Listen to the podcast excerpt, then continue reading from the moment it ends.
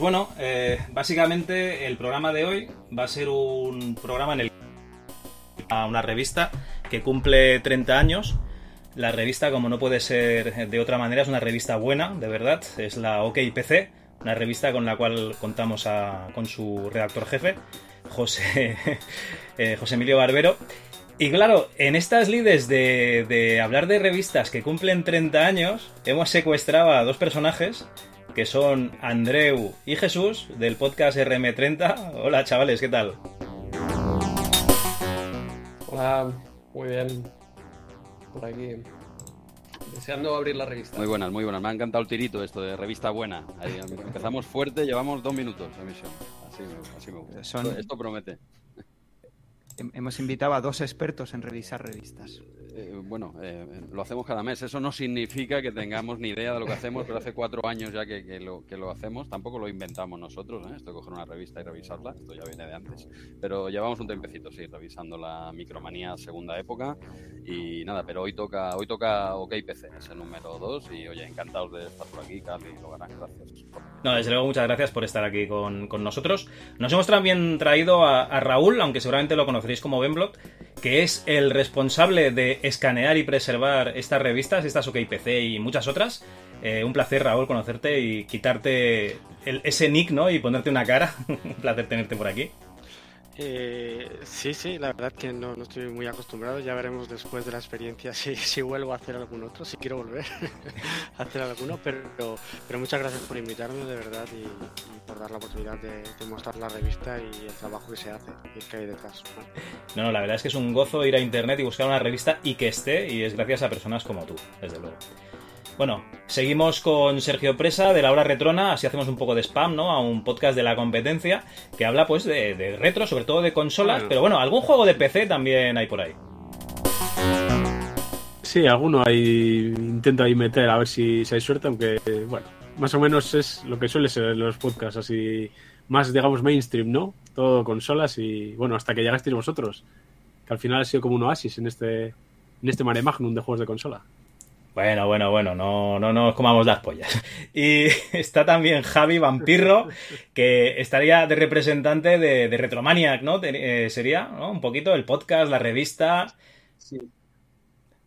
Que también teníamos eh, un spin-off de PC, pero se dejó de hacer, con lo cual, pues ahora mismo creo que quedas tú como, como único exponente de, Menuda responsabilidad, bueno. pues es lo que, es lo que decía Raúl, que mucha consola, mucha historia, que es un especial de Zelda, que es un especial de Castlevania, que es un especial de Mario. Digo, pero vamos a ver, vamos a hablar de los juegos buenos de verdad, que son los de PC, que son los de Lucas, que son esas cosas. No tanta mierda Nintendo y tanta. perdón. Que me... Di que sí, di que sí, claro que sí. Y bueno, y tenemos eh, también a dos compañeros de, de, la casa, como no puede ser otro que la ERTE, Salein. Muchas gracias por estar por aquí. Hola, pues nada, aquí encantado de, estar de nuevo en el MS2 Club, que a veces aparezco por aquí a dar un poco la chapa y bueno, hoy me han tocado ahí un par de juegos que yo creo que son interesantes, ya veremos. Hombre, yo creo que sí. Además, recordad que lo podéis votar como eh, podcaster del público en los premios Game Elch, ¿vale? Está como Alain Laertes. Y también tenemos a Antonio Lozano, el ayatolá. el ayatolá. El ayatolá de la emulación. Antonio, ¿qué tal? Hola Javi, bien, bien. Pues yo como la ERTES, de, vez en cuando me gusta pasarme por aquí, por el MS2 Club. Y, bueno, hoy es que estoy disfrutando enormemente porque toda la cacharrería técnica la estás llevando tú y yo estoy simplemente aquí, pues, en una esquinita a ver cómo te estrellas, que es algo que sabes que siempre me ha gustado mucho. Yo te tengo a ti a cuerpo de rey porque eres una persona que llevas muchos años en esto del retro, una persona amada y odiada a partes iguales, y una persona así, que polariza tanto las opiniones, es importante tenerla cerca más que lejos, también te digo. Y bueno, Antonio, pues Antonio Lozano, alias Logarán, lo podéis votar también en los premios Game Mails a Mejor Podcaster. Yo soy Javier Sancho, no sé si pone cal, también me podéis votar. Y si nos votáis, no vamos a llegar a nada, pero nuestro ego va a crecer un poquito y siempre estará muy bien. Pero bueno, vamos a ir al importante, que es la revista, la revista OKPC. Y yo creo que eh, la revista en sí anunciaba un portadón, ¿no? Un pedazo de, portada impresionante.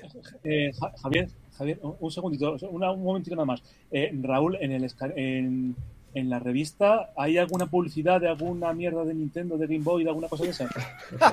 Eh, Sí, algo hay. Solo, solo las No, páginas no, de venta. Nintendo, Hay ni- páginas de venta que venden eso, también algún que- videojuego que- de consolas. sí. Vale, vale, que no va a haber nadie que se ponga aquí a hablar y diga, hombre, mira el anuncio de Game Boy y se tire media hora hablando No de. creo. Vale, vale, vale. vale. Puede, Ya solamente puede por salir, confirmación. puede salir el tema, vampiro, sin querer, Sí. aunque no sé. Ahí lo dejo, ¿vale? Perdona, Javi, que, que te, que te he interrumpido. No, no, no, no te preocupes, yo creo que es una buena aclaración que tenías que hacer. Muy bien, muy bien. Y bueno, yo creo que lo suyo es empezar con esta revista OKPC, que es la número 2, porque la número 1, como bien me recordó Antonio, la habíamos hecho ya en nuestro podcast hermano Rigor y Criterio. Y esta revista eh, pues valía 600 pesetas, venía con un disco de 5 y cuarto, te daban la opción de cambiarlo por un disco de 3 y medio.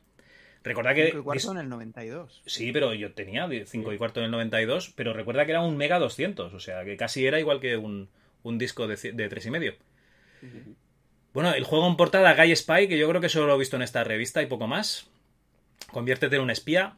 Y bueno, nos iban a decir un poquito lo que nos encontraríamos dentro de, de la publicación, que lo tenemos por aquí un poco ordenado y vamos a hacer microsecciones, ¿no? Pues para, para ver un poquito, pues al espíritu de, de RM30, ¿no? Vamos a repartirnos un poquito la, la faena.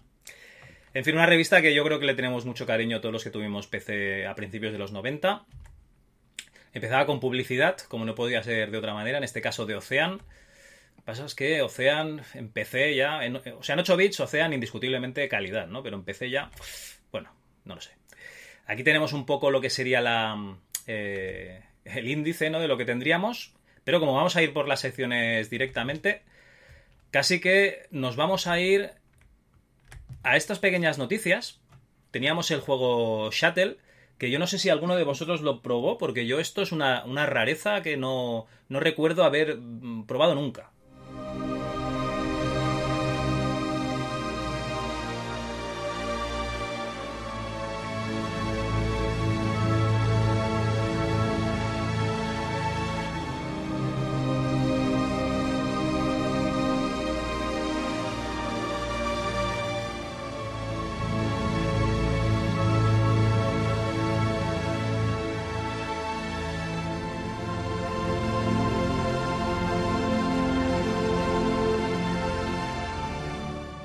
Y bueno, aquí se cortó la emisión y básicamente vamos a volver a empezar a hablar un poquito de este juego que es el Shuttle, ¿no? Es un juego que realmente mm, aquí nos marca la conquista del espacio y tenemos el transbordador espacial, que no es un cacharro que haya prosperado en el tiempo, ¿no? Porque si no me equivoco, ahora utilizan la Soyuz, esta, la, la rusa, ¿no?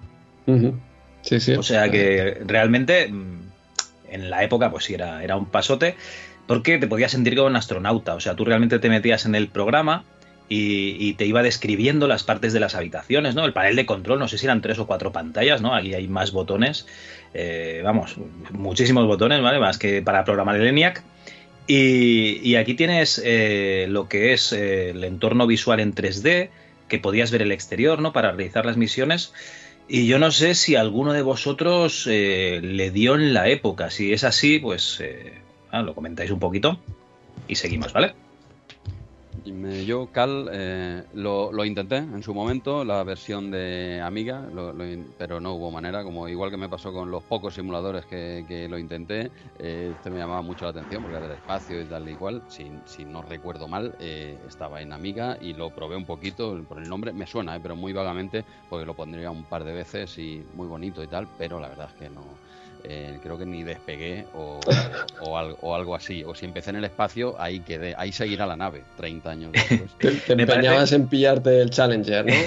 Había Sí, otros para elegir. Ah, claro. eh. Ah, pues a mí me gustaba el Challenger, por lo que sea, tiene un diseño que a mí me encantaba. Yo siempre.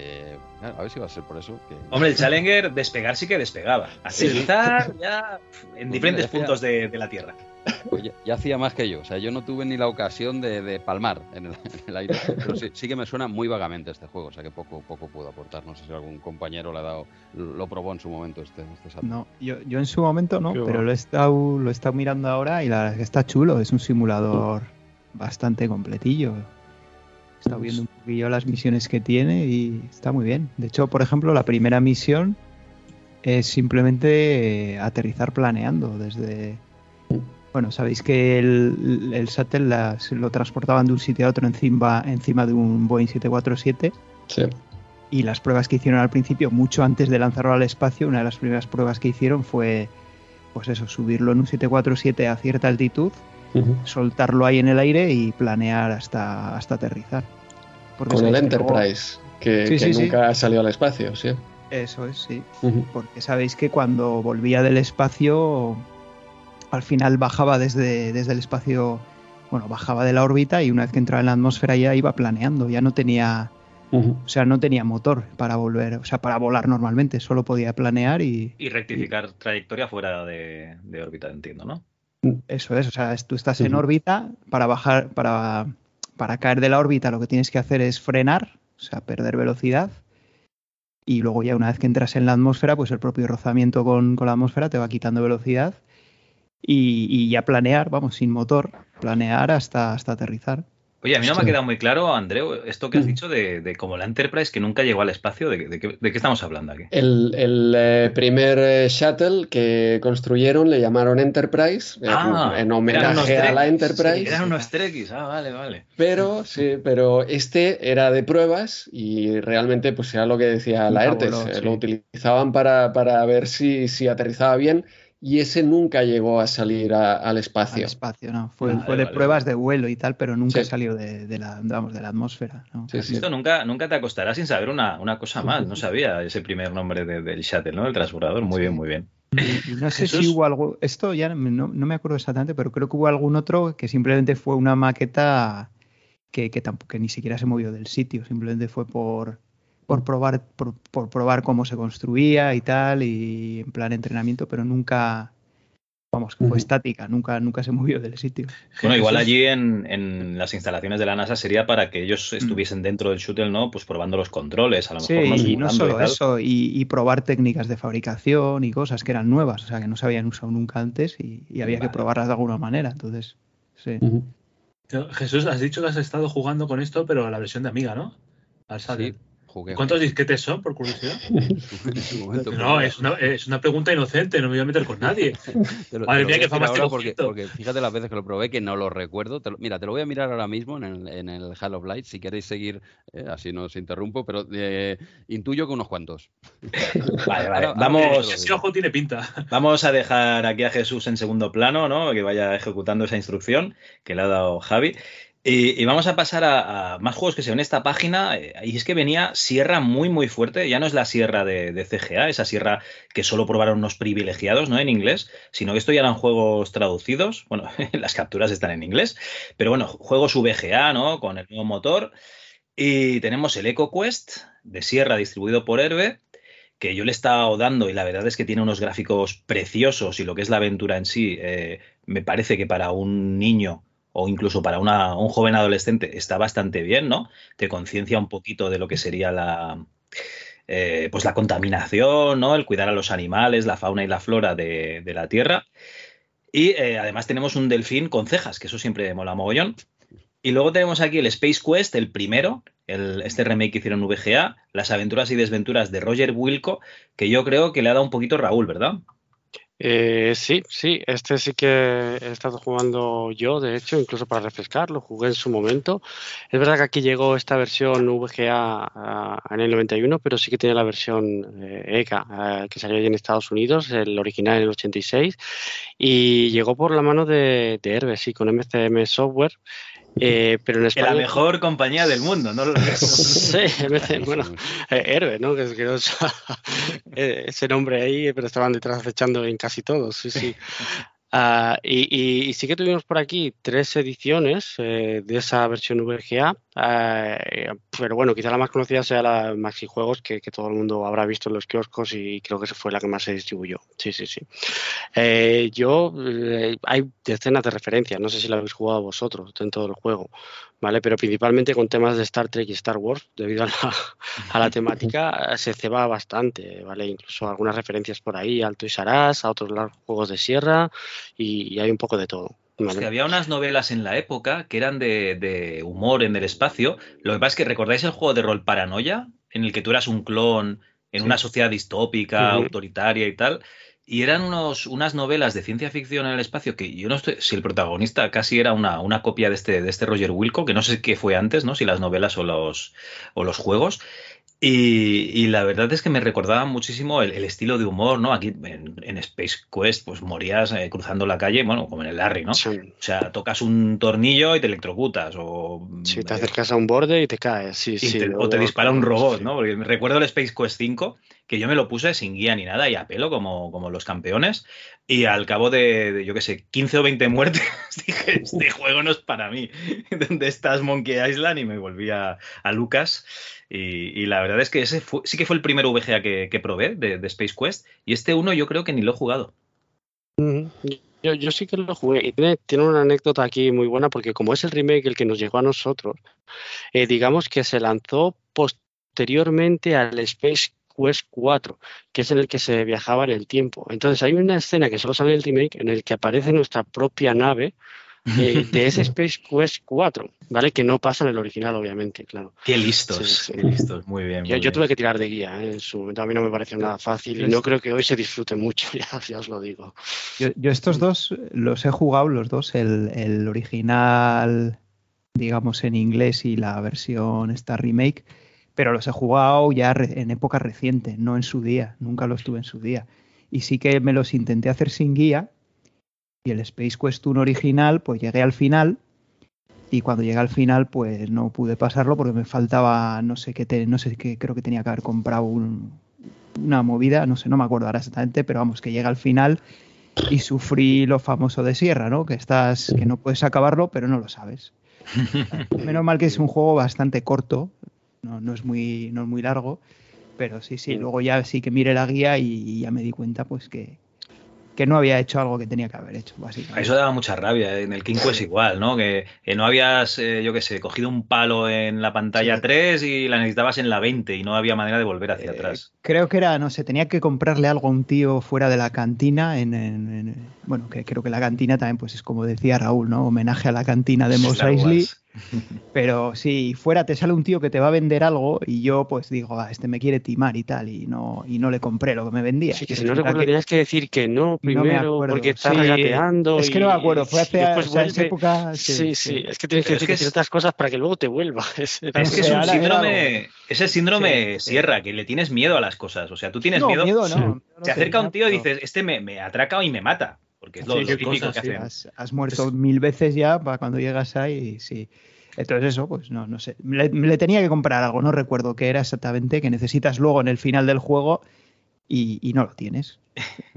Putada, Y lo de que dura poco, entiendo que si tienes la guía y sabes lo que tienes que ir haciendo, porque si No, vale. como sí, los juegos de la época que, que- sí, que te puedes atascar durante días, Sí, bueno, no meses. eh, Te, te atascas y tienes que empezar de nuevo, claro. Yo, aquí tengo la, la las anécdota del Batman, el Batman de Ocean. Yo lo jugué en su momento que tenía un PCW y creo que nunca me lo pasé. Cogía tres objetos de, de los que tenía que recoger Batman y después he visto gameplays que se lo pasan en 35 minutos. Sí, hombre, claro, si, si te sabes lo que tienes que hacer. juego de la sí, época, sí. claro, sí. No, me refería a que no es largo en el sentido de que tiene muy poquitas acciones. Una vez que te las sabes, claro. Mientras no te las sabes, lo único que haces es morir y morir y morir. Pero es muy, hecho es muy corto en el sentido de que tiene, tiene muy, poquitas, muy poquitos escenarios y muy poquita cosa, ¿eh? la verdad. Una vez que ya lo conoces, tiene muy poco. Sí, que en el remake añadieron dos acciones, ahora estoy recordando, que era algo de chupar y, y no recuerdo, pero que no hacían nada, no No- servían no para nada, solo para hacer chistecitos Sí, con, sí, con las sí. frases, no, no, no cambiaba Sí, nada. porque una vez que tienes el verbo chupar, pues ya chupas todo lo que vas. Otro juego. Chupar hecho, si le das, está le claro. das a usar sobre el personaje, te decía algo así gracioso, como en plan que, que no era plan de meterse mano de- en un juego. En fin. Yo- Sí, eso estaba muy bien esto- porque aunque el juego era muy corto, sí que tenía mucho, mucho humor en cosas que no servían para nada, ¿no? Pues usar Sí. tal objeto, no sé, de una forma absurda y te, y te respondía y te decía, no, eso no sé qué y tal. Sí, sí. Esos O sea, no, no te daba... que hacen sí, un no, juego. no te da el típico mensaje que te dan muchas aventuras, no puedes hacer eso, ¿no? O así un mensaje corto que siempre te Mm. sale el mismo. No, no. O sea, estaba curra en ese sentido, pero, eh, pero sí que era muy era cortito, ¿no? Tenía, yo creo que pocas sí. acciones al final que hacer. De hecho, la típica broma aquella de no pulses el botón también la teníamos en, en la nave con la que tenías que escapar eh, al principio y si lo pulsabas te acababas estrellando y creo que era al azar en, no sé si era en el castillo de Nottingham del Conquest eh, of the Longbow, no sé si lo habéis jugado, o en el castillo de Daventry, el de King Quest, sí. Te acabas estrellando, sí, si lo tocabas. Bueno, Pues eh, más noticias que venían a esta página. Diane Lefley de Signosis eh, viene a España. Es la manager europea de ventas de la compañía inglesa Signosis, ya sabéis, aquella a la que fue Carlos Ulloa y fue, ¿cómo era? Eh, lead artist, lead artist unos años. Y, bueno, eh, aquí nos recuerdan que nos trajeron juegos tan buenos como, como Lemmings o Shadow of the Beast. Eh, Signosis, de hecho, empezó a hacer juegos y luego ya pues también distribuía y tal. Y, y, bueno, pues eso, que nos había visitado, ¿no? Y había traído los nuevos juegos pues para que los viesen eh, los redactores de OKPC. Al lado tenemos The Castle of Dr. Brian, que es otra aventura gráfica, en este caso sería ya dentro de, del género de Utainment, ¿no? Educativo de, de Sierra, con unos gráficos espectaculares. Y debajo tenemos la conversión de Rampart, eh, de, bueno, de, de la recreativa, de, de este juego que es como una especie de poner torres, ¿no? Y que vienen los enemigos y los tienes que disparar y tal, eh, a PC. Vale, no, yo no lo he probado. Yo no sé si el Rampart este lo habéis jugado vosotros. Entiendo que en recreativo a lo mejor un poquito, ¿no? Yo, yo lo cosa. probé hace, no sé, no demasiado quizá para el programa, para Retromanía 30, y igual hace ya uno o dos años, ¿eh? hace ya algún tiempecillo, y la- no la versión arcade, y hostia, es, durillo, yo lo vi, yo lo vi durillo, pero claro, no, no lo toqué en su época, lo he tocado muy, muy a posteriori. Vale, vale. Eh, yo en su época tampoco, ¿eh? O sea, yo lo probé porque no sé si lo vi en una retromanía hace mogollón de años y como me acababa de, de poner la arcade, aquello que vas todo loco, ¿no? A probar juegos que no has probado y, ya está. Bueno, y aquí tenemos la preview de un pedazo de juego que eh, en, en un mundo alternativo nos hicieron una preview súper interesante también. Dos componentes de una revista que o sea, de un podcast que homenajea a una revista 30 años después, igual que este. Y en este mundo alternativo, pues eh, hubo un- varios problemas que llegaron a, a que, a que se perdió, ¿no? Esa, esa preview, pero tenemos la suerte de, de contar con dos clones de combate, que son Jesús y Andreu, la versión 2.0 mejorada, y que nos van a hablar de la furia española, de, de este Risky Hoods, que había hecho, bueno, eh, había publicado Dynamic y que nos distribuía Draw. Nada, lo primero, un saludo, eh, Cal, aquí estamos, las veces que hagan falta. Esta, esta será la buena, una pena, ¿eh? porque la primera review fue la mejor review que hemos hecho, eh, ¿no? si no me equivoco. Había matices que me hicieron llorar en, No, esa, no, en esa preview. O sea, tú no lo ¿eh? veías. Yo estaba con el pañuelo aquí, secándome las lágrimas. No, no, fue muy, fue muy, muy heavy. se- Estabais con cámara, veíamos la gente llorando. Lo, lo mejor que hemos hecho en cuatro años, o, o- o nunca, Andreu y yo, pero. eh, Que no es difícil, que no es que difícil. no es difícil, tampoco era subir mucho el nivel, pero eh, aquí estamos otra vez para darle caña, encantados de la vida a este, a este Risky Boots. Hasta aquí eh, mi saludo. Perdón, Andreu, que te he cortado antes. No, no, tú dale porque algo me dice que el Mil Emilia ya empezaré yo. Eh, no sé, Sí. vu o llámale como sea. No, no, no. eh, tenemos, tengo buenas noticias para eh, el Andreu de, de este, de este universo. Claro. De este, de este universo. El Mil Emilia está salvado, ¿no? preocupes. salvado, bien. Bien, bien. Dale, dale, Jesús. Pues nada, entonces el que le toca currar hoy un poquito eh, eh, Sí. seré yo y encantado, Carlos, las veces que hagan falta, pero por Dios graba esto, ¿vale? No, no te preocupes. eh, eh, si, si no peta Skype, ya, ya, que ya sería lo último que podría petar tan tranquilamente. Pues pues, pues está grabado. Y eh, bueno, este Risky Hoods, que yo os digo la verdad, en su época yo no lo jugué, me flipaba mucho en eso que decían que había salido para consolas y todo eso, y, y lo probé bastante más adelante y no os voy a engañar, yo soy un puto manco, o sea, eh, el Risky Hoods y el Blasphemous para mí están al mismo nivel imposible de, de- de solucionar el juego. Sí, sí, ahora hablamos un poquito. Tampoco no- nos extenderemos demasiado porque sabe, algo me dice también, tengo un pequeño déjà vu que el programa va a ser largo, tampoco nos vamos aquí a extender eh, demasiado. Bueno, pero, perdón, un pequeño apunte, ¿eh? El Sattel eh, de Flight Simulator en Amiga, dos discos. ¿eh? Ha, ha quedado. Muy bien, habéis visto, el Bueno, Linux no ha vuelto, ese, ese- esa tarea en segundo plano ha vuelto y nos dice que, que los discos del Shuttle en Amiga, oye, ni tan mal, No, un, no. me- un Mega 600 más o menos, ¿no? Bueno, dos, no, no, no recordaba para nada, he entrado un momento, lo he consultado, dos, eh, dos discos, ya está, hasta aquí el pequeño apunte. Es una información que necesitábamos. Totalmente. Es una información Sí, que a mí se me, ha, se me ha pedido, se me ha demandado y yo tengo lo- aquí lo, lo que se pida, eh, se da tarde. tarde, pero- Es que no me cabía la ROM en el disco duro de ahora. Ah, Era, era demasiado grande. Ha habido ya, pues nada, solucionado. El que quiera, pues son eh, dos discos y pa'lante. Eh, Risky Boots, venga, va, con el- pasamos al Risky Boots, un plataformas. Eh, bueno, ant- antes de nada, ya lo dije en su momento, lo tengo que repetir, Carlos, lo siento. Es un jueguecito que comentamos en Retromanía 30, número 42, en noviembre del 91, o sea, de noviembre de 2021, para nosotros. Y tuvimos como invitado, tuvimos la inmensa suerte de tener a José Antonio Martín Tello, que músico, ¿eh? que hizo la música para este juego y para muchos otros. ¿eh? Ya a estas alturas, y quien te escucha este programa, no hace falta presentación de, de- de este crack de José Antonio. Y oye, lo, lo pillamos en un Amstrad eterno al hombre con la guardia baja, lo vimos por ahí, digo, esta es la nuestra, ¿eh? lo llevamos al lavabo y tal, digo, eh, aquello, le apretamos un poquito, no quería, evidentemente, nadie quiere venir a RM30. No, no, no, es, es un buen momento. O sea, realmente tienes que hacerle sentir incómodo para que pueda rechazarlo. Digo, Está muy, bien. vas a salir. muy buena táctica, muy buena táctica. te- apunto. Después de darle dice- con los pixelacos gordos, ¿no? Del Amstrad. Sacasteis otra cosa a- no será, pero Carlos de acosar a la gente. eh, No, No, no, pero yo no he pues. llegado nunca al lavabo a acosar a nadie. Yo lo suelo hacer eh, ¿No? por No, internet. oye, pues Ni, ni les has hecho jugar a un Amstrad tampoco, ¿no? Claro. Bueno, Funciona, bueno. Dos, minu- dos minutitos tienes invitado, ya te lo digo. Oye, pues nada, oye, fuera coña. eh, José Antonio Martín Tello se pasó por nuestro programa. Él dice que encantado, yo bueno, voy a creérmelo. Y eso, en el número 42 ahí analizamos más ampliamente el juego. Hoy lo vamos a comentar eh, un poquito eh, por encima, ¿vale? en su que- la versión, próxima en su vez- versión PC, entiendo. Perdón. En su versión PC, entiendo. Es que, eh, Hoy sí, hoy sí.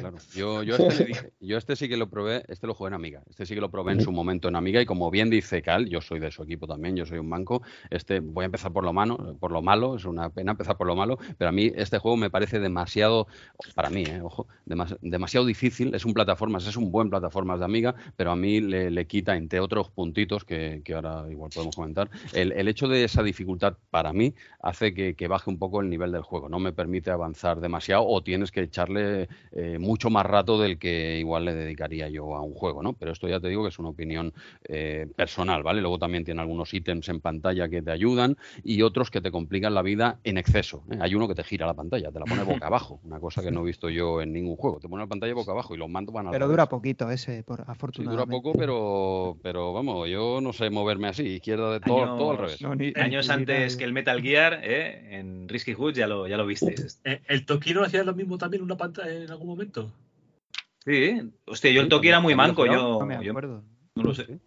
Pues, pues Es mira, eh, Toki. Yo, yo era muy manco también, pero tenía un amigo que se le daba bastante bien y me suena, pero vamos, igual no era el Toki. Pero Mm. me, me quiere sonar que era el Toki el que tenía un momento, una pantalla o un algo, o había una cosa que hacía eso. Puede ser, era muy cabrón ese juego, seguro.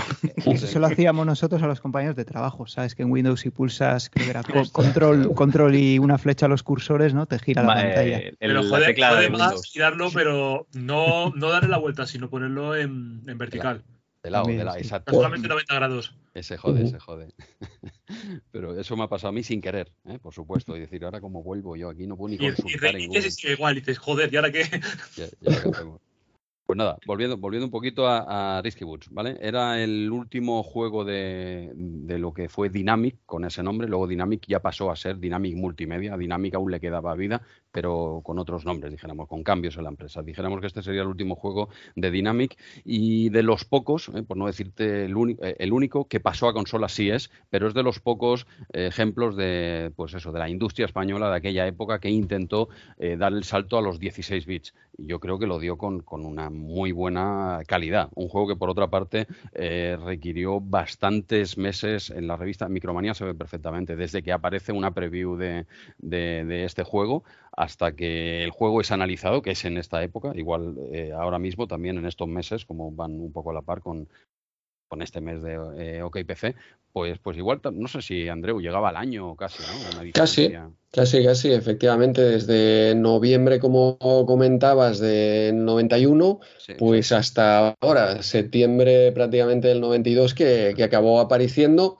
To- todo esto, en realidad, porque querían enlazar los dos lanzamientos, ¿no? El de consola con el de Amiga y el resto de sistemas, porque el juego estaba acabado. Fue esa versión de Mega Drive que realmente realizaron eh, Electronic Arts la que hizo retrasar el, el juego un montón. Por eso en Micromania había aparecido una preview, a pesar de que el juego se, se lanzó tan, tan tarde.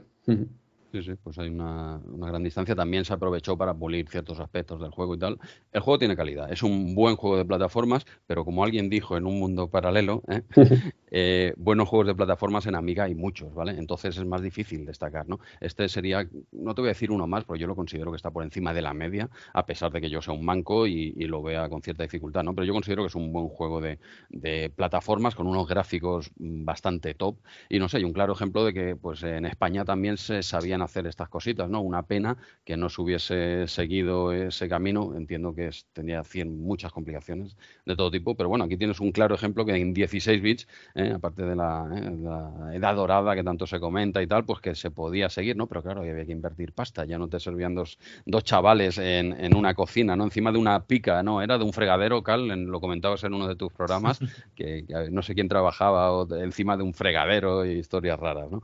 Eh, en 16 bits ya hablamos de cosas un poquito más eh, profesionales, más serias. Y bueno, y aquí tenemos el ejemplo de que se podía, de que se sabían hacer eh, las cosas.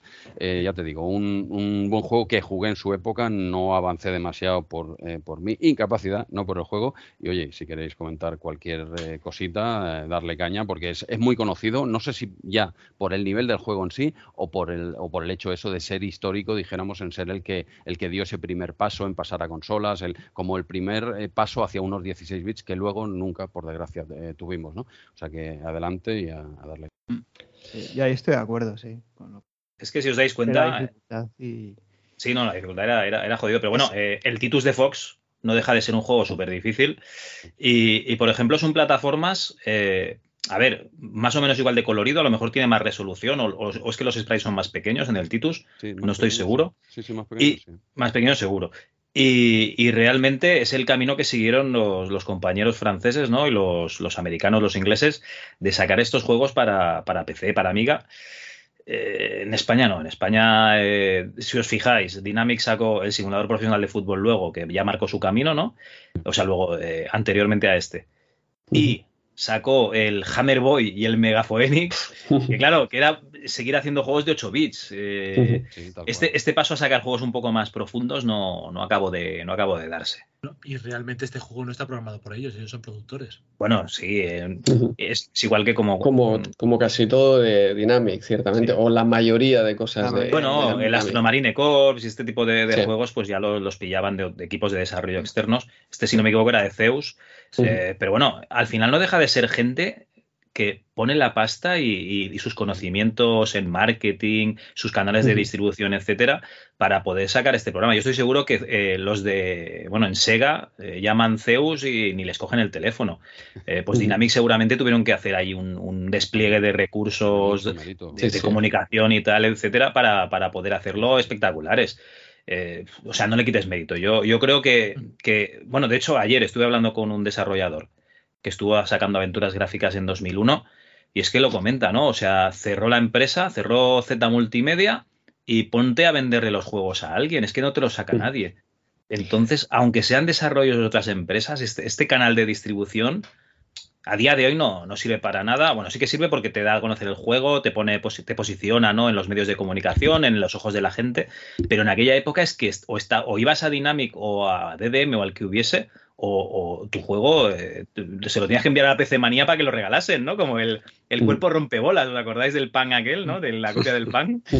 Eh, ¿Qué hacías con el juego? Pero externalizar hacían todas, ¿eh? Ocean, también eh, estamos viendo en esta revista otros juegos que no se realizaban in-house en, en, Ocean. Y, y, volviendo pues al tema de consolas y, y desarrollos españoles, eh, teníamos a Infogrames también externalizando las versiones primero en 8 bits de muchos de sus juegos para New Frontier y Beat Managers y luego de, de, grandes juegos de consola como podían ser los grandes plataformas de, de Asterix, los Pitufos, etcétera. Sí. O sea que externalizar al final eh, lo hacían todas. Bueno, pero yo creo que Bitmanager sí que era externalizar. O sea, eh, Bitmanager ya, ya, era, era, ya tenían como un contrato de hacer versiones. En cambio, sí. yo creo que la gente de Zeus hizo el juego sí, y dijo, bueno, y, y, a ver quién sí. me publica esto, ¿no? y entonces ya fue Dynamic el que, o sea, Infogrames, si no se lo hubiese encargado a Bitmanagers, se lo hubiese encargado a, a Perico de los Palotes que estaba en Andorra, por decir algo, ¿vale? Eh, en cambio, Zeus eran los, los artífices de, de este por, juego. Sí, porque Dynamic, en vez de, de decir, bueno, hacedme una versión de tal, eh, publicaba pues un mensaje ahí en Micromanía y buscamos jóvenes desarrolladores y nosotros os publicamos el juego, ¿no? Y, y ellos recibían, eran los que recibían todas estas propuestas y en este caso de, de Zeus y, y la verdad es que es un juego pues espectacular también para haber estado desarrollado eh, también entre dos personas ¿eh? y, el músico, dos personas más, más el músico. Pues eh, la verdad es que sí. O sea, yo, yo creo que, bueno, es que si me pongo a mirar la lista de juegos que hay, eh, bueno, sí, tienes el PC Fútbol que lo petó muy fuerte, ¿no? Pero es que el, el, resto de juegos que hay en el 90 tampoco no. Bueno, sí, están los desarrollos de New Frontier, Beat Managers, pero bueno, para que os hagáis una idea, ese mismo año, ¿qué tenemos aquí? El Kuwait Assault, el Hayalai, la Pulga 2, Rescate en el Golfo. Es que seguimos en, lo, en, bueno, es que se, seguimos en 8 bits, exacto. El exacto. Genghis, el Genghis Khan, Sí. el Stellar Escape. Bueno, Claro. Sí, sí, y lo que sí, se no. hacía de 16 bits eran conversiones de, de 8 bits. Este Classic es el primero que realmente está pensado, ¿no? Exacto. Vamos a lanzar algo exclusivamente de 16 bits que no va a salir en 8 bits y vamos a dar un poco ese, ese salto de, de calidad necesario. Esta gente entiendo que lo programa en Amiga, porque esto tiene pinta de ser un juego de Amiga de primeras. En, Sí, sí. en- Yo- sí. Lo Sí, desconozco, sí. pero tiene, tiene, eh, tiene toda la pinta. Tiene toda la Sí. pinta. Pero bueno, Es que yo diría que es- Cal, si, si ya lo has dicho o lo dirás, pero había una colección de estas de que sacaron para kioscos o así, de los eh, PC Classics, no sé qué, que era, Sí. que era básicamente cogerte los juegos de 8 bits y meterlos en, eh, en dos, en el PC. Eso lo- lo veremos, lo y veremos. otra vez. Eso, ¿lo, lo has dicho ya o lo dirás luego? Lo diremos, lo diremos. Pero bueno, es porque directamente, eh, como nadie te publicaba el juego, tampoco te molestabas en, en crearlo. Claro. Y la gente de que sacaba juegos en Amiga, pues estos tuvieron la suerte que era el 92 y sacaron las versiones de, eh, de Mega Drive, ¿no? Se sacó la versión de. PC y por eso ha perdurado en el tiempo, porque eh, lo que son eh, gente que sacaba juegos para Amiga se tenían que, que- que morir de asco, porque aquí en España es que no se los publicaban directamente. Tenían que irse a Inglaterra. Eh, vamos a hablar dentro de poco en el programa, que ya hemos hablado, pero bueno, esto es un. eh, con una persona que hizo el Vital Light, ¿no? Que es un juego de, de- Amiga, y que claro, aquí en España que ni nadie quería saber nada. Y lo publican en Inglaterra, incluso les pusieron buenas notas a un juego español, ¿no? Y, portada de revista. O sea que realmente eh, son muy bonitos estos primeros desarrollos en Amiga. Lo que pasa es que, claro, la máquina ya. El 92 no estaba muerta, pero estaba tan pirateada que me río yo de, de- de cuando iba a buscar floppies a la tienda. O sea, es que en el Amiga, hasta que no me compré hace, no me acuerdo, seis años o siete, una Amiga 500 de Inglaterra y me vino con cajas originales de Amiga, yo pensaba que los juegos originales de Amiga eran los padres. Así lo digo. No, no, de, de- de Amiga yo tuve originales, lo, se lo, lo admito, ya lo he comentado en RM30, creo que más de una vez. eh, tuve originales los que me venían con, con el- la caja de, de, El Deluxe Paint. inicial. Ya está. Es el AMC, el, el Budokan, el Deluxe Paint, el no sé qué, el pack aquel tan famoso. Ya está. Eso es lo que tuve yo en años de original, pero es que. Que yo, yo no estoy insinuando que los usuarios de Amiga matasen a la Amiga, para nada. Ni los desarrollos de Amiga.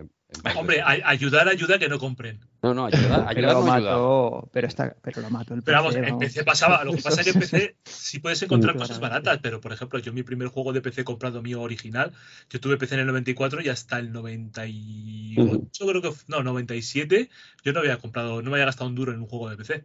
Sí. Había piratería, mucha también, pero, Sí, pero no mucha, tanta mucha. como lo de, lo de Amiga fue. Pero, pero vamos, es que estaba hasta mal visto. eh, bueno, la- no, había, no había donde comprar un juego original. Pero- no te molestabas. Por ejemplo, te ibas al, al Galerías Preciados y si un juego y si un juego era, era muy viejo, te, tenían que bajar el precio, porque claro, ¿quién se lo iba a llevar?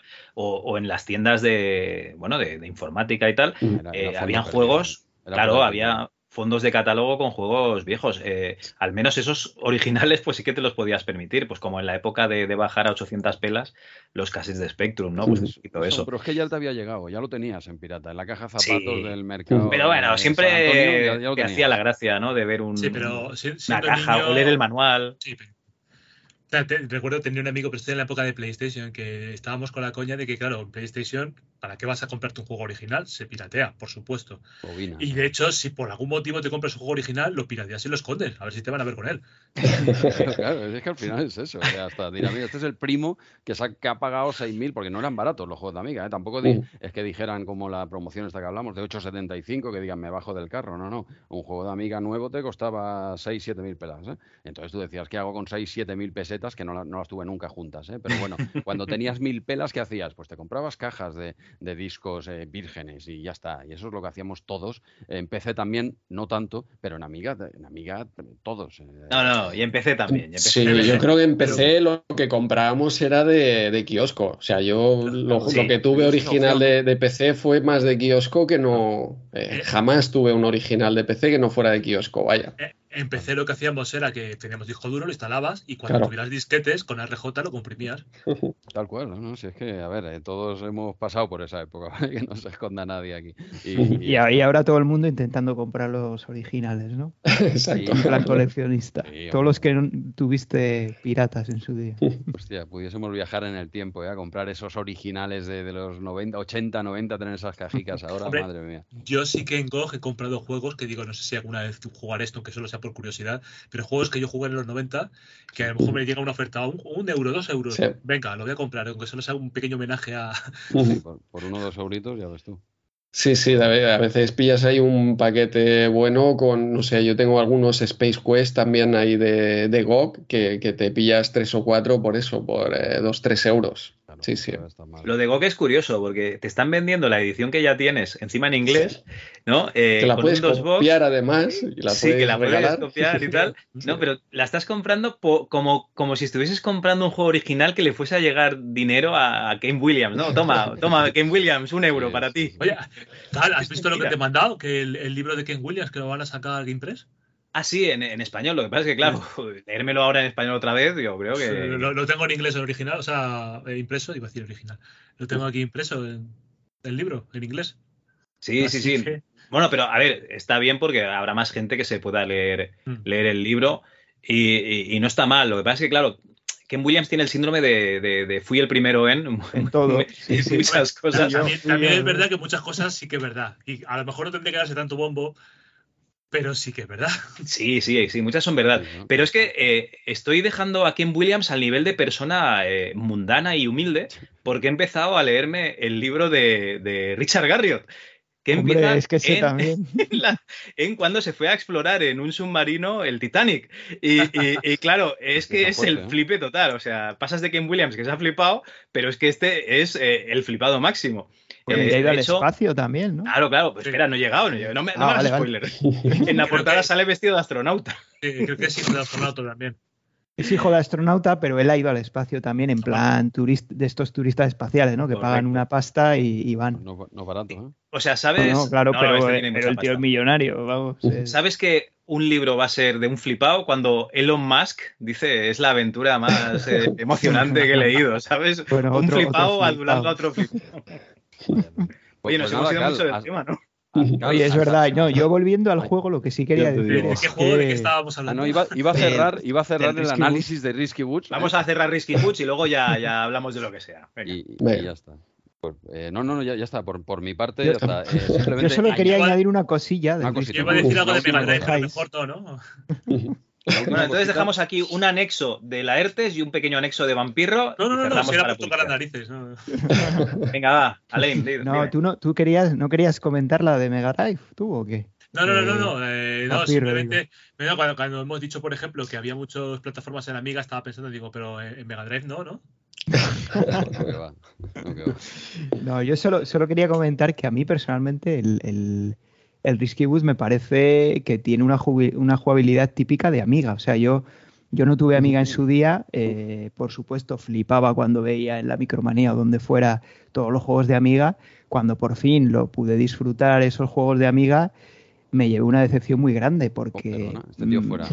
me parecían el bastante... timing, ¿no? El timing no- no, bastante Este, este tío fuera. bastante, pero- o sea, yo fuera. quería, o sea, yo, Yo no yo puedo quería que me aquí. gustaran y tal, y digo, joder, pero si es que no, no tiene una jugabilidad buena. Y una, una cosa que me parece un error gravísimo es que solo tienes un botón en el joystick. Y el Risky Boots, uno de los problemas que tiene, por el cual la dificultad es tan grande, es que no tiene el botón de salto. Bueno, lo podrías definir. Hoy en día sí, Sí, hoy en día con no, el no, emulador lo puedes poner donde te dé la gana, ¿no? El botón de salto. Ay, amigo, y Pero el en su Street día, Fighter un 2 joystick de un botón. dicho. Y el Street Fighter botón- 2, o sea, fíjate, fíjate lo Pero- triste que es la vida tener un teclado con 80 teclas delante Eso es, eso es. y solo poder hacer eh, todas las combinaciones de, de- Street Fighter 2 con un botón. Fíjate que no lo es estos juegos están hechos para ser asequibles. Es decir, salta o juega y pulsa el botón. ¿Qué botón? El que hay, ese. O sea, están hechos para ser simples No, y a- sencillos y que lo puedan jugar niños. Es que no sé si entenderlo. Es filosofía Apple.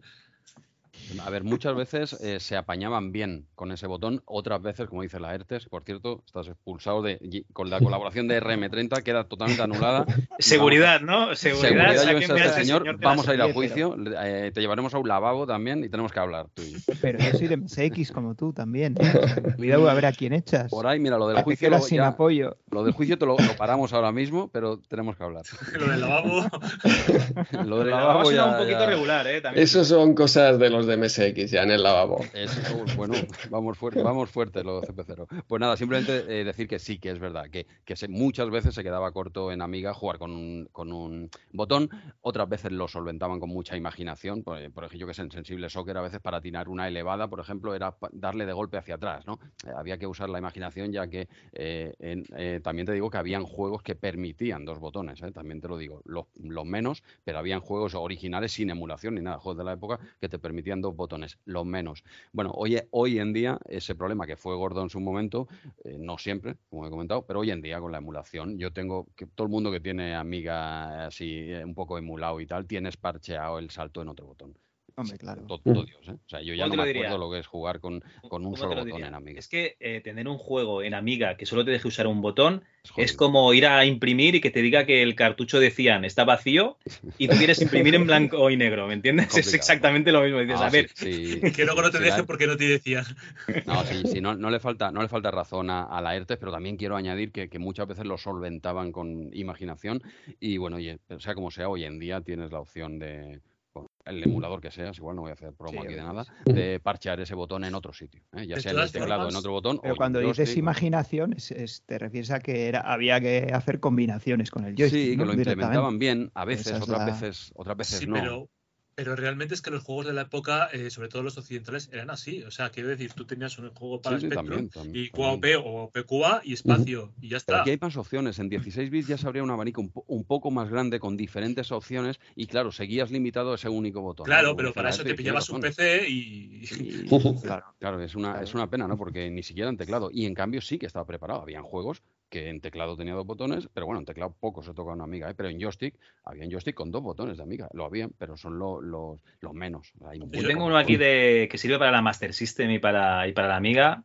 Y si no me equivoco, uno sirve para el botón normal y otro es el Autofire, alguna cosa así. Pero, o sea, eh, Están puenteados estos. Muchos de eh, Jorge, de no solo retro y tal, eh, sí. tiene un, uno así de Master System también y lo tiene puenteado, o sea, abierto y ponerle un soldando, ¿eh? ya hablamos Ajá. de soldar y tal, y hay un botón que en Master System muchos que emulan Amiga ya lo tienen preparado así, o sea, ya auto, ya está soldado, ¿sabes? O sea, este botón siempre es para arriba. La flecha de arriba es arriba, la flecha más este botón y tú. Ah, vale, vale, vale. O sea, ti- tiene, tiene hecho el puente a la arriba puente, con, sí, sí. con un botón. Vale, vale. Exacto, no, no, ya está soldado. Quiero decir que ese, ese mando es solo para emular Amiga y ese botón siempre es arriba. A veces Ah, lo utilizas bien. y otras veces no, ¿vale? Porque cuando estás jugando un juego de fútbol y tal, cuando quieres tirar para arriba no es arriba, es hacia, hacia un lado del campo. Entonces no usas ese botón, sería una locura, ¿no? Hay veces que va muy bien que el arriba sea el cursor arriba, otras veces, como en este juego, otras veces va bien que, que- que el, que el arriba sea salto, es la diferencia. Cuando es salto, cuando vas en una dirección, vista. Muy bien. Pues bueno, chicos, si os parece, vamos a ir a publicidad. Vamos a dar una noticia increíble. En Amstrad sabemos que miles de profesionales como usted van a comprar un ordenador como este, un Amstrad PC 1512. También sabemos en Amstrad que para completar el trabajo del ordenador usted necesitará una impresora como esta. Pues óigalo bien, en Amstrad hemos tomado una decisión increíble. Si antes del 30 de junio compra un PC 1512, nosotros le regalamos la impresora. Sí, sí, como lo oye. Ahora con el ordenador la impresora le sale gratis. Amstrad. Increíble. Decídase pronto. La impresora se la regalamos solo hasta el 30 de junio. Estáis escuchando MS2 Club, el podcast dedicado exclusivamente al MS2. ¿Estás harto de los podcasts que hablan de un único sistema? ¿Tu sueño siempre ha sido un podcast en el que se engloben todos los sistemas? En ese caso, pásate a RM30 Podcast. El podcast de todos y para todos. Un sistema, de verdad, solo un sistema, tan limitado eres. Si quieres exclusivamente uno, vuelve a MS2 Club. Ya lo sabes, no esperes ni un minuto más. Apaga tu reproductor y pon RM30. Y cuando acabes de disfrutar de esas tres horas multisistema, ya puedes volver a MS2 Club. Estos chicos también se lo merecen. Uf, qué bajón, ¿no? Volver a un único sistema, pero bueno, hasta que salga el nuevo RM30 me tendrán más o menos entretenido. Recuerda, cada día uno en tu kiosco RM30, el podcast en el que repasamos la segunda época de la revista Micromanía. Bueno, pues eh, volvemos, volvemos. Después de este anuncio, estos anuncios publicitarios, volvemos con la emisión.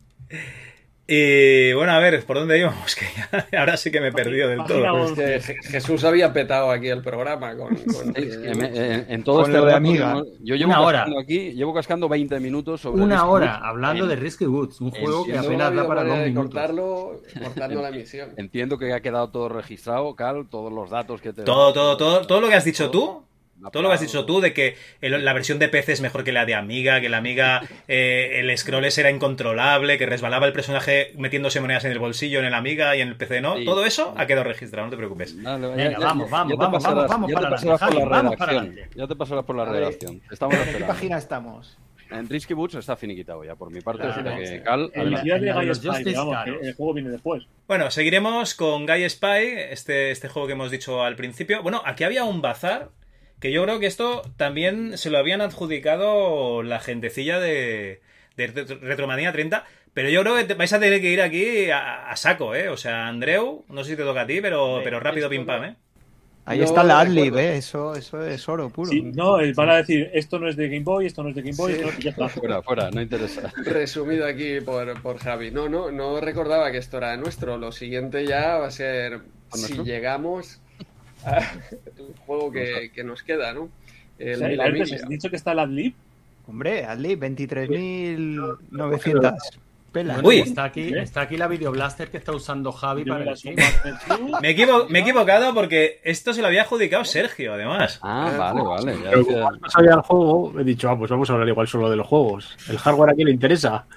Bueno, eh, la Cobox, que sepáis que va a salir luego en, el, en la revista, que, que aquí simplemente nos están diciendo lo que vale y luego nos hacen un tutorial, 12.900 pesetas. Y no sé, Sergio, si has visto alguna cosa que te haya llamado la atención.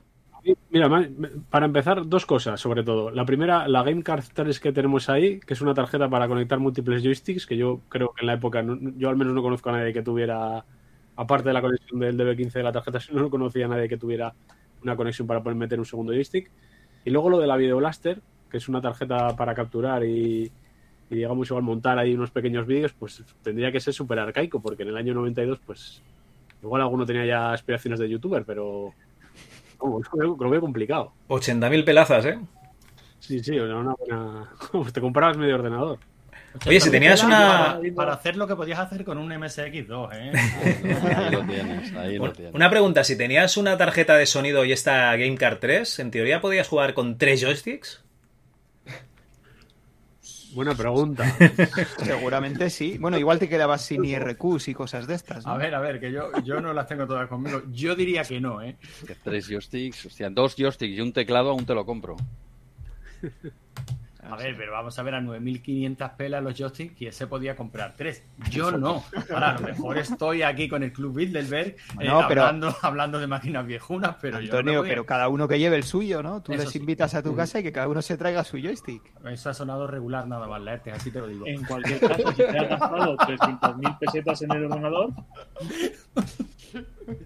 No ha hablado nada de enchufarlo, eh. No, no, no. Bueno, bueno, pues pasaríamos al juego el Guy Spy, que no ha habido ningún valiente que se lo adjudique, pero me parece que, que pasó por allí eh, Abadía del Juego, puede ser, por RM30.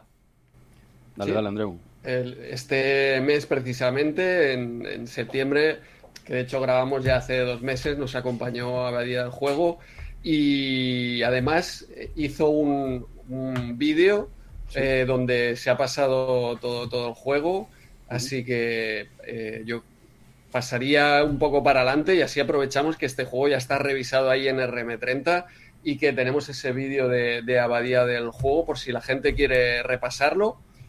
Y nada, un juego tipo Dragon's Lair, eh, un poco con mejor jugabilidad, digamos, no es tan el Quick Time Event, aquí era un poco más arcade, te podías permitir mover al personaje, eh, disparar desde varios sitios sin, sin morir por un ah, golpe de tecla inadecuado, pero este tipo de juegos, pues la verdad es que era más espectacular que, que jugable en, en este caso. Y sobre todo creo que la mayoría lo recordamos por alguna demo que repartirían, no sé si precisamente aquí en la OKPC o en alguna otra revista, pero yo recuerdo tener la, demo con un par de niveles de, de este juego. Puede, puede ser, puede ser esta.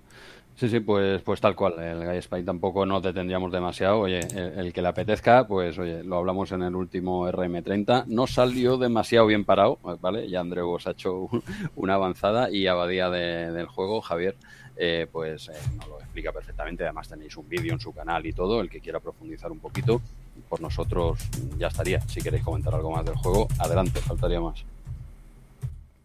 No, no, no, me estoy riendo porque eh, nos crecen los enanos. Ayer hicimos la prueba por Skype y, y iba de puta madre. Yo no quería decir nada. Pero... Y ahora resulta que Meet eh, ha decidido Google que no, que las llamadas gratuitas de Meet no pueden ser tan largas. Hostia.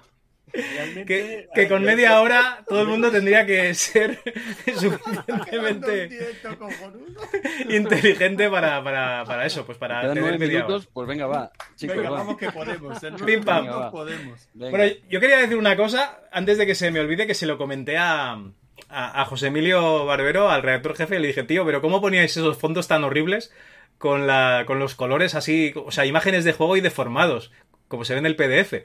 Es que es horrible. Saturado, muy saturado. Sí. Sí.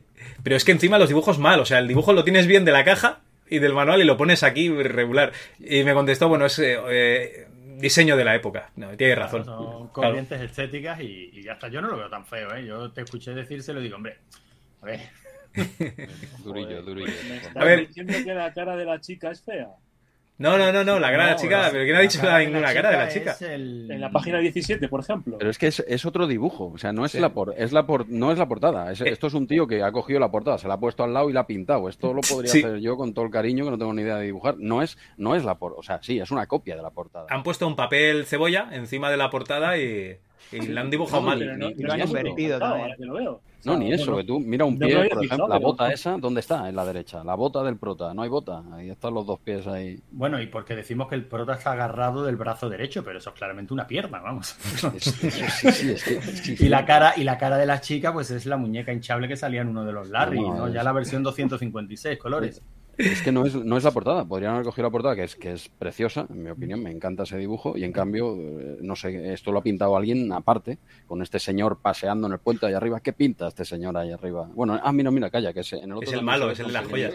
Igualmente, eh, ¿qué nos vamos a quejar nosotros después de este directo que estamos haciendo? No, al, tío, al tío que se le ocurrió poner este dibujo. Bueno, un 83% le cascan en OK PC, pues bueno, pues muy uf, bien. Uf. Pues casi el doble de lo que se merece. Pues yo, yo recuerdo haber mirado estas estos pantallazos en la época y alucinar. Es decir, esto lo puede hacer un PC, esto se moverá, luego, claro, ya después. No, no se mueve. Ah, en el 286. En el 286 sí que se movía, pero. Uf, lo que pasa es que era eso, era muy espectacular, pero luego jugablemente era un rollo. Pero sí. luego al fin, si te das cuenta, cada una de las fases tiene un modo de. Volvemos a los Game Watch, pero tiene un modo de funcionamiento muy parecido. Pues, o sea, son pantallazos enormes en cuatro o cinco posiciones, no, no quiere mucho más. Estos ¿Sí? juegos pierden mucho en, en, las revistas cuando regalan la demo, es decir, tú ves las, las imágenes sí. y lo flipas y dices, pedazo de juego, luego te viene la demo, lo juegas y dices, juego. Eso nos pasó, por ejemplo, con el Rise of the Robots, que este, dentro de unos años lo veías la revista y lo flipabas. Luego llegaba la PC Manía, te regalaba la demo, la probabas y decías, ah, las foticos colaban, pero luego sí, sí, cógete el Street Fighter 2 en Amiga, ¿no? De, te cogías ah, las bueno. fotos y dices, hombre, Street Fighter en, en Amiga, qué, qué ¿Es pasada. peor que el de PC? es- yo creo que es peor que, cual- que lo que, que todo. O sea, No, eso es no, algo no. horrible, sí. tío. Bueno, es peor que el de PC porque me parece que solo usaba un botón, ¿no? Es, pero es que es los colores, sea, el PC creo que era 256 colores, pero el, el de Amiga Era- sería 32, creo que. Era, era lamentable, aparte, no sé, un tropecientos discos, eh, bueno, una- un despropósito, ¿no? Bueno, Pero bueno, aquí, lo, este- aquí lo hicieron bien y no metieron la demo de este. Metieron la demo del Risky Wood. Claro. Bueno, chicos, eh, Alain se ha preparado el Heroes of the. eh, el 357, ¿vale? Y que te voy a decir que te quedan 5 minutos, o sea que ya te puedes ir No, dando fácil, cera. fácil. Ah, vale, Fácil, vale. fácil. Voy a hacer spam de nuevo porque como este va a salir en el próximo RM30, pues, pues me lo salto porque tengo otros dos. Tengo otros dos para luego, o sea que... Primicia, Estos- primicia estos total. de- Primicia. de RM30, Yo así diré spoiler. Estos de RM30 están acaparando todo el mundo del retro, sí, sí. Sí, cuidado. Así que nada, nos lo saltamos. O sea, eh, si queríais saber algo de este juego, que es un simulador de vuelo, pues os vais a RM30 el mes que viene, ¿no? O este El mes que El de, el de octubre, el de Este octubre. programa debería estar patrocinado por RM30 y que pongan la pasta. porque- RM30 tenía que poner aquí churros y chocolate. Que pague el MIT eh, No, vamos empresario ver. este para que el no... Spy, no, esto es RM30. El héroe esto es RM30. ¿Sí? joder. Mira, o, mejor. o gira, gira eso, Andrew. El gíralo. Risky Boots, ya lo hemos montado, pero bueno. Qué, qué bonito, qué bonito. ¡Hostias, qué chulo! Hostia, qué sí, Bueno, para, para patrocinar este espacio de, de héroes de, de la 357. Si queréis seguir este directo, para, pasaos por el canal de RF30. y ¡Qué guay, cómo mola! Pues nada, si queréis eh, saber de qué va este simulador, que le ponen un 81% en su versión de OK PC, pues ya sabéis. eh, os vais a, a RM30. Y como resumen, la arte es bien, mal, ok, guay. Pues como No, todos los de la época, ya, ya lo digo yo, la ERTES, mal. O sea, no, No, porque- este mal, no, este peor, este peor que otros. Dentro de los de la época de los malos, ¿no? Sí, yo creo que sí. vale. Por cierto, estás decepcionando a tu público porque han venido a, ver- a oírte a ti, Alain. Pero, pero sí tengo otros dos juegos mucho más interesantes que este. Vale, vale. Pues bueno, seguimos con publicidad de Drosoft. ¿Cinco minutos que te quedan? Cuatro. Bueno, en la, en la siguiente llamada. Se puede repetir llamada, ¿no? ¿O ¿Cómo va? Sí, sí, sí. Cuatro minutos. Esto es, esto es como jugar con un juego, con el tiempo, tenemos un marcador de tiempo. ¿eh? Así Es que tenía- esto sabéis lo que pasa, que seguramente ha firmado un NDA de estos, o alguna mierda de esas, y no puede comentarlo. No, pero fíjate que esto va a quedar cojonudo en formato podcast cuando intercalemos los anuncios. Si es que va a quedar en un programa. Hostia, pero ¿os dais cuenta de, de que estamos haciendo un directo que, que no funciona nada, tío? Es, es cojonudo. Yo no tenía, no tenía dudas. Yo no tenía dudas. Esto lo acabará petando, ya verás. Cuando lo edites y lo subas ahí a, a MS2 Club, ya verás, esto lo peta. Bueno, pues pasamos al siguiente juego que yo creo que me quedan dos minutos para comentarlo y no necesito más. El juego es el Spot, que lo conoceréis el Cool Spot seguramente, ¿no? Aquella mascota del, del 7-Up era, ¿no? De ese ¿Esto popular refresco. Seven Yo creo que sí.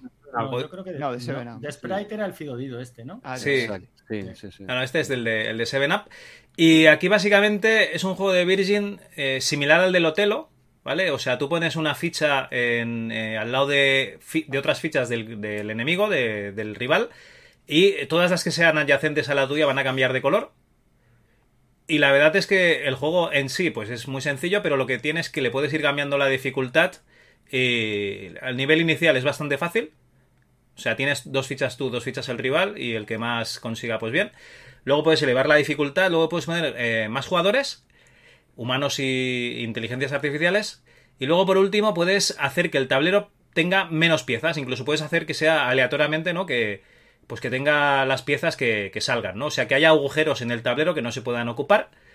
Y la gracia que tiene el juego es que hay dos moneditas de estas del Cool Spot, dos redonditas de estas, eh, animadas por la pantalla y van haciendo el chorra. Es básicamente lo más interesante del, del juego. Le ponen un 67%, pues más tampoco se merece. O sea, no, no, no nos vamos a engañar. Pero está bien puesta porque hemos visto juegos en los que le ponen un 80 y pico y, y la mitad más o menos. ¿Este un 67 estaría bien? Y- Sí, el, el- Sí, el- hombre, el- 67. Y si fuese un 57, pues también, ¿no? no pasaría nada, no pasaría nada con un 57, ¿vale? Bueno, un 85 de movimiento. Las figuritas tienen que ser la leche, ¿no? O sea, que Sí, no, no, no, las también. animaciones, las animaciones son la polla, ¿eh? O sea, está muy, muy chulo. Pero claro, eh, está muy, muy chulo en, en esa época. O sea, tú ten en cuenta que tienes un tablero estático y que los personajes se mueven en tu turno están en tu lado haciendo el chorra y cuando le toca al rival saltan de la pantalla al otro lado a hacer el chorra. Es como cuando tenías la ovejita del Windows. ¿Os acordáis del salvapantallas de la ovejita? Pues un poquito eso. Y bueno, chicos, vamos a ir despidiendo este cool porque queda menos de un minuto. Eh, mejora tu edición de Google, el Workspace individual, si quieres disfrutar de más llamadas. Y aquí eh, pondrá directamente para, para añadir el, el precio. Probar el plan individual. Después, nueve pavos. ¿Qué os parece? ¿Le damos más dinero a Google? No, va a ser. Pongamos y llamamos No, otra que vez. nos echen, ¿no? Perfecto, pues vamos a seguir con. Un pequeño, eh, Javi, un pequeño apunte, os he pasado ahí por eh, Telegram una versión, a mí me sonaba este Spot, Cool Spot, como una, Hay una cuenta arcade. Eh, Sí, es que. Cool Spot es el siguiente Ah, Cool juego con, con este Sí. personaje. Sí, sí. Vale, vale. Eh, Os envío aquí el enlace de hay un juego de arcade. Yo lo he jugado al, al, al Cool Spot de arcade. Sí, y, está en consolas. No, no solo digas a Javi, a Eh, Vampirro, ojo, pero está en consolas, ¿eh? ¡Oh!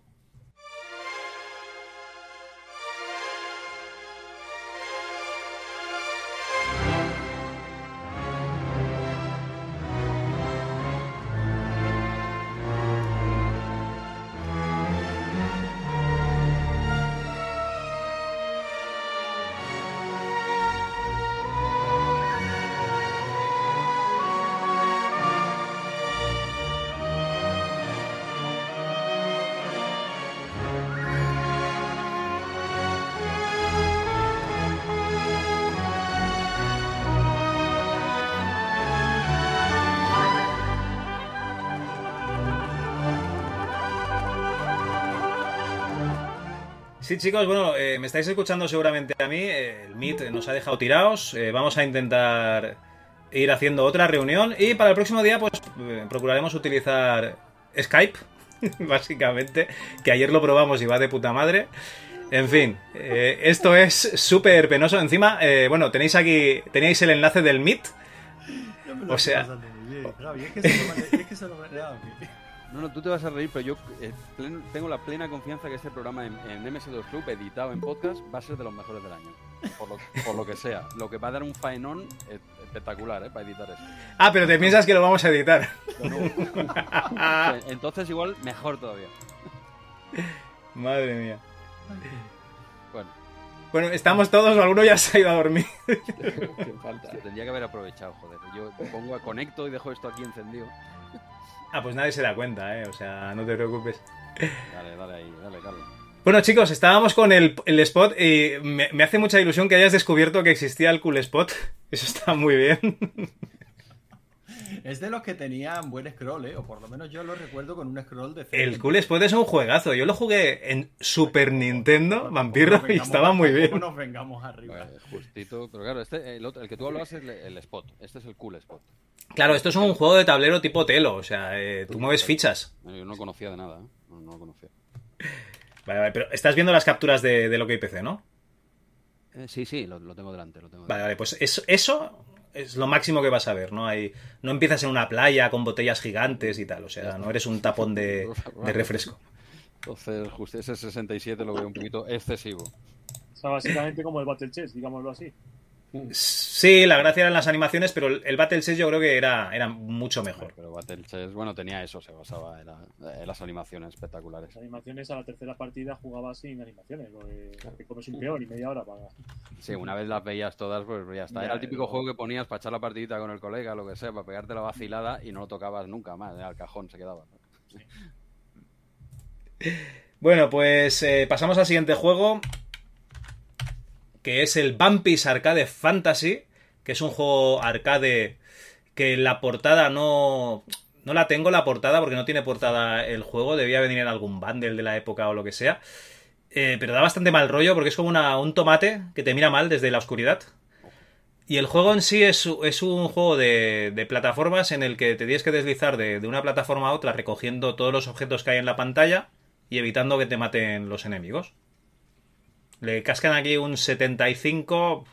Bueno, yo he jugado 4 o 5 fases, no está mal. Pero yo, yo creo que un 75 tampoco, ¿eh? O sea, se han venido muy arriba. de 95 es por lo menos divertido. Sí, no, no, a ver, no está mal, pero tú, 95 tú- es mucho, ¿no? tú ten en cuenta que las opciones que tienes es desplazarte izquierda a derecha y controlar la, la altitud a la que saltas, ya está. ¿Vale? Es como la pulga. No, no te extraño. Hostia, pero este que se lleva un 75 y tienes un poquito más para adelante el pushover, que es una burrada, le ponen, sí, algo mejor, pero un 78. Tampoco te creas que eh, los diferencian demasiado, ¿no? Pero claro, yo Sí. al Vampis este no, no lo he jugado. Bueno, yo lo he jugado, pero eso, para, para probarlo. Pues ahora que comentas el, el pushover, O Wizball, ¿no? Ostras, pues ahora me matas porque el Wizball no lo he jugado nunca. El Wizball es el de la pelotita que tú puedes a izquierda y derecha aumentar la velocidad de giro para hacer que salte en un ángulo pues más vertical o más horizontal. El Wizball, no sé, no sé si era no de Ocean, ¿no? Era de Ocean, me parece. Pero ¿Sí? no, sí, creo que sí. Pero no me, no me suena, más que nada porque me parece que está la publicidad por aquí en la revista. Ah, o el Wizball o el Wizboy, uno de los dos. Pero mm, bueno, pues eso, izquierda-derecha y controlas la, la altitud pues para poder desplazarte en, a- en el salto a otra plataforma. Porque tú no puedes desplazarte en diagonal, sino que saltas en vertical, ah, vale, vale. intentas controlar a qué altura eh, caes eh, a la derecha o a la izquierda. Vale, ¿Vale? vale. Sí, entonces más como decía, ¿no? Más como la pulga. Bueno, la pulga tampoco porque una vez lanzado a donde caigas caíste. Pues mira, habrá que echarle un, un vistazo a este sitio, ¿eh? porque todo este tipo de juegos así que tienen sistemas de control así curiosillos. Este es sencillito, para, para tu hija, por ejemplo, para que pruebe al principio no, no estaría mal. Hombre, aquí comentan que la sencillez del juego es engañosa, pero tus neuronas se acusarán el reto. Sí, no, no, o sea, eh, digamos que, que te van introduciendo pues fases sencillas y luego hay una fase que es jodido esquivar los enemigos, por ejemplo, unos platillos de, un instrumento musical, ¿no? Pues cosas así. Antonio, esa ambulancia es tuya. Sí, pero no, no vienen a buscarme a mí, Javi, no te preocupes. Seguro, yo creo que lo han enviado del grupo de Telegram. los, de, los de YouTube. los de Google, pagad Google. Cabrones. Bueno, chicos, eh, el siguiente juego que ya tenemos aquí en la portada, el Pushover, el de la hormiguita, eh, se lo había adjudicado Sergio, que no sé si está o se ha quedado ya en casa. No sé, te oye, Sergio. Hola, hola, hola. Ahora, Sí, no ahora. sé, Ahora me sí. había entrado ahí muteado. Ay. Nada, pues el pushover. Bueno, yo me lo adjudiqué porque es un juego de estos de los que guardas cariño, aunque no tuviste el juego original. Pero vamos, yo este juego lo tuve de chaval y, y la verdad, bueno, para que no lo conozca, es eh, tan sencillo como, digamos, tú tienes un, una pantalla donde hay unas fichas como de dominó. Entonces, lo que tienes que hacer es colocarlas de cierta forma para que al, digamos, tirar una de ellas, caigan el resto de las piezas. Entonces al final es, es un juego, digamos, como de inteligencia. Entonces, ya te digo, a mí en su momento me enganchó, me enganchó mucho. De hecho, no me lo he a pasar. Sí que me llegué bastante, pero son 100, 100 niveles. Eh, tienen password, vamos luego cada nivel. Y al final es un juego bastante simpaticón. Que luego encima es curioso porque yo creo que es de los, primer, de los primeros juegos basados en, en un producto. Porque ahí donde le ves, eh, estamos viendo la portada, y es una, una hormiguita que se llama J.A., como los G.Joe, pero J-Ant, o sea, como si fuera del ejército. Y luego el perro que sale por ahí era la mascota de unos cereales del Reino Unido. Entonces, supuestamente tú te tienes que meter en el hormiguero para sacar esos cereales que se le han caído por ahí al perro este. Eh, y es una cosa bastante. Me pareció muy curioso que, vamos, en el año 92 que una compañía pusiera pasta para, para esto, pues eh, es bastante. Por ejemplo, y además esto es, eh, me parece exclusivo de las versiones de ordenador. Este Sergio, un, Sí. un comentario a raíz de lo que comentas, eh, eh, digo, es que este, disculpa, eh, pero que ya lo hicimos en el programa el mes pasado y tal, Sí. y esto que dices, total, eh, no dirían que programa ni nada, ya está, sin más. Esto que comentas es, es- es tal cual, es tal cual, el que promocionaba ese producto y tal, pero es curioso que en la versión de Super Nintendo Sí. eliminan completamente ese producto. O sea, Mm. no sale en la portada, no aparece para nada. O sea, Yo entiendo que... entiendo que al final, cuando te topas con Nintendo, Ya, pues, ahí está. ahí Es, que tienes es una cosa que me sorprende a mí mucho en el sentido de por qué un juego de ordenador va con password. Mm, sobre todo si es para. porque todavía con cinta, pero si tienes disquetes o tienes el disco duro, ¿para qué meterle password? Directamente grabas partida y fuera. Pero claro, en el momento que metemos Super Nintendo, pues ya. Pero era muy habitual, ¿eh? También el eh, de Incredible Machine, juegos así tipo puzzle, eh, Sí. muchos, por no decir la mayoría, tiraban de, de códigos. Y es Sí, raro, es que era nivel a nivel. dices. Sí, sí. Sí, era, menos el tarro, yo creo, a nivel programador, ¿no? Tener que implementar un sistema que guarde en un disquete, en un- lo pones en passwords y ya está. Esta pantalla de este código Y y, sobre, fuera. y sobre todo si lo vas a sacar en plataformas en donde eso no es tan fácil. También, también. Juegazo, por cierto, ¿eh? pedazo de, de juego, como comenta Sí. Sergio, Sí. espectacular, ¿eh? Dale, A mí, dale. a- a mí la nota que le pone me parece bajita, ¿eh? Pero a ver, sí que es un juego sí. sencillo, pero el juego realmente. o sea, le podéis, este juego es algo- un juego que le podéis dar a alguien que no juega habitualmente a videojuegos que se puede enganchar. Totalmente cierto, sí. Sí, muy bueno. Y Cosa que a lo claro, antes- digo, no es muy espectacular, entonces sí que le pone mucha jugabilidad, pero Pero los gráficos son bastante resultones, ¿eh? Sí.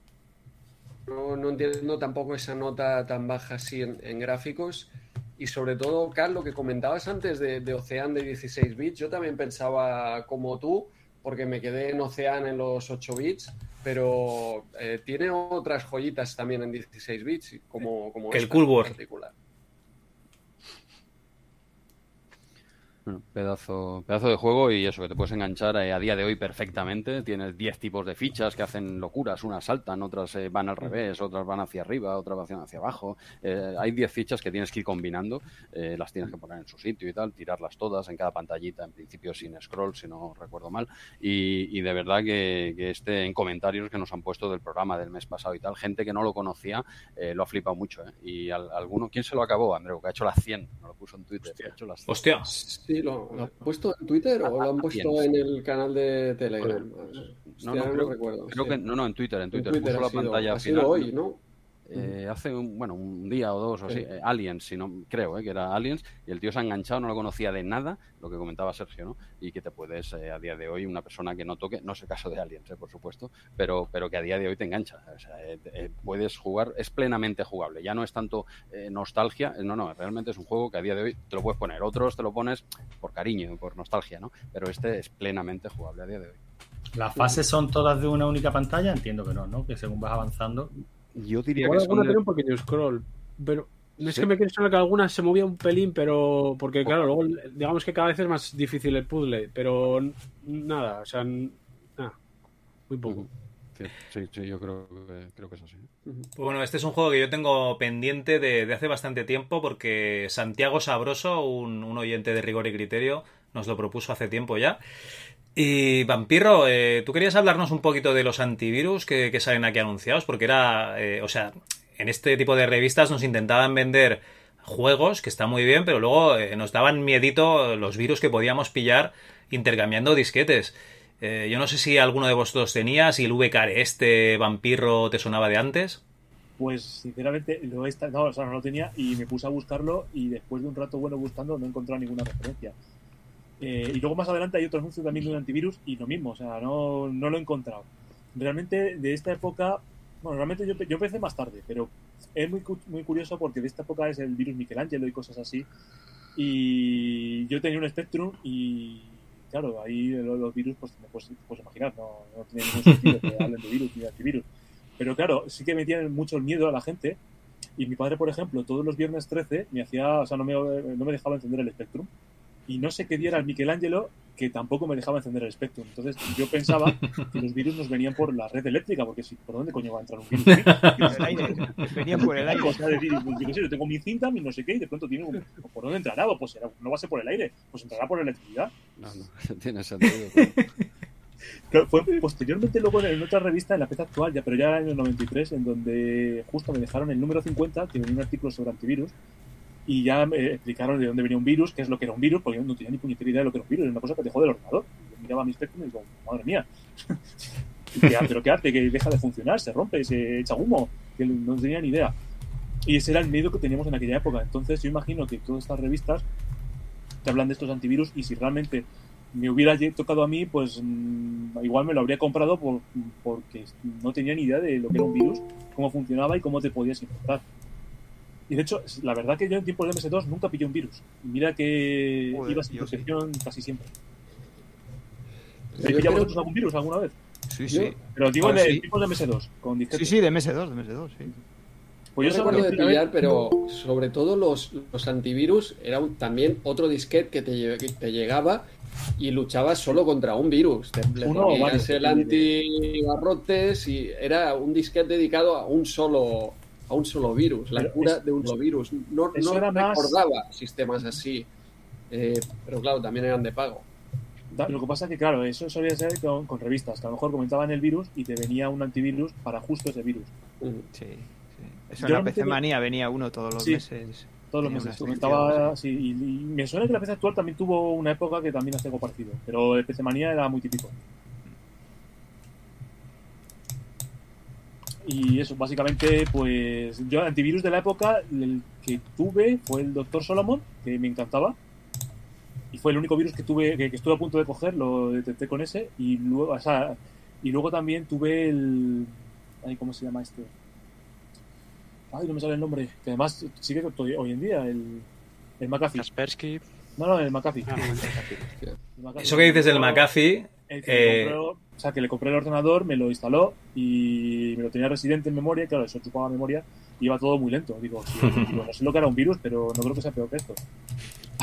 Yo, lo que recuerdo era lo del el disco de arranque, que si se había Sí. metido ahí, ¿sabes? Eh, el sector de arranque tenías que reiniciar el ordenador y arrancar desde el antivirus, etcétera. tenía que estar protegido para que no entrara nada. Y Sí, sí, también recuerdo una revista de la época, pues no sé si era La Arroba, una de estas que eran así ya más de, ingeniería inversa, de los 90. eh, que, que traía simuladores de virus. O sea, recuerdo que venía como regalo y podías ejecutar y ver eh, pues cómo actuaba el virus barrote, el cascada, el, eh, y veías ahí una representación, incluso uno muy gracioso que salía un Cristo allí que daba palmadas, no me acuerdo cómo se llamaba el, el- el virus aquel. Pero, pero sí, sí, era gracioso de ver. salió por- a mediados de los 90 o a finales. Creo que, no, creo que fue a mediados. Había una revista que era, era una revista digital, que era Ispahat, y había, no sé si os acordáis del 29 Labs, lo mejor dicho en Pit English, eh, 29 say Labs, algo así.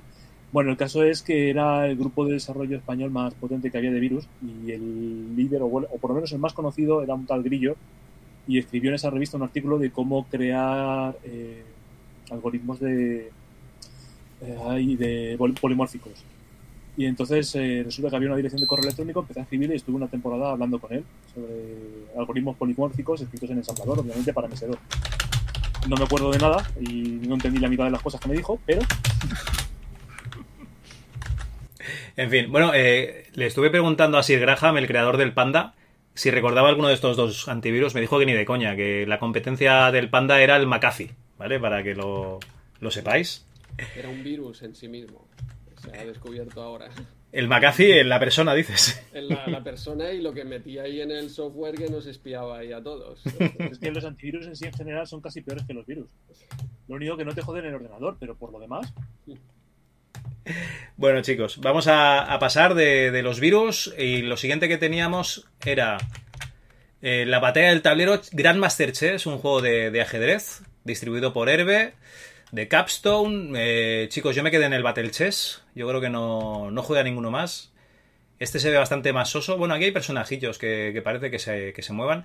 Y le ponen un 81, que debe ser pues un juego pues bastante, bastante bueno para jugar. No sé, no sé si lo habéis probado. Pues no, Pues pero no. es ajedrez, ¿no? Pues todo el mundo sabe no. lo que es el ajedrez, pues ya está. Me, me llama la atención Es que juego, esto, ¿no? esto es posterior al Battle Chess. sí. Sí, el 92 sí. es del 80 y pico.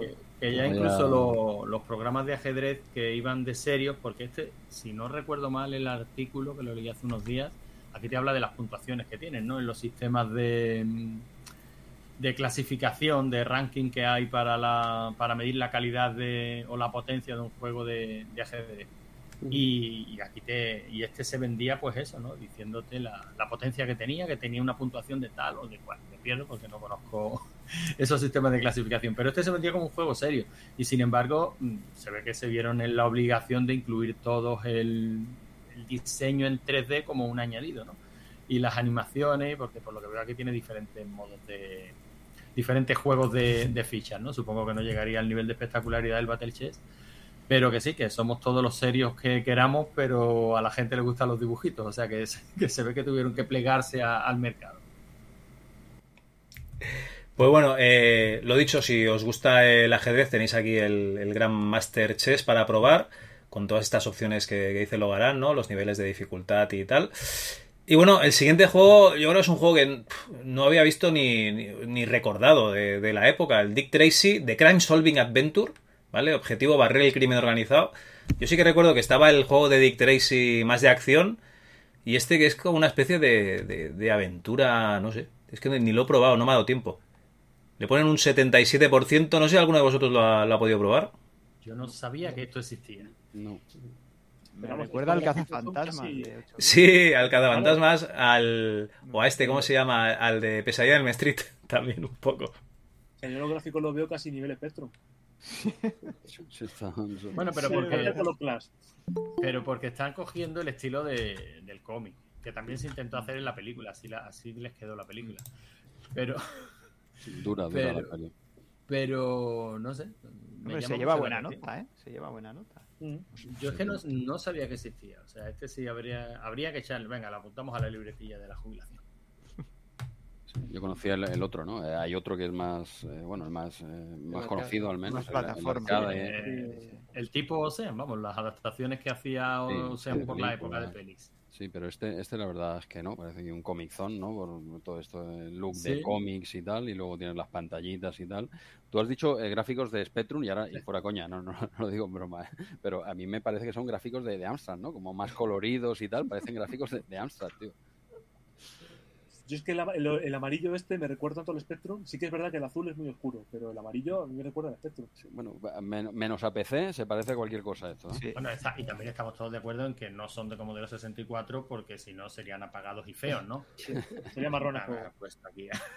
Bueno, han pillado todo, solo queda uno, yo tiraría para adelante ahora que nos hemos salvado. Sí, no os metáis ya con el MSX, que si no, de aquí no salimos. No, el no MSX salimos. estaría en japonés. No Oye, que estamos dos de MSX aquí, cuidado, ¿eh? Oh, qué grande. Bueno, aquí tenemos El ese- Eternam. Ese es el problema, ese es el problema, que son como los veganos. Empieza uno y poco a cogiéndolo, Cogen fuerza, cogen fuerza.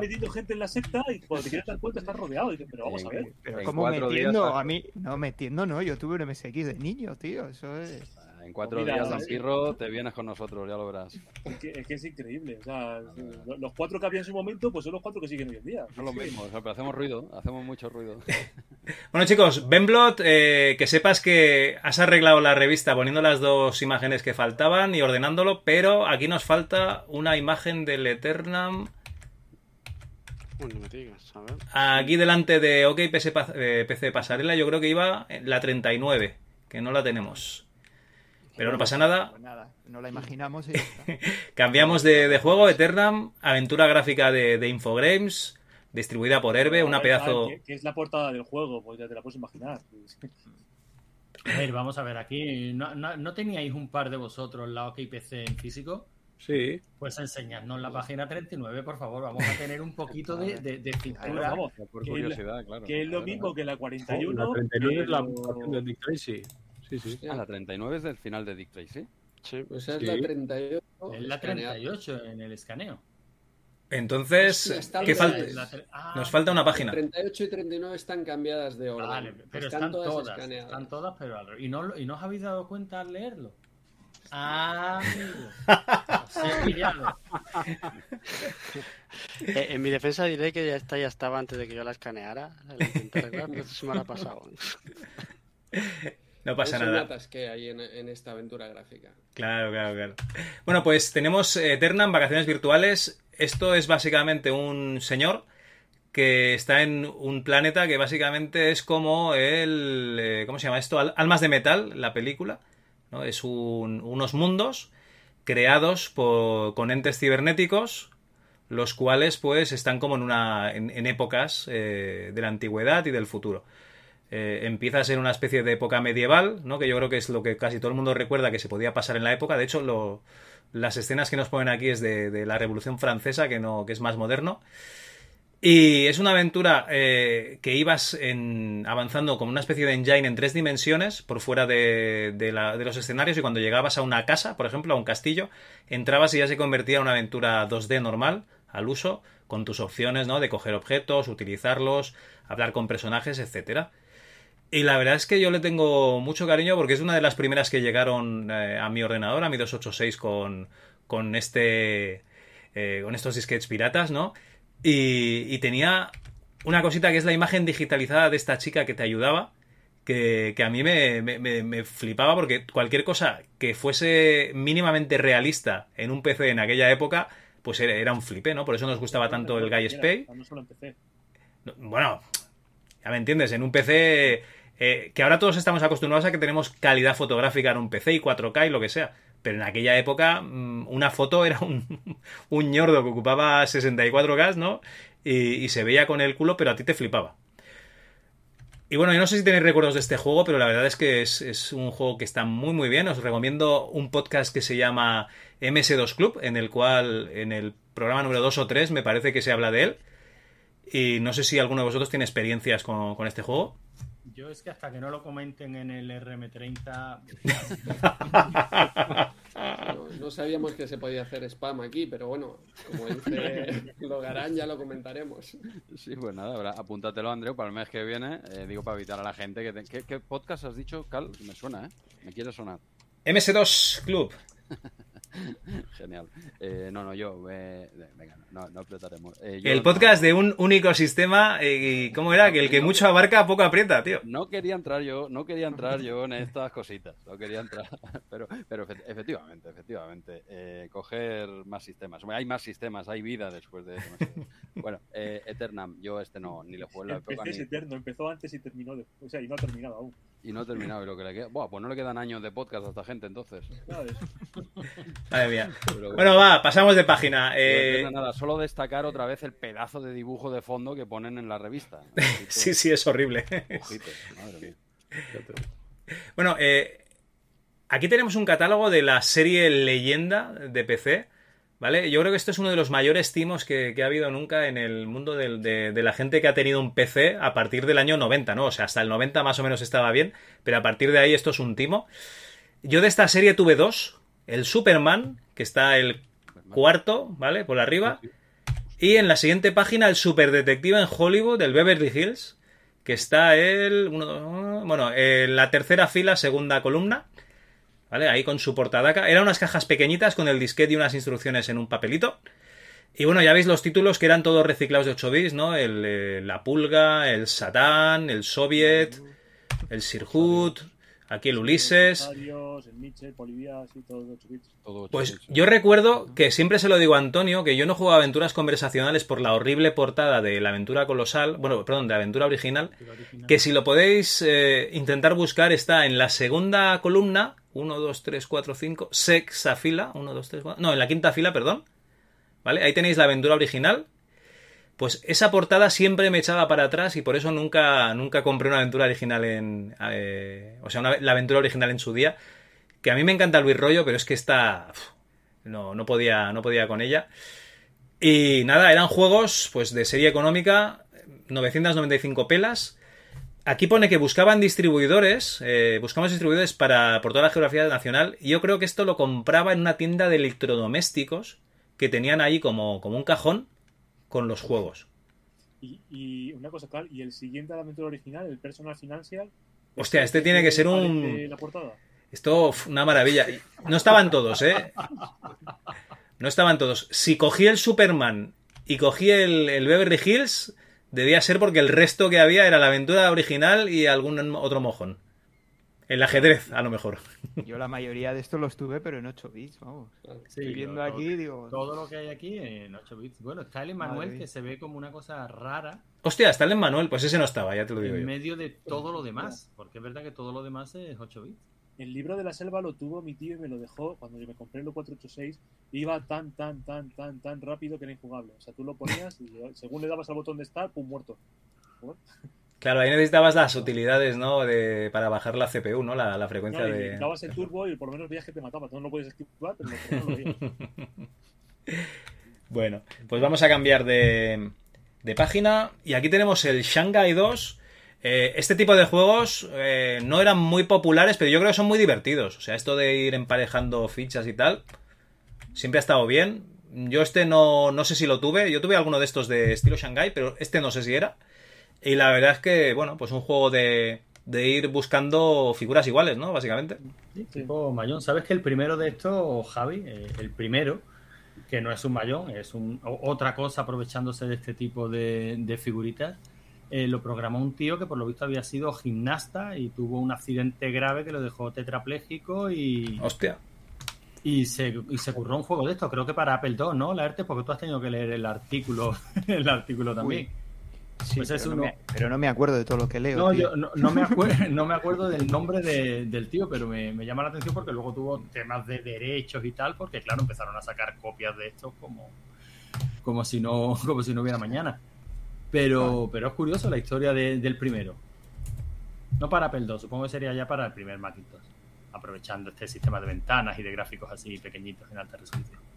Ah, Este, este juego es muy bueno para la presbicia también, sí. sí, para provocarla, ¿no?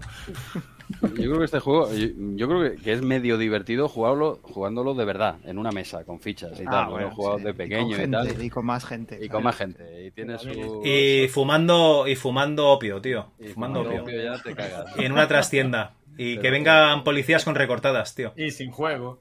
Ahí, ahí aún tiene un pase, pero en ordenador yo este, este tipo de juegos siempre los he evitado. ¿eh? Nunca- Bueno, no yo lo ponía al nivel del solitario de, de Windows, vamos. Por ejemplo. Sí, de ese estilo, claro. Sí, sí, sí.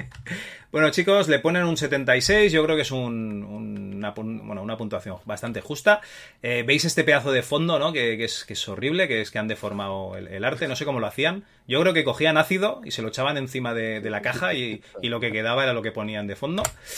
Y bueno, vamos al Mille Miglia, esos locos pioneros del volante, que es un juego italiano de Simulmondo y se lo han agenciado aquí los multisistemas. Sí, este, ah, este juego lo vimos un poco sencillo y que podías probarlo rápidamente porque en, en PC tenías juegos de, de- de, bueno, de semanas y de meses, ¿no? Así que por eso nos lo, nos lo adjudicamos. Es un juego de coches que realmente hasta que empieza el juego te parece un juego estupendo, ¿no? Porque tiene mil opciones. Ese es el resumen, el titular. el titular. Tiene muchas opciones, eh, el nivel de detalle, lo típico que había en los PCs de, de la época, marchas manuales, automáticas. Puedes elegir entre diferentes pilotos, diferentes años, etcétera.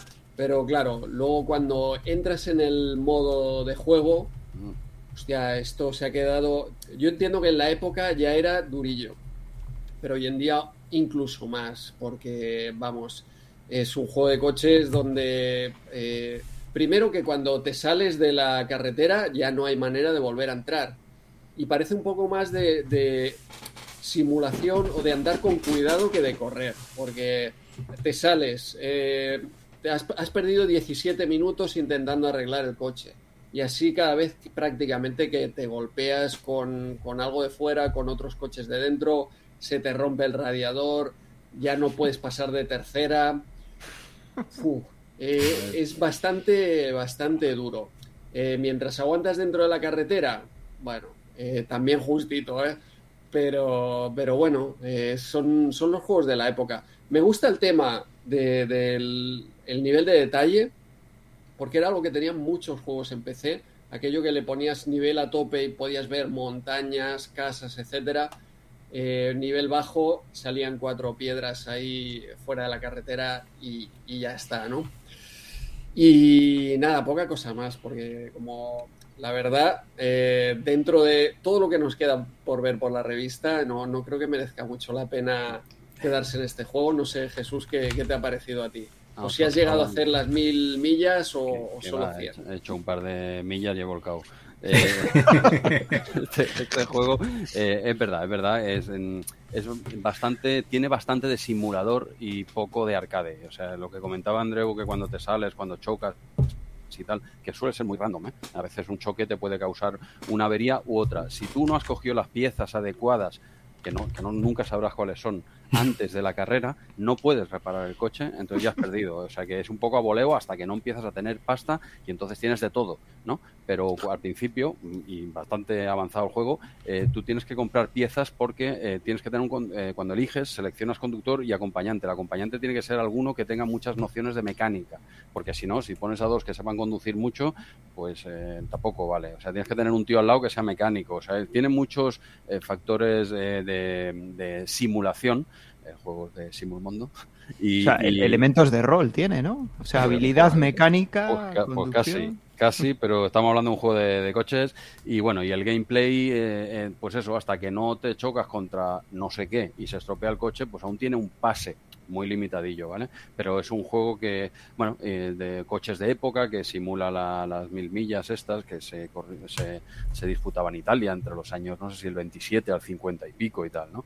Eh, una carrera que se hizo muy famosa, que llegó a ser oficial y todo, la crearon cuatro tíos a nivel amateur y acabó siendo oficial a los dos años, o sea, lo petó bastante en, en Italia, ¿no? Y aquí se recrea pues esa carrera de coches de época y tal, pero es un juego con bastante, bastante eh, toque de simulación y a mí cuando ya en el coche empiezas a meter simulación, pues eh, a mí no, a mí los, los juegos de a mí a mí los juegos de coche me gusta que sean más arcades.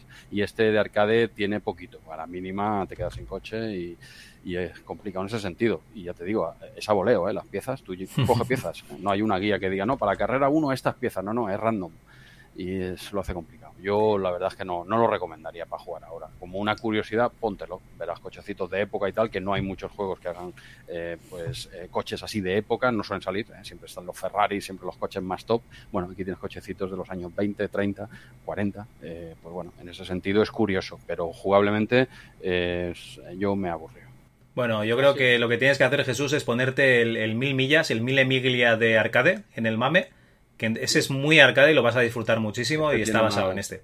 Ese, bueno, ese, mira, eh, también decir que es de los primeros juegos que, tiene, que sale siempre en los ROM sets. ¿eh? Claro. Mil- Claro. Seguro. Sale de los primeros. Pues nada, eh, Cal, tomo nota, tomo nota, porque si esta, esta versión del juego más arcade es en la versión de Mame, que no la he probado, pues, pues igual tiene un pase, ¿vale? Yo he probado la, la versión de 2 y creo que la de Amiga también. O sea, que vuestra, vuestra opinión del juego queda perfectamente reflejada con la cara del tío que hay en la parte superior derecha Sí. de, la, de la página, ¿no? Se le ha jodido el radiador a ese. Sí, se le ha jodido el radiador, no lleva mecánico y no ha cogido un radiador de, de repuesto, o sea No ha que... cogido la pieza que le tocaba, vale. La, la- casa, Que ¿Por qué llevarán gorrito de baño? Es algo que no... Sí, Por si llueve, Por si llueve, ¿no? claro. ¿No lleva capota? Pues eh, exacto, igual es por si llueve directamente, no tiene más misterio. Pues nada, es un juego que, oye, eh, la verdad, a mí creo que Andreu también, eh, no, la verdad es que no, no lo jugaría a día de hoy. Lo he probado para el programa. Oye, Jesús, pero los coches vuelan. Es que si vuelan. Ah, bueno, por- eh, lo dices por la perspectiva, está un poco La- chunga. La, que tiene, ¿no? perspectiva de esa chuca parece que va volando ahí el otro. ¿no? Es que ya te digo, ni siquiera la parte arcade, antes, antes de salirte y de estropear el coche, que se, que se va a avería rápido, ni siquiera esa parque- parte es demasiado llamativa. Tampoco te digo es una castaña, ¿eh? que hay juegos de coches que los pones y dices, Buah, esto es infumable. No, no, puedes echar un ratito hasta que te pete el coche, ya está. Entonces ah, pon otro juego. Muy bien. Pues bueno, vamos a pasar al siguiente. ¿Perdón? Una, una última cosita, fíjate que es curioso que sí que en originalidad en el plan de 1.85, pero en movimientos no dicen nada. Hostia, es verdad. No se mueve, no se mueve. Mejor Yo creo que callarse. no hay ni animación, se ve el coche tal como lo veis desde O sea, atrás y o estaba en la carretera o se vuelca. ¿no? Bota un poquito, creo, y así, pa, pa, pa, Sí. un poco, un poco más. Pero un juego complicado que lo he visto 50.000 veces en todos los ROM sets, siempre me lo he saltado y, y menos esta eh, tarde o ayer que tuve que ponerlo, que ya he entendido que tengo que ponerlo, ya. Vamos a ver qué tal. Y me alegro de haberme lo saltado. De que este es de los que se mueve el coche o que se mueve la carretera. Yo no lo he jugado. Eh, Se mueve más la- el escenario que, la car- que- que el coche, casi. ¿eh? El coche va de izquierda a derecha, poco movimiento tiene. ¿eh? Se mueve más el escenario que viene hacia ti que, que el coche tampoco hace Sí. grandes alardes de, de movimiento. En la versión de arcade que comenta Cal, no lo sé. No lo sé. No, pero el arcade no tiene nada que ver con este, es otro juego totalmente. Es como el World Rally, Es- el es arcade. Es un World Rally. ah, que no tiene es como- absolutamente nada que ver que este. No, no, No, el nombre solo, el nombre, pero Ah, vale, vale, entonces nada. Entonces nada. Bueno, chicos, eh, estábamos anticipando lo que yo me he ido ya al siguiente juego. Es la versión en CD-ROM de Loom, ya nos lo deja aquí claro. Eh, tarjeta gráfica VGA, no la EGA, ¿no? La, no la versión EGA que nos vino con sonidos eh, MIDI. Eh, tarjeta de sonido la propia del CD-ROM. Y es que en este número también tenemos una, una entrevista a una de las personas de Herbe que nos eh, dirá las bondades de- del CD-ROM, ¿no? Y era una cosa de, de la época, ¿no? ¿Para qué quieres otra versión del Loom si ya la has jugado? Pues bueno, en este caso, pues porque tenía mejores gráficos y mejor sonido. Yo no sé si tú nos podrías explicar, Vampiro, la diferencia entre, entre uno y otro. Pues uno es más bonito y suena mejor que el otro. Hay mucha gente que comenta que la versión EGA eh, es más bonita que la VGA. Yo no sé si estás Yo entre a mí ellos. no me lo parece. A ver, sí que tiene cierto encanto de los 16 colores, pero a mí no me lo parece. Yo, cuanto más bueno. colores mejor, desde siempre. Y esta sé, tenía voces también, ¿no? ¿O no? Eh, sí, tiene voces en la versión CD-ROM, efectivamente. En esta versión. Y el sonido, a ver, yo es que he jugado en la versión, porque lo tengo en GOG y he jugado esa versión, que es la versión de CD-ROM. Y bueno, también he estado porque aquí hace referencias al manual. Por suerte tienes el manual, lo que pasa que no tienes el libro de hechizos en la versión de GOG. Y el manual también te hace referencia a una cosa que venía con la caja original, que es una cinta de cassette donde te cuenta un poco la historia, que te dice, escúchala antes de empezar el juego, donde te va explicando un poquito por las cosas. No está la cinta, no he escuchado el audio, podría haberlo buscado, pero... Está pero por bueno, ahí, lo puedes- no lo he lo puedes- está por ahí en MP3. Sí, sí, seguramente. Está seguramente. incluso en castellano. No sé si lo, lo hizo Ignacio de Fase Bonus, quizás lo, re- lo, lo interpretaron. Igual, sí. Yo es que me suena de Sí, de que creo lo he escuchado. Lo he No escuchado me, en castellano. no me suena, cuando estaba allí en fase bonus no, no lo hice, no lo hice. No sé si Antonio lo hizo. Yo lo he escuchado, creo. Eh, a mí me suena que Ignacio hacía algún tipo de apaño sustituyendo los archivos, pero era para currarse las versiones No, en no, no, pero era como una radionovela, dijéramos. Sí, como lo que hicimos para el programa de Waxboard y cosas de estas. A mí eso no me Sí, suena, exacto, ¿eh? exacto. Del, del Loom no me suena. Igual es de Pero otro puede- pero programa, puede ¿eh? pero, ser, ¿eh? pero lo he escuchado eh, radiado en castellano eh, por eh, bueno, actores aficionados, dijéramos, y está, está muy chulo, ¿no? Te cuenta esta historia y, y, bueno, castellano, ¿no? Bueno, está bien, a nivel amateur, pero está muy bien. Bueno, no sé si lo habéis jugado el juego este. Eh, es yo realmente es un juego que no había no lo había jugado en su época básicamente porque no me llegó a mis manos. La primera vez que supe de este juego que existía fue además por esta época porque fui a casa de mi primo que le habían regalado un PC y se había comprado una revista, una PC Magazine y hojeándola resulta que hablaban del Loom y yo veía el Loom, veía las, las imágenes que entonces sí que estaban en eh, NGA y la verdad que yo lo flipaba, digo, pero esto cómo se juega, o sea, porque yo tenía un Spectrum y, y los juegos que me ponía mi primo en el PC, pues era un juego de karate y, un, y el test drive. Y yo veía esto y decía, pero esto, pero aquí cómo pegas a la gente, cómo matas, ¿qué, qué hay que hacer aquí? En cualquier caso, si has jugado otras aventuras gráficas, o sea, si no has jugado, si como yo no había jugado este juego, por lo que sea, eh, es bastante especial en el sentido de que eh, en esta época, pese a estar hecho con el mismo motor Scum, que Monkey Island y demás, eh, el interfaz no tiene nada que ver. Aquí no tienes verbos, aquí no tienes objetos, o podríamos decir que tanto los verbos como los objetos son eh, las notas musicales. Dependiendo del nivel de dificultad que elijas, puedes ver las notas o no las ves, simplemente lo haces a oído. Entonces, eh, tú vas jugando y vas explorando y vas descubriendo, o sea, según vas explorando el mundo, te van enseñando hechizos, porque en cada partida los hechizos se resetean, de forma que el mismo manual te lo dice, coge tu tarjeta, que no tienes en la versión de GOG, coge tu tarjeta de hechizos y escribe las, las combinaciones de sonidos que vas a tener, pero a lápiz, porque vas a tener que borrar cada vez que lo juegues. Entonces, cada vez que descubres algo, te enseñan un hechizo nuevo. Y una cosa que he descubierto además, que es la única vez que me atasqué este juego, porque la dificultad es bastante simple. Eh, para un, o sea, digamos, el, el, hechizo en un sentido hace una cosa y en el sentido contrario la deshace. Cierto. Por ejemplo, si hay, un momento en que te enseñan un hechizo de convertir la paja en oro, pues lo ejecutas y conviertes un montón de paja en oro. Si lo haces al revés, el oro lo conviertes en paja. Y como eso, muchas cosas. Entonces, a medida que vas explorando, te van enseñando cada vez más hechizos, con lo cual, hasta que no te los enseñan, no los puedes tocar. Y tienes que y ese realmente es tu único inventario. Entonces, eh, una cosa que he visto, porque una, cuando juego a los juegos de este tipo, sobre todo si son cortitos, si me han gustado, es luego ver algún gameplay para ver si me he dejado cosas que no las he descubierto. Y una cosa que he visto, porque además ha sido en la versión EGA, con sonido eh, una cosa que he visto es que el orden de las pantallas en las que han jugado no tiene nada que ver con, con el que he jugado yo. O sea, yo, por ejemplo, cuando llego a la isla, o sea, es, el juego no es muy largo, en unas 5 o 6 horas te lo puedes pasar. Pues en cuando llevas una hora, más o menos, sin mirar guías y sin nada, eh, hay un momento en el que llegas a una isla. Pues en, el, en mi caso tengo que explorar mucho hasta llegar a la parte en que te cojo un, un dragón y sin embargo, en el gameplay que estuve viendo en YouTube, eh, por nada más llegar a la isla, coge un dragón y se lo lleva.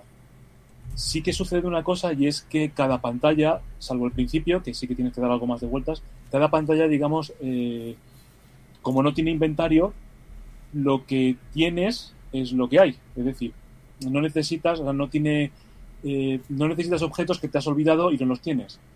Simplemente tú llegas a una pantalla y los hechizos que tienes, es, con eso se tiene que poder resolver. Entonces, eh, pues es como un montón de puzzles independientes que van concadenándose y con eso te resuelves todo el argumento. Que por cierto no lo he mencionado y, Y es que, mm, a ver si me acuerdo, porque como lo he ido jugando a lo largo del mes y lo he ido pasando un poco rápido, básicamente es que tú eres un. tú perteneces al gremio de los tejedores y dentro del gremio de los tejedores hay algo chungo y.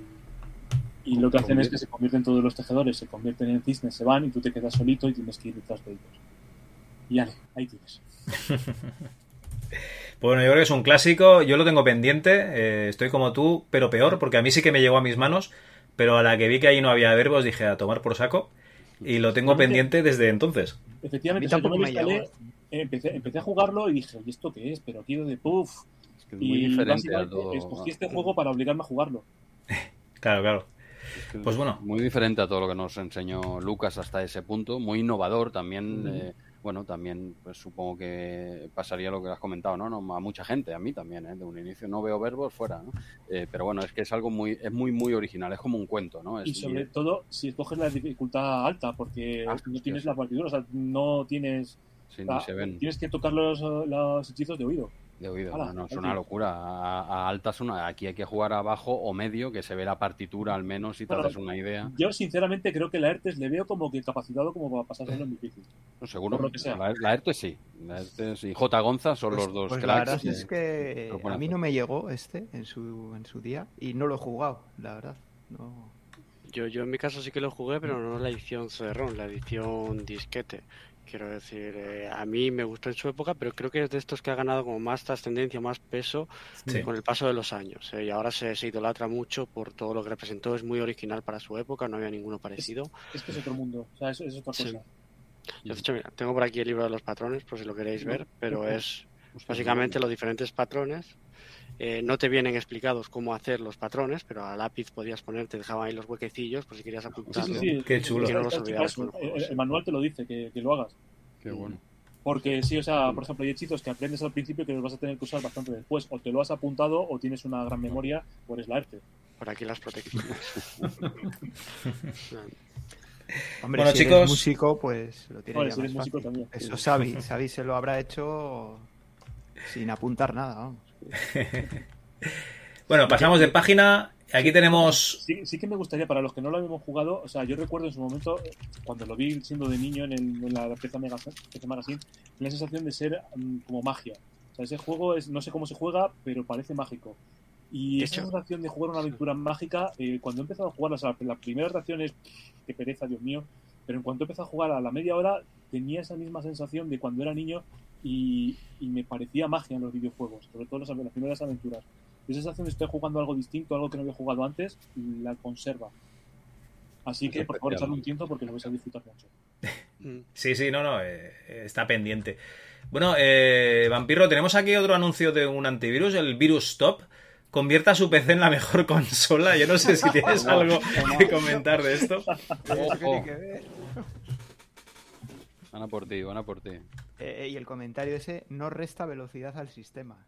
Es que eh, No, por lo, no por lo que ocupa yo- memoria. Por lo que yo No. he estado leyendo es una llave para desconectar el disco duro. Ta- También lo he buscado, ¿no? No encontré ninguna Hostia. referencia. Ya digo, tampoco me he matado a buscar, pero no, no he encontrado nada ni de este virus ni del anterior. Pues nada, a tomar por saco el Virus Stop. bueno, eh, aquí tendríamos un especial Olimpiadas, del cual hablaríamos si no hubiésemos hablado de, juegos de Olimpiadas mogollón de veces. Antonio se ha pasado por el MS2 Club, se ha pasado por RM30, hablando de, de estos juegos de, de- de Olimpiadas, sobre todo en las Olimpiadas 92 de, de Topo. Sí, Atletismo y gimnasia rítmica. O sea, los peores. Y yo no sé cuántas veces he hablado, he hablado ya de esta ponzoña. Tú has entrevistado a uno de. A dos, porque ayer estuve entrevistando a un grafista de, de la Olimpiadas 92, o sea que también podrás oír su parte de, de la historia. Podemos, o sea, que estos dos juegos podemos incluirlo perfectamente en la sección de virus. Fuera, porque fuera. no nos lo quitamos de encima ni con el virus. Stop. Así que a tomar por saco las Olimpiadas, que nosotros somos gente que usa ordenadores, no que hace deporte, o sea que fuera.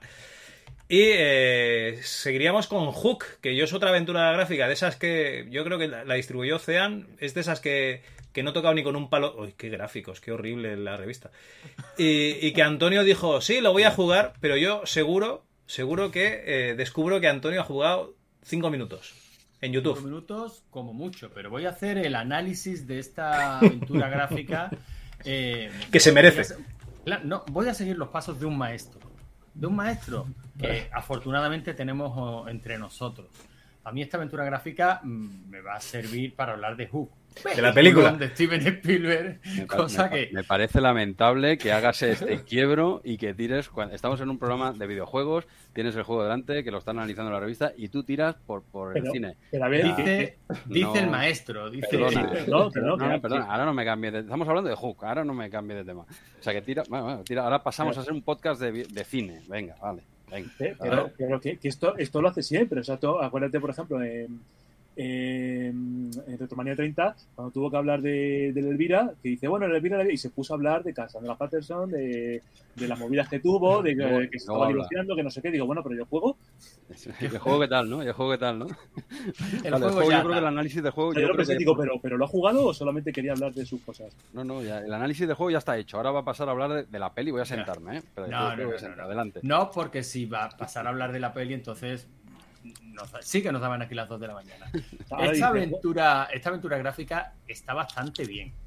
Está bastante bien. Y sin embargo es de estas olvidadas. Este, Javi, ¿cuántas veces habremos dicho que tenemos que hacer un, programa de las otras aventuras gráficas? No, no, no. El Hook es una aventura archiconocida. La hemos visto en publicidad miles de veces en todas las revistas de la época. Sí, pero La anunciaban eh, eh, a precio, pasado. a full price, la anunciaban a precio de saldo y, y- y ni por esas. Es que da pereza. Es que, Es que sí, es una sí, aventura que da pereza. Pues no tiene Nunca he por podido, qué. nunca he podido, tío. Pues no tiene por qué. Porque Espera, espera, Antonio, hace un mes, hace un mes te la adjudicaste. ¿Has jugado? Sí, sí, hombre, vamos a ver, hace un mes me la adjudiqué por... De más sabes que yo no me puedo comprometer a fecha de hoy a jugar a nada. ¿Has jugado? Es que no juego, que sí, coño, que la jugué. Ah, vale, La vale. jugué, No me la pasé, pero conseguí vestirme de pirata, que es la primera parte de la, de la aventura. Oh. Eh, o sea, eh, la aventura sigue un esquema muy, muy común. O sea, tú tienes que vestirte de, de pirata, tienes que conseguir los pantalones, la camisa, el sombrero, luego tienes que ir a la, la isla de los niños perdidos, a su poblado y convencerlos de que tú eres Peter Pan para que te ayuden a luchar contra Garfield. O sea, sigue un esquema, de hecho, muy similar al Monkey, ¿no? Tiene sus dos partes muy diferenciadas y para convencer a los niños perdidos de que tú eres Peter, pues también tienes que llevarles una serie de, de Te tienes que quitar la ropa de pirata, ¿no? Para ir con los niños te quitas la ropa. Eso está feo, Javi, eso está feo. Pero que es una aventura gráfica muy resultona, muy divertida, muy jugable. Y yo creo que la gran pega que tiene es que tiene dos o tres puzzles de, de acertar, de a ver si suena la flauta. Mm. Ese es el principal problema que tiene, que tiene esta aventura. Bueno, Además que bueno, bueno, ya nos está diciendo Google que te quedan el 10 minutos rapidito. problema que va. tenemos nosotros es que tú no has pagado el Google Meet bueno. Pero que, que de verdad que es una aventura que está bastante bien. Gráficamente está, está chula, tiene un sistema de control, vamos, no deja de ser un Scum. Tienes tus cuatro Pues acciones. que a mí, a mí a nivel gráfico esta aventura, ugh, es, no sé, los contornos esos que tienen los personajes me echan mucho para atrás. Mm, no son tan cantosos como se ven en los. O sea, sí es cierto que tú lo ves en la, en la fotografía, o sea, en, la- en los pantallazos, y te da la impresión de, de, bueno, de este marquito negro que se le colocaba a los juegos de Spectrum para, para evitar el color clash. Pero no es tan así, o sea, cuando la juegas no es tan así. Los gráficos son muy, muy vistosos, muy resultones, tipo dibujo animado, y están, lo que sí es horrible son los dibujos de fondo de la, de la, de la revista, es verdad, es que son el horror. Pero creo, creo que podéis echarle un tiento que es una aventura muy divertida, vamos, que no, no sé por qué está tan olvidada, y está muy olvidada. Es verdad que se comenta, es verdad que se publicitó muchísimo, pero no es la típica que nadie reivindica, ni que nadie tiene nostalgia de ella, ni que te encuentras 200.000 vídeos en YouTube de Peña que se lo ha pasado, ni Wild Throats, o sea, nada. Es- y sin embargo, es que, no está yo- mal, o sea, es Yo creo que, eh, a ver, eh, Lucas y Sierra la taparon, básicamente. Yo tampoco lo he intentado, eh, más de una vez, y, y no, hostia, no, no me llama, Sí. no me sigue sin llamar. tío. Sí, yo creía que era el efecto Lucas y Sierra y todo lo que no entra ahí no vale, pero sin embargo hay aventuras que recordamos como, yo qué sé, Kirandia o incluso Mundo Disco, se habla más de ella y para mí es una aventura muchísimo más dura que, este Hook.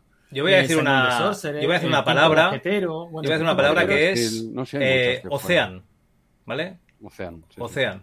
Yo, Andreu, voy a decir esa palabra, Ocean, ya está. Bueno, pero sí, sí. Lo que recordaba de, 8, de 16 bits eran juegos de, de- de este estilo, pero también había ese pushover y, y habrá otros que, que iremos eh, descubriendo. Pero no, pero porque será a partir de que Infogrames compre Ocean, ¿no? Serán los buenos. Sí, pero, pero fíjate, cuando, cuando Ocean tenía que hacer películas, o sea, conversiones de películas, lo hacía mucho al estilo 8 bits. Es decir, por ejemplo, Terminator 2 es unos meses antes de esta. Y era pues como podía ser de Batman, como podía ser todo ese tipo de juegos. Sí, Una serie de, de niveles con distintos tipos de jugabilidad, eh, muy 8 bits. Lo que pasa es que en 16 es con mejores gráficos y algún nivel más, y, sobre, y en versión amiga con scroll. Pero en cambio, voy a, por ejemplo, aquí ya está haciendo una aventura gráfica. Se nota que ya cambian los tiempos. Ya eso, los 8 bits están obsoletos. De todas maneras, aunque, aunque he visto que esta aventura gráfica parece como desarrollada por Ocean también, yo creo que no. Yo creo que estaba desarrollada por un, eh, por un equipo independiente y que Ocean simplemente lo, lo distribuyó. Lo tengo que, lo tengo que mirar. En Como ¿eh? Yo creo que al- al todos los desarrollador. 16 bits de Ocean rollo externo. Yo creo que sí. Y luego con Hook es que hubo locura, porque ahí hubo un reparto de licencias y yo no sé qué cantidad de juegos salieron. Recuerdo uno de Game Boy que estaba bastante bien. No me atrevo a mencionarlo porque igual Vampiro me... Pero, o sea, que, que estaba bastante bien. Incluso un arcade, creo que, que era un beaten up, que estaba muy chulo, muy, muy divertido. O sea, que es que de Hook, joder, yo creo que es una de las licencias más, más portadas a videojuegos, ¿eh? Y este no está mal, de verdad que no, que no está mal. Desde luego no es una aventura gráfica memorable, pero no es mucho peor que otras muchas que, que sí se recuerdan hoy día. Bueno, chicos, eh, es una aventura que está pendiente. Si Antonio dice que no está mal, yo la, yo la probaré. Y ahora lo que vamos a hacer es una pausa para la publicidad y volvemos enseguida. Menos para los que estéis en el directo de YouTube, que se va a ir a tomar por saco. Son los originales, son lo último, son los PC Games de Planeta Agostini. Las últimas novedades en juegos PC con todos sus trucos y a precios bajísimos. Los fascículos 1 y 2 y los juegos Lamborghini y el gran estreno. Heimdall 2 por solo 1995 pesetas. ¿Estás desvelado o te han dejado a dos velas? Nosotros tenemos la solución. La Hora Retrono, tu podcast de videojuegos.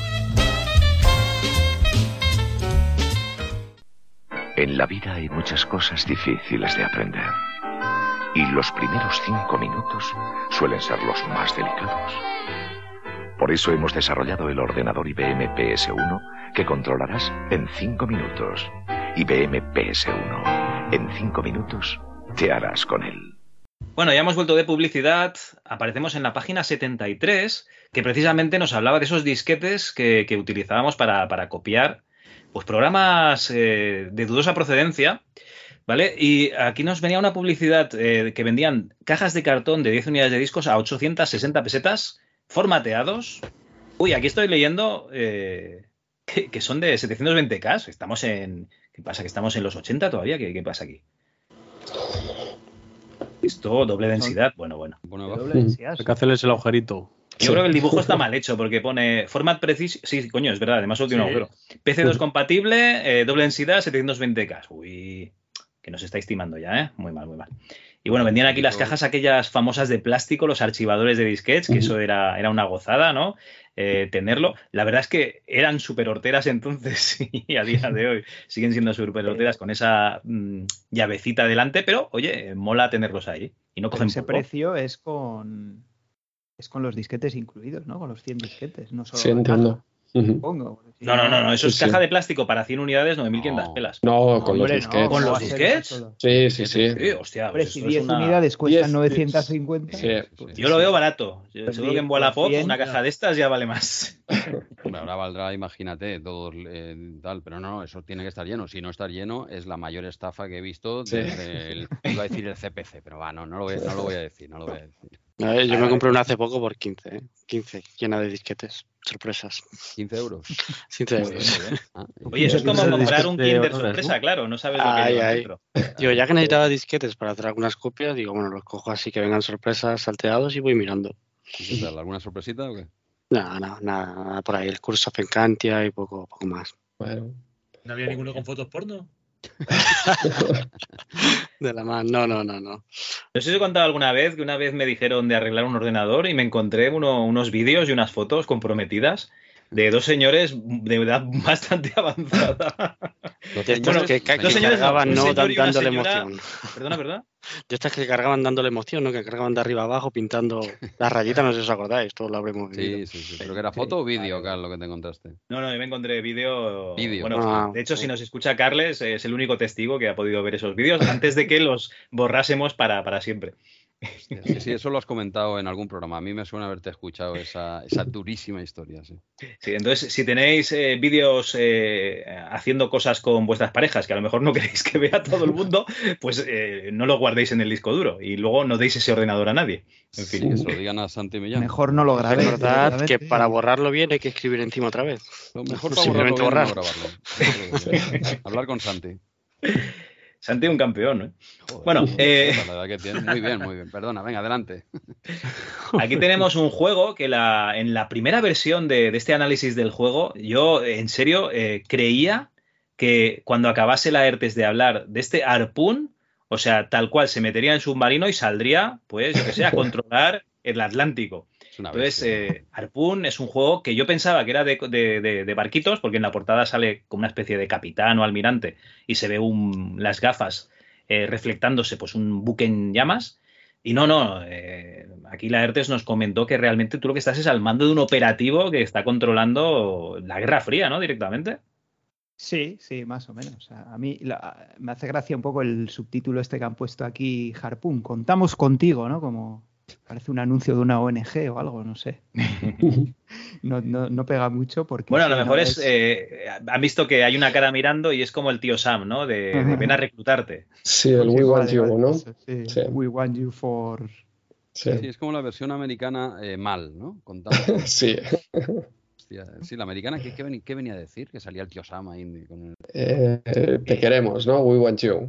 Sí, we want you. Sí, algo así es, ¿no? Contamos contigo en esta la versión mal. Sí, sí. Esta es la versión Village People. De...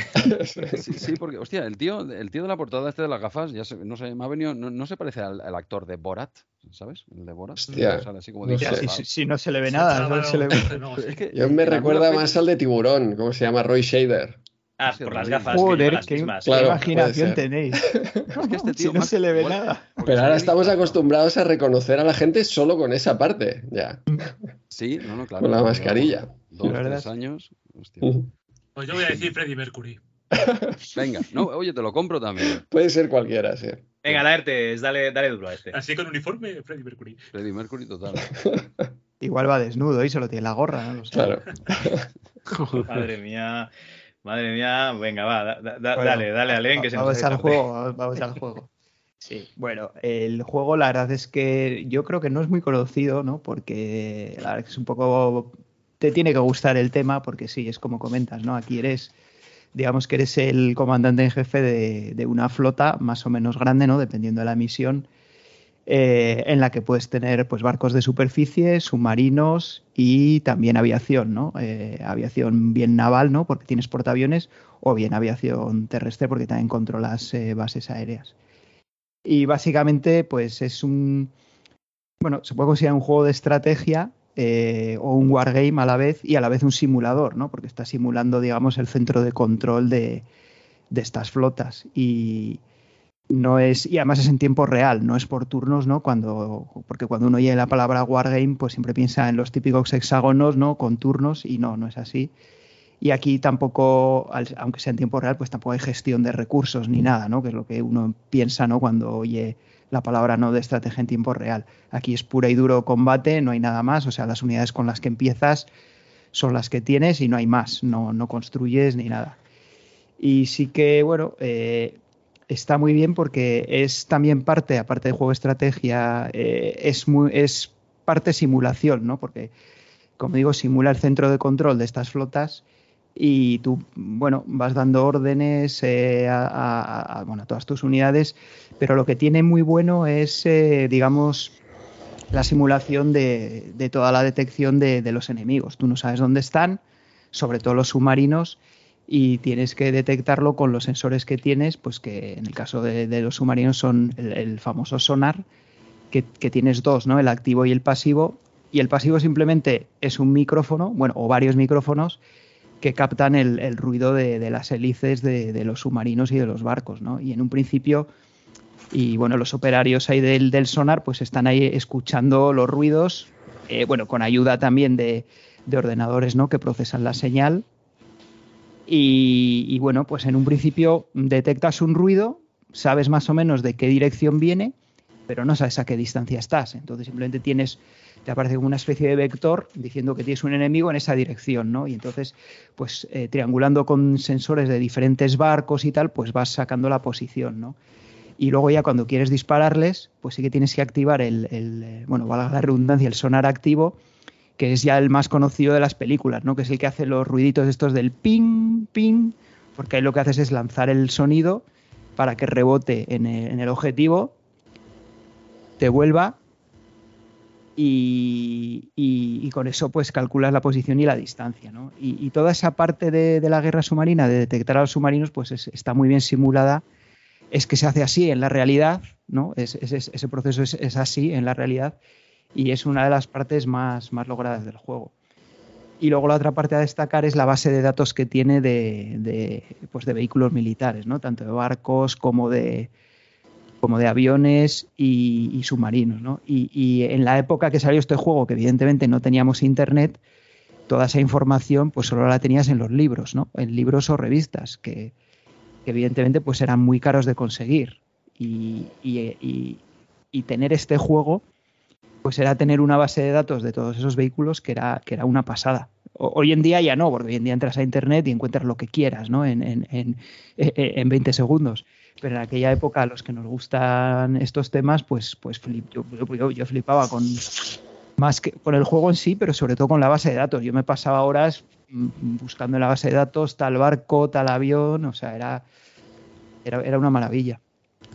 Me imagino que vosotros no, no jugasteis ninguno, ¿no? Ni lo Bueno, conocíais. no nos lo- vamos a engañar, ¿eh? Está la revista plagada de pantallas. O sea, hay eh, screenshots de- del juego a, a tutiplén. Y yo solo de ver estos menús, estos mapas y, toda esta información y todo en inglés, es que eh, me, me está dando un corte de digestión que, que yo en esa época me hubiese asustado, ¿no? O sea, yo, yo leo esto y, Es- y directamente no me atrevo. Digo, esto es para gente que controla mucho.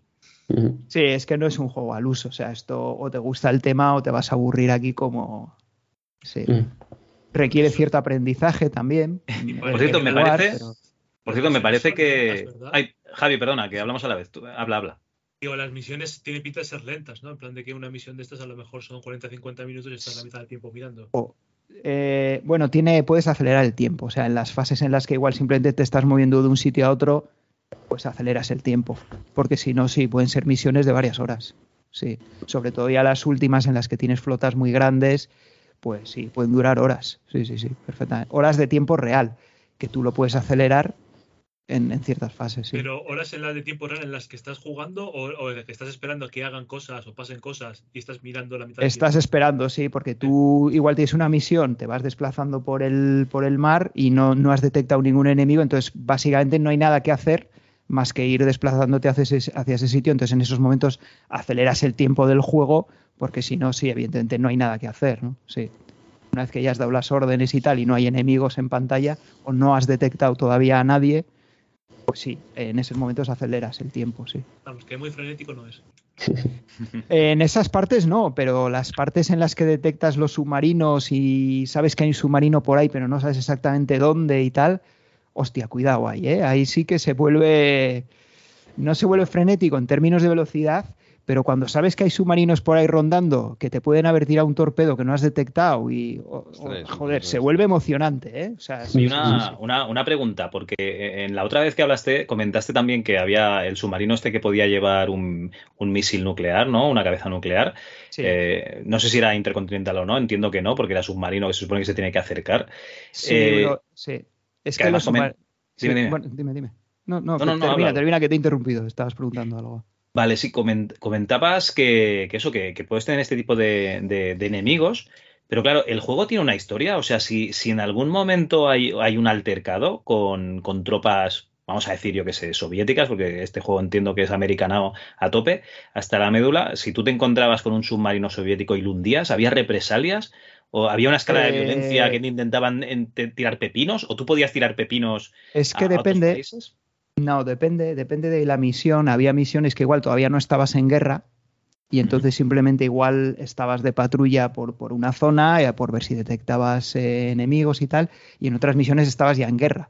O sea, O sea, no es una campaña, a lo mejor son, son misiones No, independientes. Son misiones independientes. Vale, son vale, misiones independientes en el que hay algunas que igual todavía no estabas en guerra o te- y, y simplemente te dicen, bueno, pues patrulla por esta zona y detecta a ver qué, qué flotas enemigas hay por aquí. Y entonces el objetivo de la misión pues era detectar pues, pues por si había submarinos en esa zona, por ejemplo, ¿no? Pero luego ya las misiones últimas en las que tienes flotas grandes y tal, era ya un conflicto abierto entre la OTAN y, y el Pacto de Varsovia y ahí ya, y ahí ya pues era ahí ya te podías cargar todo lo que todo lo que encontraras, claro. ¿Y Ucrania? Y, el, y lo manu- que el co- manual de esto estaba en. ¿Ucrania con quién iba? El manual no recuerdo si estaba en español, me imagino que sí, porque de hecho el manual estaba muy bien porque te explicaba todo esto que bueno, que ahora de la guerra antisubmarina, pero con mucho detalle y no como no te lo explicaba como tal para el juego, te lo explicaba en cómo es en realidad, porque ya estoy diciendo que que el juego es una simulación de esa realidad. Hombre, por supuesto, simplificada, ¿no? No vas a pretender que un juego del año eh, 92, ¿no? Fuera tan real, ¿no? Como pueden ser ahora, ¿no? Pero, pero sí que las instrucciones, eh, toda esa parte en la que te explicaban eso, no te estaban explicando el juego, te estaban explicando cómo ocurre en realidad esas, e- e- esas batallas antisubmarinas, ¿no? Juraría que esto El, manual es una vez. joya, vamos. Yo sí. juraría que esto lo he hecho alguna vez, pero los manuales de aquella época de los simuladores eran, la- eran impresionantes. sí, sí, sí. Y, De y este, este hecho, es uno de los mejores, sí. De hecho, comentamos que, que la gente normal se lleva etiquetas de champú, ¿no? Al lavabo para leer y que la gente, por ejemplo, se lleva los manuales de, de piloto, pilotar No, yo- helicópteros, pilotar O sea, yo disfrutaba tanto, o sea, yo con el manual de este juego disfruté un huevo leyéndolo, porque es que aprendí cosas que no sabía, o sea, no, de verdad, con, con el, con el manual. Claro, sí, sí, un tocho este tenía que pesar ce- cerca del medio kilito, ¿eh? Pues yo los calculaba por peso, ¿eh? Este tiene pinta de pesar, ¿eh? Ah. Este de los gordos, ¿eh? Sí. Había Luego peso luego lo o que- en floppies, ¿no? Pero antes de, antes de tener el PC, en el instituto, eh, los que suspendían tenían que hacer el examen de recuperación y el resto nos quedamos haciendo lo que nos diera la gana sin hacer ruido. Entonces me dejaron una vez el manual de un, creo que era un bombardero soviético. Y recuerdo leérmelo entero de cabo a rabo y me enganché, o sea, a- al manual de un, de un simulador de vuelo de un, de un bombardero soviético. Sí. Pero por todo lo que comentaba la historia de la Unión Soviética, de los presidentes, distintos ¿sabes? tipos de aviones, tácticas y demás, es que era en- enganchaba realmente. O sea, no era solamente así Es que tienen, sí, sí, es, es que mucha información de la que tienes en estos manuales no está relacionada directamente, o sea, no es para jugar, es, es información real, o sea, de, de- de- de cosas reales. Sí, más sí, sí. juego, Sí, sí, sí. Sí. Bueno, Y, y bueno, si quieres pues- por comentar un poco lo, lo del submarino, lo que, bueno, submarinos hay de muchos tipos, ¿no? Hay submarinos convencionales, ¿no? Que eh, eh, la propulsión es con un motor diésel en superficie y cuando se sumergen con motores eléctricos, ¿no? Con baterías. Pero luego están los submarinos nucleares que lo que tienen es un reactor nuclear, eh, que es el que propulsa, bueno, genera vapor y ese vapor impulsa luego las turbinas, ¿no? Pero, pero eso es, eso es, digamos que solo desde el punto de vista de la propulsión. Pero luego tienes submarinos que además de ser nucleares en cuanto a la propulsión, tienen misiles eh, eh, con cabezas nucleares, que son como los misiles intercontinentales que se disparan desde tierra, pero con un poquito menos de alcance, porque evidentemente el submarino se puede mover por cualquier mar del, del mundo, ¿no? Entonces se te puede acercar a la costa de tu país o donde quieras tirar el misil y te lo tira y llega muchísimo antes que uno lanzado, digamos, desde, desde tierra, ¿no? desde Cuba, ¿no? Por ejemplo. por ejemplo, en Cuba no los le llegaron a poner, barco- pero sí. Aunque tú le des al barco en tu orilla, tampoco sirve de nada, porque va a pegar es un petardazo que se va a cargar todo tu país. O sea que si se te bueno, acerca, no, normalmente, normalmente las bombas nucleares no explotan simplemente por, por reventarlas. Tiene, tiene que ocurrir la reacción nuclear que, que simplemente por explotarla no ocurre. Eso sí, claro, si lo revientas, pues todo el material radiactivo, pues vete a saber dónde acaba, ¿no? Puede haber contaminación monta, radiactiva. pollico monta, eso sí. Pero, sí. Pero no, digamos que la explosión nuclear, en principio, no, ocurre. No ocurre. O sea, el, el- el que el hidrógeno o el uranio, bueno, dependiendo del tipo que sea, eh, digamos, genere una reacción nuclear, no ocurre. O sea, eso tiene que ocurrir, vamos, tiene que ocurrir en la reacción que está el- el- la bomba o el misil diseñado para que ocurra. Pero simplemente por reventarlo, no ocurre, en principio. Bueno, pues nos vamos a quedar mucho más tranquilos, ¿no? De que no ocurra esto cuando, cuando impacten en un submarino que lleve este tipo de cabezas nucleares. Igual de tranquilos que se han quedado mis alumnos que por culpa de, de- de este juego les he metido una práctica para hacer arrays multidimension- multidimensionales del hundir la flota que eh, ya tienen cara de grumete todos ellos esta semana. En fin, eh, este, este OKPC le ponía una nota de un 80% a Harpoon, eh, que no está nada mal. Y Jesús, yo creo que es momento ya de que te vayas, ¿no? Y que dejes estás a... Una vez ya, deja la amiga, joder. Esto de PC. Sí, en Yo creo que, que tienes que descansar porque, porque dentro de poco viene eh, una, un nuevo número ¿no? de Micromanía, dentro de poco llegará el PC Manía, ¿no? Y tienes que, que- que coger fuerzas Tengo que dosificarme, tengo que dos- dos- dosificarme. para poder perseguir a developers a los lavabos. Muy bien. Qué miedo. Ya has pedido, si has pedido el cambio, has pedido el cambio, ningún problema. Eh, sí, ya os he comunicado fuera de micro, me sabe fatal, pero en esta ocasión, eh, en la otra no tenía que madrugar tanto, en esta sí tengo que madrugar bastante. No voy a, no voy a dar horarios para no hacerme la víctima, pero tengo que madrugar bastante y eh, es- entonces yo me marcho. Eh, no sé si vuelvo a aparecer en el programa luego, Gal, o, o no. Así, ¿no? No, eh, esta mañana sí, ahora ya no. Esta mañana sí, ya. ah, que- no sabía. Bueno, si vuelvo a aparecer, pues por lo que sea, universos paralelos. Eh, pues eh, lo dicho, eh, Cal, muchas gracias por invitarme nuevamente. ¿eh? A ver si, si esta va la vencida y si no, haremos una tercera, ningún problema. Eh, Muchas gracias por invitarme, ti por, por poder venir. Pasarme por aquí. Te dejo con la, con la parte, te iba a decir, no sé si buena o mala de RM30. No sé si Andreu, ¿en qué parte? No sé si buena o mala, pero con la más con la parte más pecera de RM30 Sí. seguro. A ver.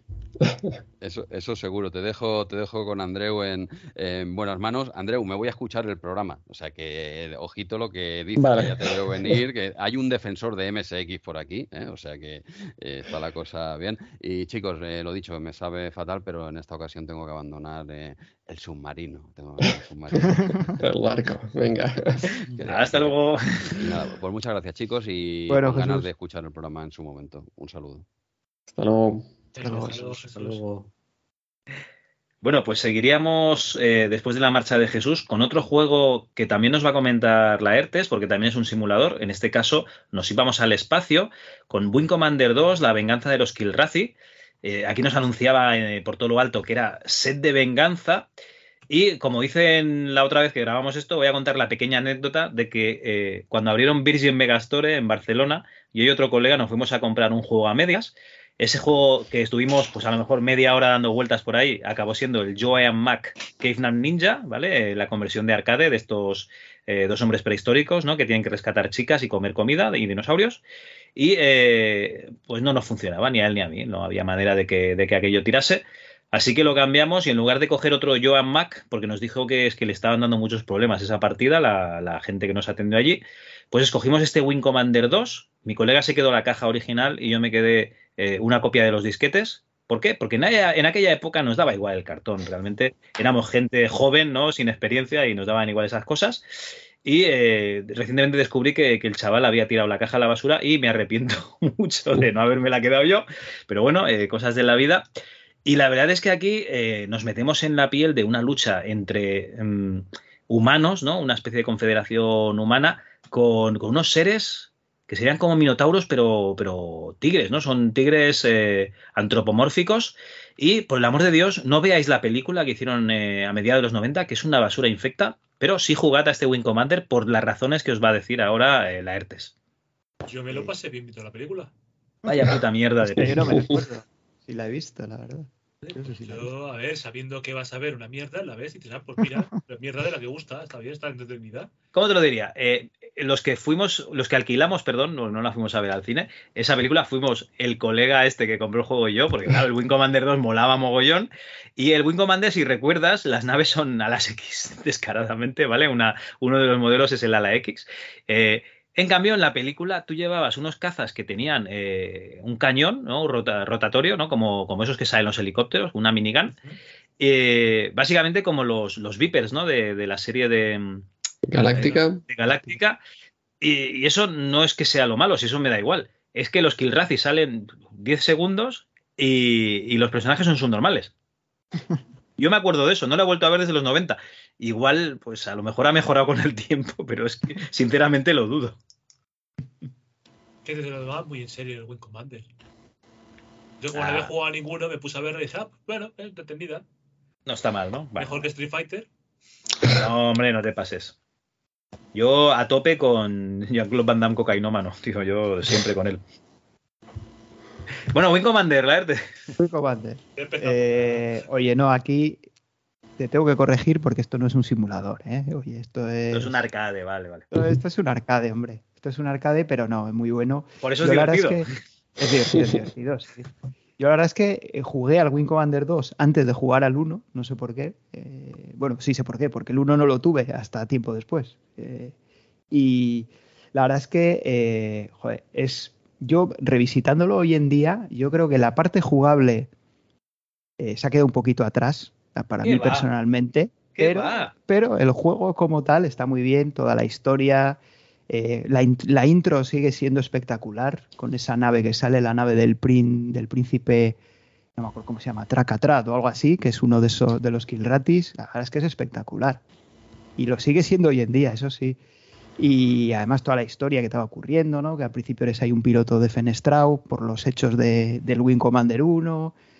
Eh, bueno, estás ahí en una base apartada, te, al final pues ocurren cosas que te, te vuelven a te vuelven a poner en el punto de mira ¿no? de, de- de todas las batallas, vas, vas conociendo nuevos pilotos, en fin, te lías con alguna piloto también, o sea, todo, toda esa historia pues estaba muy bien descubrirla. Yo creo que jugabas las misiones simplemente por ver avanzar la historia, ¿no? Esto Porque es era Top novedoso. Gun, ¿no? Para, para ti esto era como Top Gun en el espacio, ¿no? Sí. Porque hoy en día ya es muy común, ¿no? Esto que los juegos tengan historia y tal, pero yo creo que este, pues sería de los primeros, ¿no? No sé, de, de este Sí, porque que- incluso, incluso el X-Wing, eh, realmente el primero eran misiones sueltas que no. no- Sí. Tampoco había un hilo muy. no había muy- tanta historia, ¿no? Sí, no, no había tanta Esto es- historia. Aquí, aquí sí que hay mucha culebrón, historia sí, detrás, ¿no? Y, y es un culebrón, sí, sí. El X-Wing quiero recordar que era como las series de la época, en plan de decir, podrías jugar las misiones sueltas, realmente sí lo hay, pero que si las juegas de- de- en un orden inverso, pues tampoco te... Es como el equipo A, ¿no? Que te da igual. da igual lo que ocurra, ¿no? Realmente sí Sí. que lo hay, pero pff, te puedes ver uno de la primera temporada, otro de la cuarta, y sí que hay alguna cosa distinta, pero que bah, es lo mismo. Sí, sí. No, aquí sí que había una historia y está. Y además estaba muy bien. O sea, yo creo que todas las escenas. eh, bueno, es todo pixelar, claro. Aquí no hay ni no había actores ni nada todavía como hubo en, en, en, en El entregas, 3 creo, poste- en entregas posteriores. Sí, yo creo que fue el 3 ya el primero. Mark Hamill en el 3. Y sí, el 4 ah, creo que también.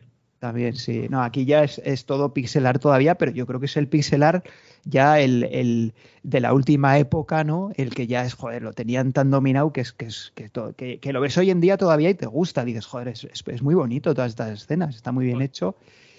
Y, y bueno, ya comentar así como anécdota, pues que aquí en la revista dice que necesitabas un 386 y tal, y ojo, yo lo jugué en un 286, y sí es cierto que cuando había muchas naves en pantalla iba un poquito a saltos, pero primero en aquella época nos daba igual, es lo que había. Pero no íbamos, era- no íbamos pero a Twitter a quejarnos. no, decía, no, hostias, eh, no, que no llegase, que, que me quedo en 58 FPS, no llega a 60, no, no sé, es injugable. En fin, no, no, llega, no llegamos a ese extremo, pero, pero yo creo que era, era muy jugable eh, y, y, joder, merecía la pena jugarlo también por, por toda la historia. Y, bueno, yo, lo, me- yo, yo tenía un 286 con un mega de RAM, pero claro, ya sabéis que en aquella época el 1 mega de RAM no era un mega continuo, ¿no? Tenías tus 640K, tenías que andar eh, cargando programas residentes que se comían la memoria y tal. Y yo recuerdo que si, claro, si tú no cargabas los drivers de la memoria extendida, creo que era para este juego, no era expandida, en este caso creo que era extendida, tenías que cargar los drivers y tal. Si no, solo usabas los 640K normales, ¿no? Y, y no tenías todas las características, que era, por ejemplo, que cuando te llegaba un mensaje de uno de tus pilotos o incluso de los enemigos que también te mandaban mensajes, pues en la pantallita de la cabina te salía eh, pues eh, la cara del, del que te estaba hablando, ¿no? Y eso solo salía si habías cargado el driver de memoria extendida, ¿no? Y, y claro, yo pues, pues este fue uno de esos juegos en los que eh, yo me pasé mucho tiempo, ¿no? Afinando el, el AutoSec y el, el AutoSec y el config sys, ¿no? Para conseguir que me salieran las caras esas en, en la pantalla de, de- de la nave, ¿no? Esto, esto es la grandeza de- del PC. claro, o sea, tú tenías claro, un juego previo que era configurar el, el- el arranque del, del- del dispositivo y cargar todos los drivers que necesitabas. Y luego Eso tenías otro juego, o sea, eran dos juegos en uno. Hombre, Yo, eh, una vez que habías visto ya eso, decías, coño, esto es súper importante, que se vea la carita del piloto, ¿no? Que me ha dicho, eh, eh, yo qué sé, enemigos a las 12, ¿no? Pues sí, sí. Tú piensas lo que dice Carlos, o sea, cuando llegan y dicen, claro, se nota mucho, o sea, cómo, cómo, cómo eh, mejoraban los juegos y cómo sabían exprimir mejor la máquina en consolas. Digo, no, no, pero en PC eres tú, eh. O sea, tú tu hardware y eras tú el que la exprimías, no el desarrollador. Una cosa que llama la atención es que en las tarjetas de sonido eh, admite Adlib y Sound Blaster y comenta que necesitas una Roland para la voz digitalizada. Claro, yo no tenía ni Nah. idea ni de diseñar voz y Roland- tal. Eso está mal. Roland- Porque está yo tenía, Sí. yo tenía PC Speaker. No, no, no, claro, eh, Roland es MIDI, ¿no? En teoría debe estar cambiado, no debe ser la Sound Blaster para, para la voz digitalizada, no sé. O estaban Sí. todas, ¿no? Quizá eh, este paréntesis es tarjeta de sonido necesaria para voz digitalizada. Vale, o sea, aquí ser. faltaría un punto después de Roland, ¿no? Claro. Creo que sí. Vale. Bueno, de todas formas, la voz digitalizada creo Sí. que solo era en la intro, ¿eh? Mm. No tenía voz digitalizada ya más. Creo que Ujú. solo era en la intro y quizás en alguna escena importante después de, digamos, de esa historia que se va desarrollando, pero yo creo que no tenía voces. Bueno, yo tenía Adlib en aquella época, o sea que tampoco hubiera tenido voces, Mm. pero creo recordar ya viéndolo ahora hoy en día que solo es eh, en la intro. Mm. donde tiene voces. Estaba viendo el caza en la página 80, Cal, y dices que se parece al X-Wing. vamos, Es un X-Wing. Solo falta la unidad R2. A ver, ¿qué di- esta gente de Origin dijeron, ¿qué necesitamos para que esto se parezca más a, a un X-Wing? Contratar Se a Mark Hamill. parece, Y en el, y en el Wing Commander 3 contrataron a Mark Hamill, claro. pero se parece más a un, a un, a un Viper de Yo creo que es la mezcla. ¿no? La parte de adelante, que- el morro es más Viper de Galáctica. Incluso eh, esa ala X, la- las dos alas hacia abajo, son muy Viper también. Lo que pasa es que lo rematan con, con esas dos alas eh, superiores y que y entonces es como esa mezcla, ¿no? De Es Viper una y- mezcla, tienes razón, es una mezcla porque el- van vaqueros. Sí, sí, sí. Top Gun. Sí, no, pero esas escenas, joder, sobre todo cuando empezás una misión, las escenas eran espectaculares, porque te Mm. salía una música y súper épica, salías, salía tu piloto subiéndose a la carlinga de, de la nave, y joder, era, era, era espectacular. Este, hombre, hoy en ¿Tienes día lo ves y recuerdo? no, pero... pero Es un recuerdo que yo no tengo porque, claro, yo iba con el PC Speaker en- y el monitor blanco y negro. Entonces yo lo que recuerdo es, eh, salía pues una escena eh, diciendo alguna frase que seguramente yo no entendería, entonces te soltaban en el espacio y eh, te empezabas a mover ahí y si empezaban a salir muchos enemigos, esto lo- los sprites de los enemigos pues tenían un modo 7, ¿no? Y se iban haciendo más pequeños y más grandes según te alejabas o, o se acercaban. Eh, y si yo qué sé, si había 10 enemigos eh, cerca y yo disparaba, había un momento que se colapsaba el PC y al cabo de un rato aparecías, pues yo qué sé, un kilómetro, no, un parsec, a un parsec de distancia y habías gastado 200 balas, por decir algo, ¿vale? Ese es mi recuerdo. Sí, de porque hay que comentar que los gráficos son, no son poligonales, son, son con sprites, ¿no? Como Sí. ocurre en el Doom, por ejemplo, ¿no? Que los enemigos son sprites.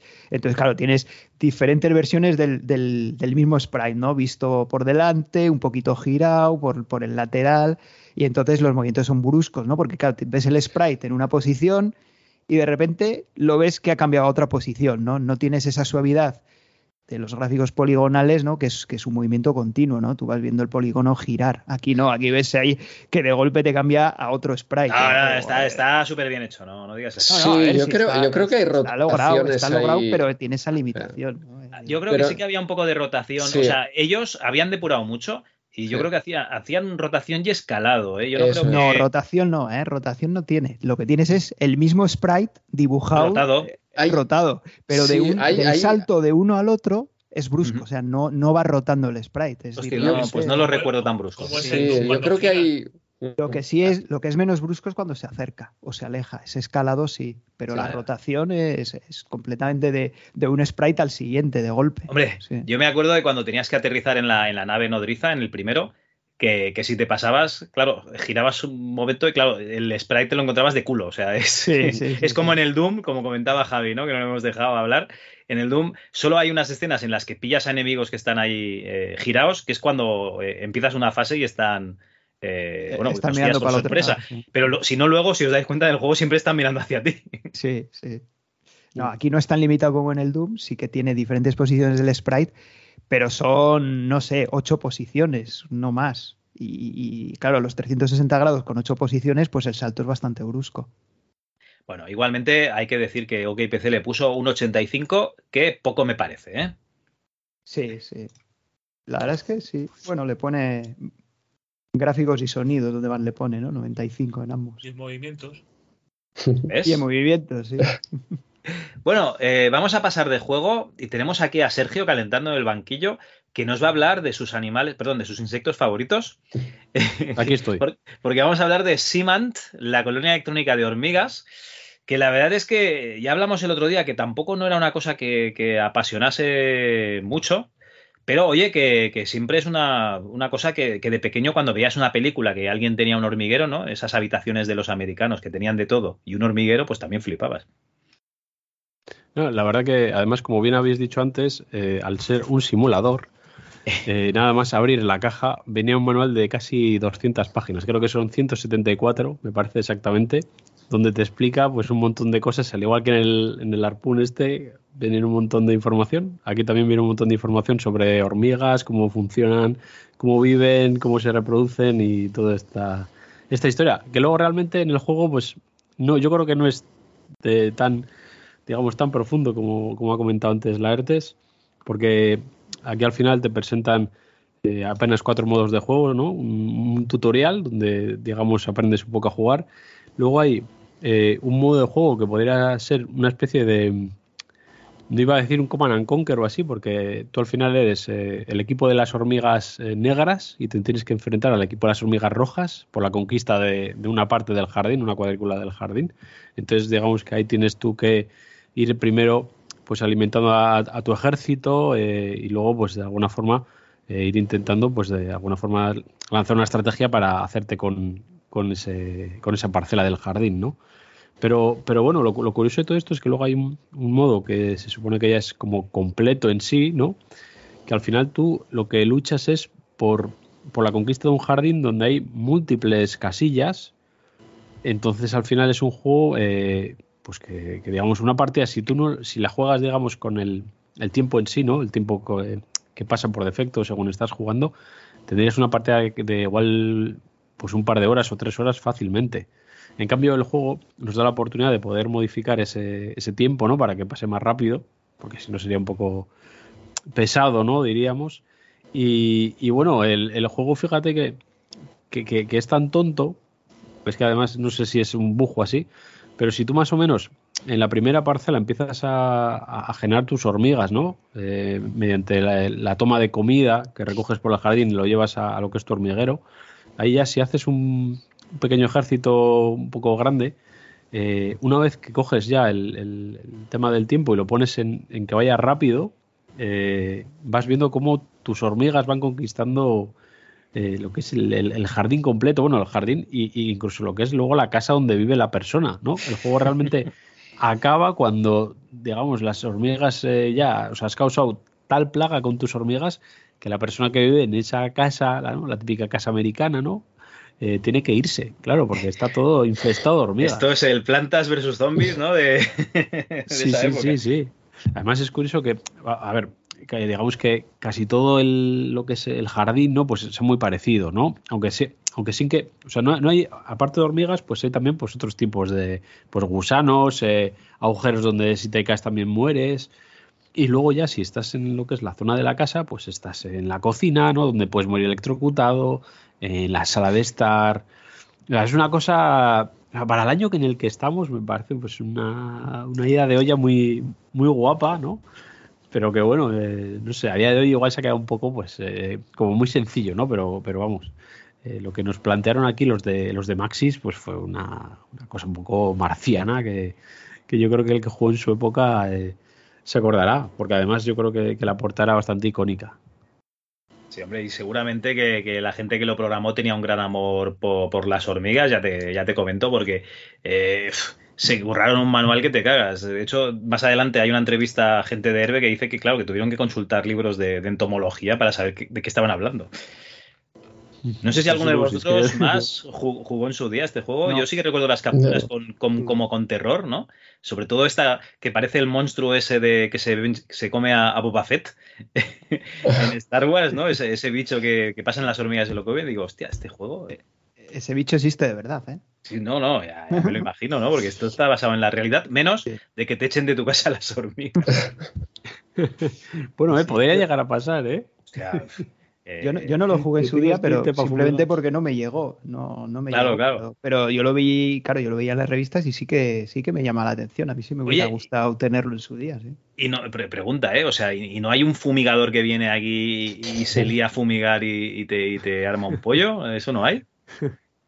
Que va, que va. Hoy podría, podríamos igual, pues eso, si, si digamos tus hormigas contrincantes, ¿no? Te empezaran ahí a, a quitar parcelas de jardín, pues ahí estás un poco más perdido, pero además se me ha olvidado comentar, pero sí que es cierto que cuando luego estás jugando, hay como una especie de. son como dos, dos triángulos, ¿no? Eh, por ejemplo, en uno de ellos, eh, tú, digamos, tienes un deslizador que quiere, que donde dices si quieres que tus hormigas sean más de ir a atacar o que vayan trabajando más para coger más comida y hacer más, digamos, ma- mayor ejército de hormigas. Entonces, bueno, juega un poquito con la estrategia. Pero ya te digo, eh, no es, Eso es un no poco es muy como el profundo. Civilization, entonces, ¿no? Que puedes poner a tus Sí, a algo así. ciudadanos sí. a construir o a, a construir más soldados o, o a Eso investigar. es, eso o- es. Sí. Los pones a las Pasa que yo hormigas creo a que se estudiar. queda, se queda un poquito sencillo, yo creo, ¿eh? O sea, a ver, que quien quiera jugarlo, yo, vamos, es, el- o sea, aparentemente es un juego bastante sencillo y aunque tú le quieras, o sea, aunque quieras meterte ahí en plan a fondo, no es un juego de estos que luego pueda ser pesado, incluso a día de hoy, ¿no? A yo te digo, a mí me parece que está, está bastante bien y, y no se deja de ser un juego muy loco que, claro, esto es una cosa exclusiva del ordenador, ¿no? Esto en consolas no, no se estilaba. Esto no había. Bueno, eh, OK PC le pone un 82, no está nada mal. En originalidad un 95, realmente, o sea, eh, eso lo valoran bastante porque el juego original es un rato. Y bueno, pasamos a la oferta de suscripción y resulta que OK PC, eh, si te suscribías, te regalaba dos juegos de Drosoft. Eh, curiosamente, casi todos los juegos que estamos viendo son de Drosoft en, eh, en esta revista. Eh, aunque tenemos también sea. representantes de Herbe, por lo que sea. Pero bueno, dos clásicos. ¿Quién no querría tener a día de hoy esta pedazo de caja de, de Prince of Persia, preciosa, y este pedazo de Lemmings de Signosis? O sea, una, una maravilla eh, que, que te regalaban y la verdad, bueno, podías escoger los juegos si los querías en tres y medio, cinco y cuarto, y, o un 20% de descuento. Bueno, Mm. pues no estaba mal. Eh, seguramente habría gente que, que preferiría el 20% de descuento y a día de hoy diría, hostia, ojalá tuvieses las pedazo de cajas. Yo mismo. Lo que pasa es que estaban un poco anticuados ya estos juegos en aquella Sí, época, ¿no? sí. Yo creo que ya Pero si no los habías jugado, hostia, te Ya, sale si a los habías 720 pelas cada uno. ¿eh? El tema es que ya los... 20%. Claro, el tema es que ya los habías pillado. Claro. Eso, o Mm. seguro. Sí. Eh, Eso sí. Pero que no eran tan antiguos. O sea, el Sí, Epic, sí. bueno, son los dos del, final del año 90, más o menos. Bueno, realmente el, el Prince of Persia es del 89, pero aquí llegaría a 90-91. Yo recuerdo que el Prince es de los primeros juegos que, que me pasaron. De hecho, eh, se me quedó marcado. Tú tienes que escribir Prince Mega Hit, ¿vale? Y, y, bueno, que nunca me lo pasé. Y el Lemmings, Y- que con, y ese, con ese ya estuve más. Dime, dime. Era, para que te- que era Control T el que te daba vida. Bueno, no me acuerdo. Yo ponía el Mega Hit para el tiempo y poca cosa más. ¿Pero vosotros Y- creéis que con la suscripción enviaban las cajas grandes o enviaban otra edición más, más chusquera?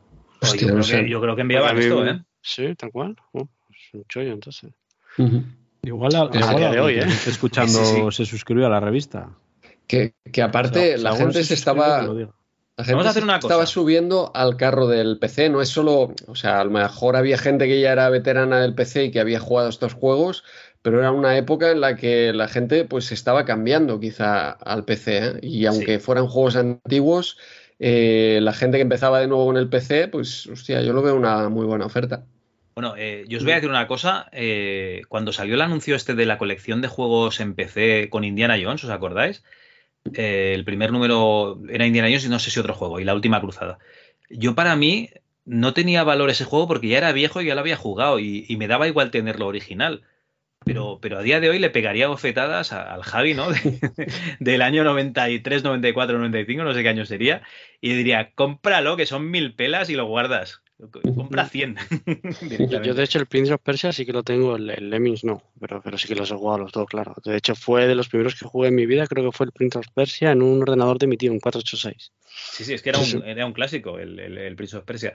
Vamos a hacer una cosa. Eh, si tú eh, recibiste esta oferta, o perdón, si tú quisiste tener estos juegos eh, inscribiéndote a OKPC y estás escuchando esto, oye, nos lo comentas porque pues la verdad es que nos gustaría saberlo directamente. Bueno, y vamos a pasar Una de esta oferta. Dime, sobre dime. los Lemmings. Resulta que los Lemmings yo los he jugado, pero en la demo que regaló Micro Hobby en, eh, en su último número. Solamente he jugado a esa versión. Ajá. De, de Spectrum. ¿De Spectrum? Hostia, pues yo no he jugado en Spectrum, pero, pero te recomiendo que juegues a, a la de PC o a la de Amiga segurísimo, ¿eh? Pues no se juega, a ver, mm, no tienes ratón, pero vamos, yo una vez que me acostumbré a manejarlo con el teclado, yo jugué sin problema, me pasé la me pasé el juego sin ningún tipo de problema. Yo es que Ah, creo que yo es que creo que el Lemmings en PC también lo jugué con teclado. Eh, quiero recordar que el ratón lo usaba muy muy poco, ¿eh? Bueno, Es un, es un juego y la verdad cualquier versión es espectacular. O sea, los que lo hemos jugado en PC o, o en Amiga es realmente como mejor se juega, pero Lemmings ha salido eh, en- prácticamente en todo, incluso en Game Boy, y se juega razonablemente bien. ¿eh? Si se juega bien en Spectrum, también se juega bien en, en Game Boy. Y para el que lo jugó en, una, en un PC o en una Amiga original, le puede parecer increíble, ¿no? Esto en 8 bits tiene que ser una mierda o en una pantalla de Game Boy no se puede jugar, pero es un juego que, que llegaron realmente a hacerlo funcionar muy bien en cualquier versión. A ver, a nivel técnico es un juego que no te pide mucho cacharro, entonces es- se puede poner en casi cualquier cosa. El tema es el control. O sea, Sí. un ratón lo puedes sustituir con las teclas, sí, es igual, no, pero bueno, te bañas y si no Mm. estás acostumbrado al ratón, juegas y dices, ah, pues es divertido. El, el ratón, pero sobre todo yo creo la resolución. A mí es lo que me flipaba para pensar, yo des- saltando la, desde la versión de PC que es la que jugué, pensaba, hostia, esto en un 8 bits o en una Game Boy es imposible por tema de resolución. Y tamaño de Pero- pantalla, una Game Boy. Sí. Es que ves muy poco mapa realmente, pero, pero también esos lemmings con cuatro píxeles los representas y, y al final, pues con más scroll, eh, salvaron la papeleta. Lemmings, un clásico. Venga, vamos Sí. a pasar al siguiente juego. Monkey Island 2, eh, La venganza de Lechuk. Aquí nos ponía en grande en busca del Big Whoop. Y yo creo, Raúl, que, le habías dado un poquito, ¿no? Sí, sí, a este le di en su momento, la verdad, pero bueno, yo le di como a la mayoría de aventuras gráficas eh, en el CD aquel que tan famoso que, que había por ahí circulando, donde estaba repleto de aventuras gráficas. Hoy en día sí que sí que lo tengo original y lo he llegado a, a rejugar. Eh, creo que ya se ha hablado mucho de este juego y, también por aquí, pero todo el mundo es verdad que lo considera como el mejor de la saga.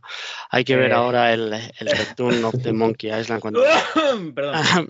Sí, sí, sí, lo sé. No, yo también le tengo mucho cariño al primero, que entiendo que van por ahí, van por ahí los tiros. Eh, yo creo que este eh, le, le mejoraba en cierta manera el primero, aunque el primero siga siendo el, el más original, ¿vale? Yo le tengo mucho cariño también al primero, pero a nivel de, de píxel, a nivel de, eh, digamos, de puzzles, eh, quiero decir, eh, yo el puzzle, por ejemplo, de, de los escupitajos es, es icónico ya. Mm, A ver, igual no a la altura de las eh, peleas, ¿no? Eh, de insultos, pero, pero bueno, son, momentos icónicos Scott igualmente. Eh, un escritor de es jodido, la hostia, eh, haciendo, haciendo insultos para, para un juego. Eso no, no lo puede superar nunca un, un, un escupitajo. Mm, ah, ah, cierto, cierto. Ahí, ahí sí, pero no, no está muy claro, ¿no? Si realmente lo escribió o ayudó. Yo Ayudó, ayudó por ahí, ayudó. ¿verdad? Eh. Entonces, ¿qué sería mejor, por ejemplo, también un lanzamiento de troncos escoceses? Por ejemplo, por ejemplo. No, la, la verdad es que está lleno de, de gags, al final, al igual que el, que el primero.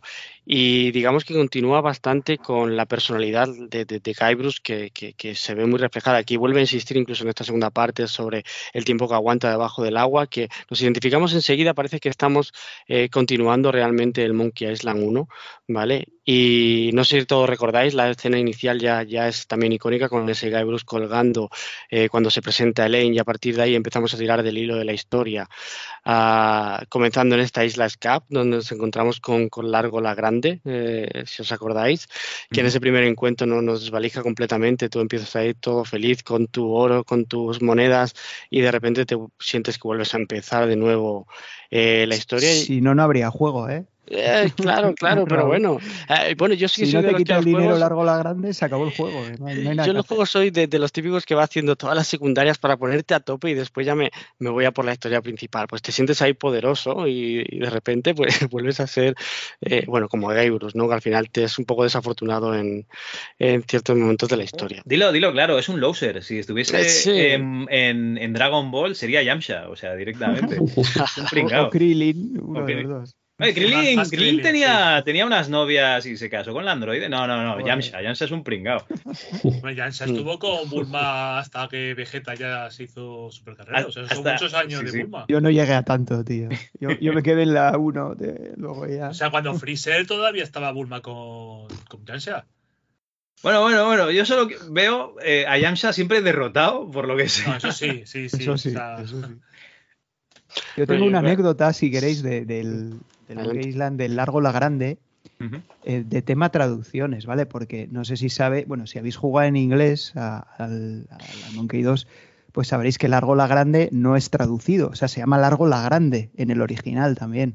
Ajá. Eh, claro, para nosotros Largo la Grande tiene mucha gracia porque el tío es un tapón, ¿no? Y se llama. Largo la Grande. Y claro, pero esto nosotros lo entendemos porque hablamos en español, ¿no? Pero hay una página eh, que, bueno, es bastante famosa, ¿no? Que, que juegan a aventuras gráficas, ¿no? Eh, de Adventure Gamers mm, Guild, o como se pronuncie, ¿no? El, el gremio de las aventuras gráficas. Ajá. Y cuando, bueno, pues cuando jugaron al Monkey Island 2 les comenté, oye, ¿sabéis? Eh, la página es en inglés, claro, evidentemente. Les comenté, oye, ¿sabéis que largo la grande? ¿Sabéis lo que significa largo la grande? Y me dijeron, no, ni idea. Eh, pues nada, el nombre del personaje este, ¿no? Les dije, pues mira, largo la grande en español significa como long, algo así como long, mm, long the big, ¿no? No sé, por, traducirlo así de una forma un poquito. Y entonces dijeron, coño, mira, pues no lo sabíamos esto y tal. O sea, es curioso porque, claro, nosotros siempre pensamos que largo la grande, pues todo el mundo lo entiende, ¿no? O incluso podemos pensar que está traducido. Pero no, no, es, es- o sea, es- ese es el nombre suyo en, en la versión original también. Yo, lo jugué en castellano, pero es verdad que hace poco un creador de una aventura gráfica para promocionarla hizo una canción so- sobre Monkey Island y, y el largo la grande, eh, la canción era en inglés, pero lo pronunciaba tal cual. Pero yo, yo no lo sabía la anécdota, la verdad. Sí, sí, pues es así. O sea, es, es que largo la grande es el nombre tal cual, no lo han traducido, es así. Es No, y lo que mola de- del Monkey 2, ¿no? Aparte de eso, es que, que conserva todo el humor que teníamos en el Monkey 1 y que conserva todas esas escenas macabras, porque yo recuerdo eh, flipar muchísimo en el primer Monkey con la cabeza del navegante, ¿no? El collar de ojos, Sí. eh, el, el vudú. Pero claro, los gráficos, bueno, el primer plano de la cabeza del navegante, ojo, ¿eh? Perdona, dime, el pollo con polea. El pollo con polea. El pollo con, el pollo con polea, eso es mínimo. Bueno, pero es que en el segundo está la escena de resucitar al cocinero. Que ojo, eh, Ah, que, sí, que da, sí, que da verdad. Y que miedito. no sabe, sí, sí, y que no sabe que está muerto. Dice, ah, menos mal, me he salvado, ¿no? Como dice, no, me- no, no me acuerdo. Sí, sí, le empieza a contar como que no, que no, que, está- Que le ha explotado salvado. el. que estaba cocinando, ¿no? Y le explota el, el horno o alguna historia. No, él estaba preocupado por si se había dejado el gas El gas encendido. Sí. Pero que realmente que conserva todo eso. Claro, eh, la- a ver, al final las cabezas pensantes eran, eran las mismas, ¿no? Eh, y, y todo ese mac- esa cosa tan macabra, por ejemplo, eh, no, no he acabado el 3, voy por la mitad, pero no lo veo. Es una cosa que, que, por ejemplo, me, me falta. O sea, es como en los 80 que molaban las películas de, de miedo, ¿no? Que eran comedia miedo, ¿no? Eh, Freddy Krueger, ¿no? Eh, La Puerta y todo este tipo de, de películas. En cambio, en, yo creo que es una cosa que perdió, ¿no? Es esta situación tan macabra porque realmente te estás enfrentando a espíritus eh, y, al vudú, ¿no? Yo voy a confesar que el 3 no, no me lo he terminado. Lo he empezado muchas veces, pero lo dejo nada al principio. No sé Pues, por pues qué. no es mal juego tampoco. ¿eh? Yo, No, yo considero no, que no quizá el 4 fue el descalabro, pero, pero el 3 es buen juego. Yo, yo lo juego No, en su si no lo momento. digo, ya, no digo, no lo digo porque sea malo, digo porque no sé, no me llama. Empiezo y nunca, bueno, hace mucho que no lo he vuelto a empezar, pero nunca lo, no sé. Yo lo empecé este año y lo tengo por la mitad, pero he llegado más lejos que, que las otras veces. O sea, ya, ya tengo un barco. eh, pero es lo que dices tú, ¿eh? No sos, no sos vos, soy yo, que no, que no acabo de, de encajar en, en la historia. Eh, me pasa un poquito como a ti. Todo que, o sea, todo y que lo- los gráficos son espectaculares. eh, lo la única cosa que no me acaba de molar de, este curso, del tercero, es que el personaje tarda toda la puta vida en, en ir de un lado al otro de la pantalla, ¿no? Pero bueno, el juego está muy bien.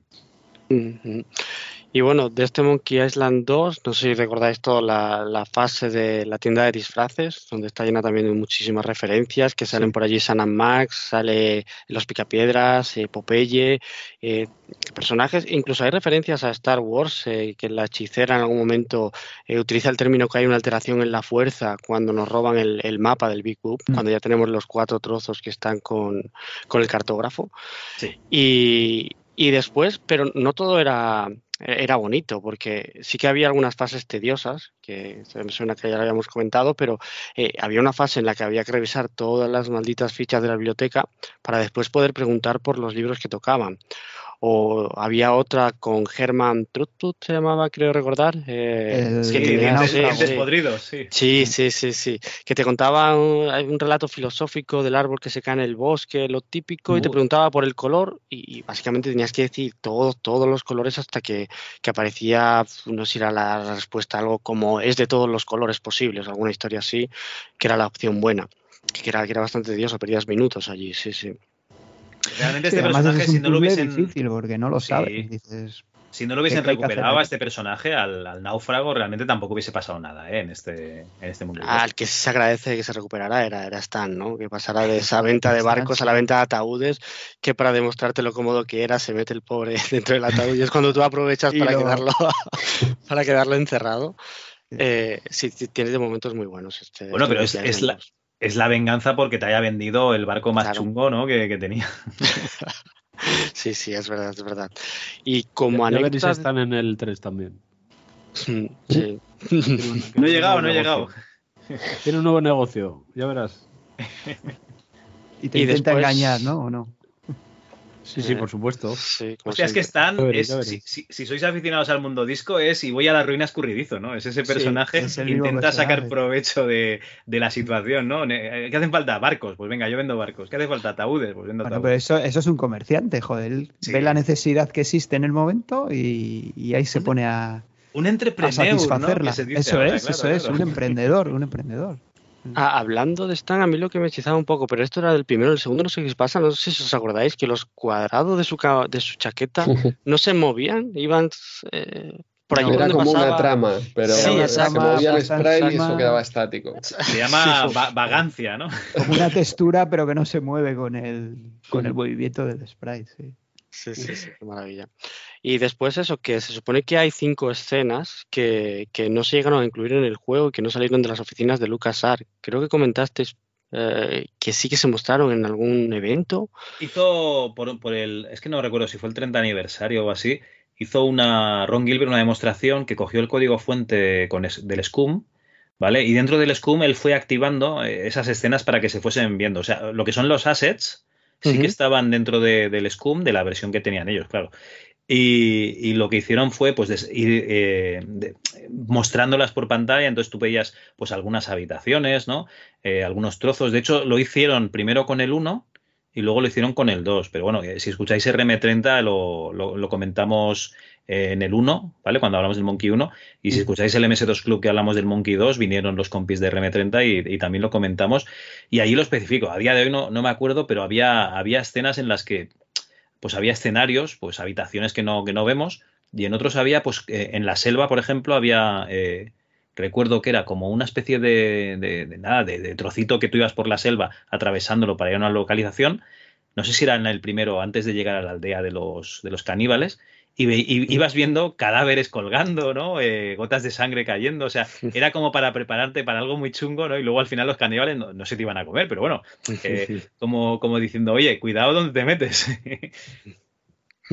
Mm, Muy grande. Y después una, una nota aquí sobre, sobre lo que es el- la, la solución del juego. Es que, bueno, aparte que está contada en primera persona, como se solía hacer también en OKPC, eh, es que realmente no, no te dice cómo se solucionan los puzzles. Eh, es bastante curioso. Te cuenta más la historia de principio a fin del juego, pero en ningún momento se mete al detalle de, de decirte exactamente utiliza este objeto aquí o allí para poder avanzar. Esto sí que me ha chocado bien, ¿no? bastante. Que Sí, te da sí, como sí. una- Mm. una- unas pistas. Había guías, lo que no sé si, si, si eran de la época o no, que te iban dando graduaciones de pistas. O sea, una pista eh, más general, una más específica, y al final ya te decían, oye, tío, haz esto. ¿vale? Pero, pero bueno, aquí más o menos te, te iban informando un poquito de lo que ibas haciendo. No solo antiguo, yo recuerdo el Broken Sword 5 porque lo he jugado hace poco, que también tiene ese sistema, que poco a poco te va dando, hasta que ya te dice finalmente lo que tienes que hacer, creo que a la quinta pista o así. Oye, igual Sí, eso sí. lo comentaste tú, ¿eh? el, el último número. También podría ser. Mm, Puede ser, puede ser. Oye, una pregunta os voy a hacer. ¿El final sí o el final no? El final, el final no es un final. sí. El no, final- aunque ya sin hacer spoilers, si queréis, aunque yo siempre digo que los spoilers están sobrevalorados, pero... Yo creo que aquello no es de verdad, e- es mi, mi opinión. Yo creo que el final nos No, lo yo me refiero más si os gusta o no os gusta. Ah, no, a Ese no. final No, ahí... no, no, no, queda, queda demasiado abierto, no, no, no soluciona nada. Pero sí que es verdad que luego aparece Elaine, no sé si os acordáis, después de todo aquello. Sí, pero no, pero puede ser un, un sueño, ¿no? Que tienes tú ya luego. ¿entiendes? Sí. Ah, bueno, os voy a decir una cosa. Eh, estoy jugando al Uncharted 4, que, que va a salir Guybrush, ¿no? Por ahí, todavía no he llegado. Sí, que lo he Eh, visto, sí. Pero sale ahí el, eh, digamos, un cuadro, ¿no? Que sale Guybrush, es un, un huevo de Pascua. Pero es que resulta que hay una. Es que es muy los Goonies, ¿eh? Estoy en unas cuevas que excavaron unos piratas. Bueno, unas cuevas que te cagas. O sea, los piratas que son una gente, ladrones, chapuceros cutres, tienen unas cuevas con unas columnas que parecen Moria. Pero bueno, aparte de todo eso, y de que es muy. Eran muy piratas enanos. eran piratas enanos y, y tenían eh, hordas de, de trabajadores que labraban la piedra. Pero bueno, eh, aparte de, de todas esas flipadas, hay una escena en la que te quedas colgado en un acantilado, bueno, en un agujero, ¿vale? Con el acantilado de fondo y colgado en una cuerda súper larga. Y digo, coño, es que es la escena del, del Monkey 2 del principio que estás tú allí hasta que baja el lane. Es exactamente esa. Bueno, bueno, perdón por hablar de juegos actuales. Vamos a pasar a- al siguiente juego. Por cierto, al Monkey no tiene nota porque es un, un análisis ya directamente, un- son los trucos. El siguiente juego es el Epic, que es un simulador de eh, espacial, perdón, un arcade espacial, eh, como, como podría ser el Wing Commander 2. Viene de, eh, comercializado o distribuido más bien por Ocean y aquí en España por Herbe. Ocean ya comentamos la versión aquella que se grabó, pero que no, que no, que no, o sea, no ha perdurado, ¿no? Que en 8 bits era garantía de calidad, en 16 bits, bueno. Y, y esta gente que hizo este, este Epic, me he enterado hoy eh, también de que habían hecho el F-29 Retaliator, que es un juego en el que tú podías coger el prototipo este que se hizo, el F-29, bueno, que en realidad era el X-29, y el F-22, y, y la verdad es que, pues bueno, pues siguieron así haciendo simuladores, ¿no? Como tendrían un motor 3D, dijeron, vamos a aprovecharlo. Y este juego tiene una portada que lo mola todo, ¿no? Mo- Mogollón de naves, eh, bases espaciales, planetas de fondo, la cabina de un piloto en primer plano, ¿no? O sea, mola muchísimo. Un orco, no sé qué hace el orco ahí, pero bueno, un orco. Eh, Se da un aire al, al meme del Halo, ¿no? Del Halo, el orco este. Podría ser, no sé. bueno, pues será una, una especie que será el enemigo, ¿no? Entiendo yo. Eh, el Imperio Rexon, pues bueno, debe ser los malos.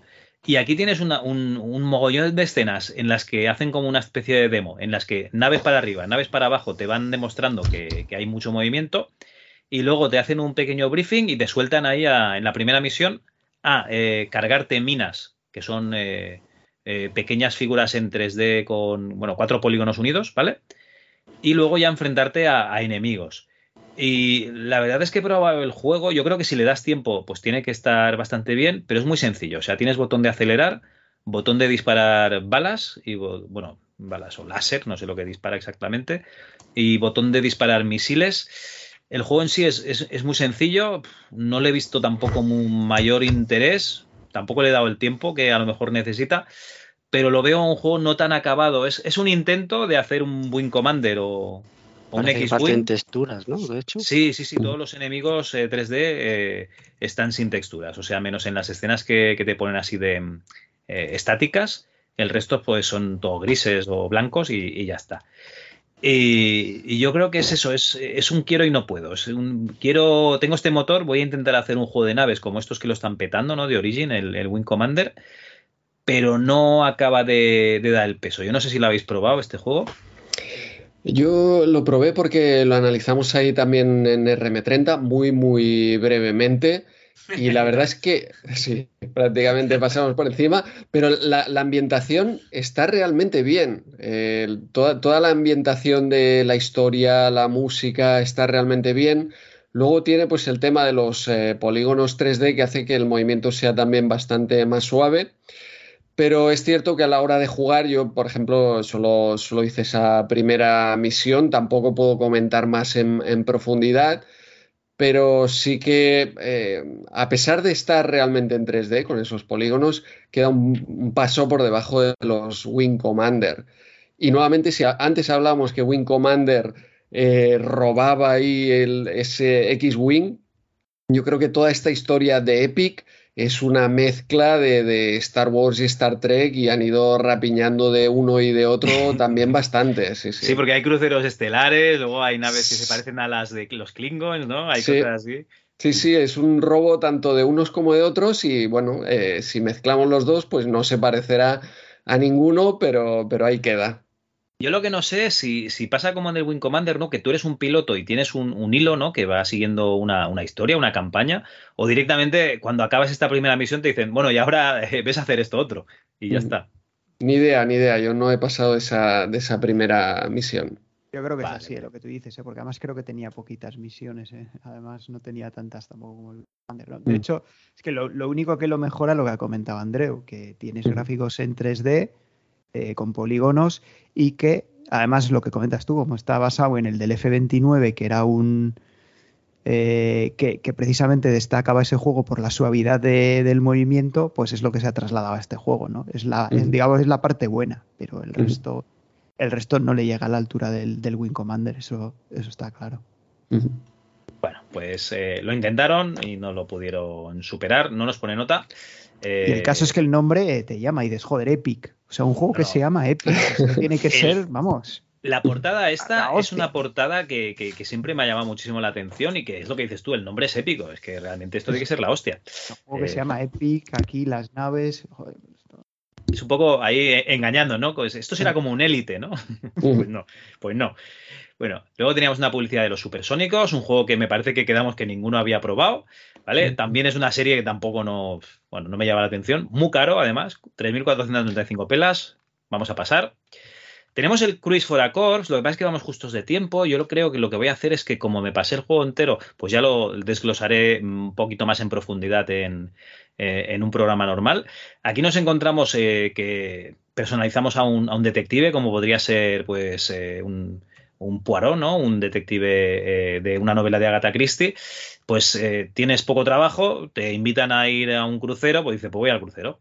¿Y qué pasa? Pues que el anfitrión del crucero, nada más llegar, pues eh, le pegan, bueno, lo, asesinan y cuando vas a investigar el cadáver te pegan una hostia y al día siguiente te despiertas y tienes que empezar a investigar qué narices está pasando en este barco, ¿no? Y por qué ha muerto una persona, por qué te han pegado, etcétera. Eh, hay caminos sin salida, eh, hay que investigar todo el barco que aquí, si estuviésemos en el otro día, nos sacaría Raúl por su caja con el mapa del barco, que es espectacular. O sea, tú tienes aquí la opción, con el botón derecho sacas un menú ¿no? de los objetos que tienes y eh, ir al mapa. Entonces en el mapa te salen las tres cubiertas, bueno, perdón, no son tres cubiertas, los tres niveles del barco y tú escogerías a la posición a la que ir. Entonces tú vas allí, te mueves, eh, los gráficos son exquisitos, el personaje se mueve eh, bueno, es un personaje vectorial que se mueve por la pantalla acercándose y alejándose de la cámara cuando hace falta, o sea, está muy muy bien, gráficamente está muy bien, eh, pixelar con este con estos personajes eh, vectoriales, muy de la época, o sea, muy ambiental en los años 20. Una curiosidad, ¿no? En un momento le dicen a un tío que es más rico que Donald Trump, ¿vale? Donald Trump nació en el 40 y pico, en el 50, o sea que realmente aquí se colaron un poco con la historia. Pero bueno, eh, aquí nos iban narrando lo que teníamos que hacer en el juego para ir avanzando. El juego avanza cuando encuentras una pista, entonces hay un reloj que avanza en el tiempo y tú sabes que has hecho algo y tienes que volver a investigar en el barco. Y al final de todo, eso sí que os lo voy a comentar, eh, pues has hecho toda tu investigación y resulta que tienes que elegir cuál de todas esas personas que iban contigo en el crucero y que te han estado dando la chapa, pues eh, es el culpable. Y aquí puede pasar que escojas bien o que escojas mal. Si escojas bien, tienes un final que es el final bueno, con unos gráficos vectoriales espectaculares, como el principio del, eh, del Another World, ¿vale? Pero al final de, del juego.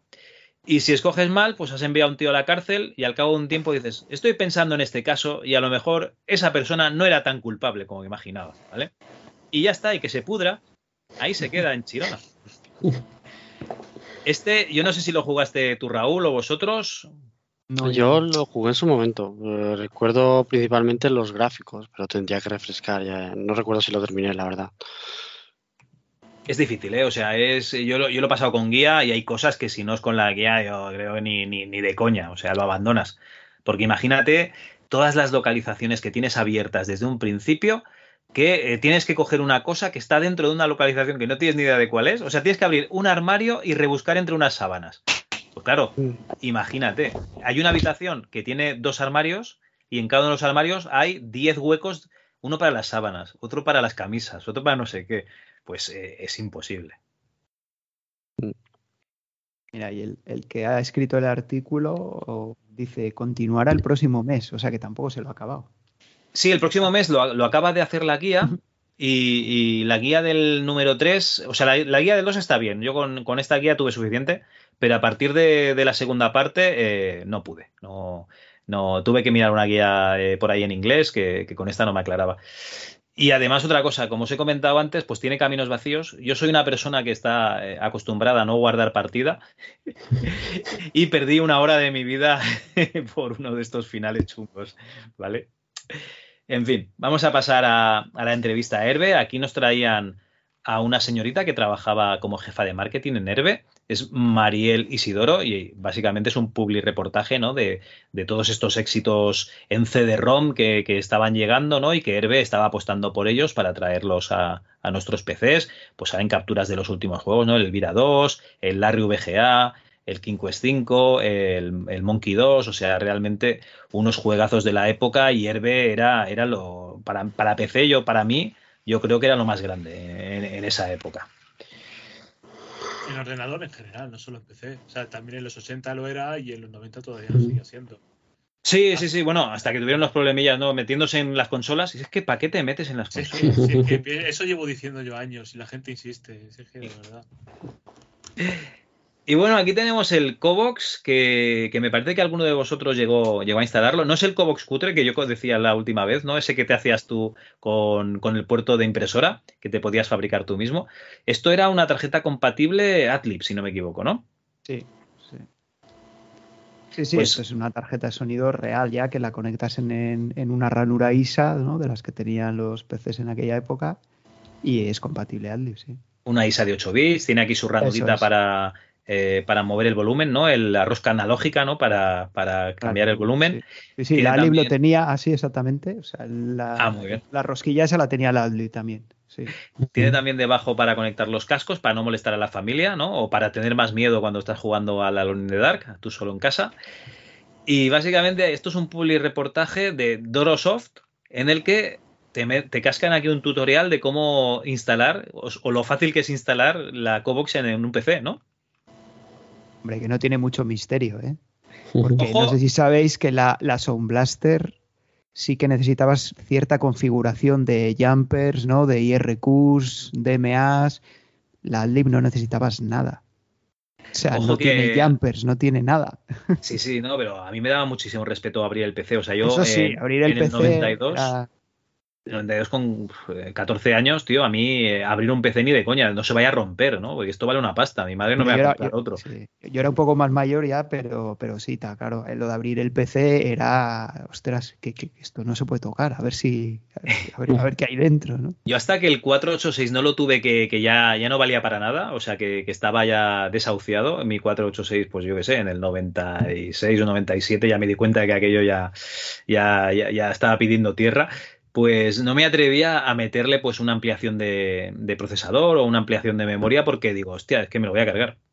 Sí, yo, yo, creo que el 286 sí que lo abrí una vez, pero simplemente fue quitarle los tornillos, o sea, des, deslizar la, la, tapa y ver cómo era por dentro y volverla a cerrar sin tocar nada, o sea, simplemente por, por ver lo que había dentro, pero no, bueno, no toqué mi, nada, claro. Mi primer PC en la tienda pagamos mil pesetas para que vinieran a, instalar, a instalarlo a casa porque yo lo miraba, veía mucho cable y digo, yo no sé si voy a saber dónde se conecta el cable. o sea, digamos, ya abrirlo por dentro.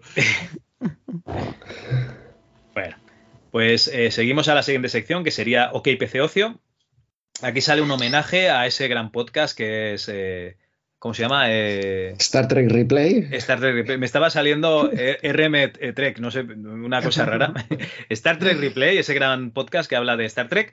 No sé si habla de esta película, la de la ira de Khan, pero Alguna vez, alguna vez ha caído por ahí algún especial de, de películas, aunque en Star Trek Replay básicamente revisamos la nueva generación. También tenemos algunos especiales y, y se han analizado las películas también, sí. Pues una película que no tiene desperdicio solo para ver al Capitán Kirk, ¿no? Ahí chillándole a, a este señor, que además era eh, Ricardo Montalbán, eso, no me Sí. salía el nombre, está aquí. Bueno, y Laserdisc, o sea, 5.000 pelas de peli en la máxima calidad, en sus dos caras. Teníamos aquí vídeo El misterio de la pirámide, pues muy bien, salió Omar Sharif, discos, eh, la música contra el SIDA, sale aquí personalidades como, como Madonna. El quinto centenario del EP de, de- del huevo de Colón, o sea, el quinto centenario del descubrimiento de América, y hacían aquí un, un LP, ¿vale? Pues, eh, y compañía.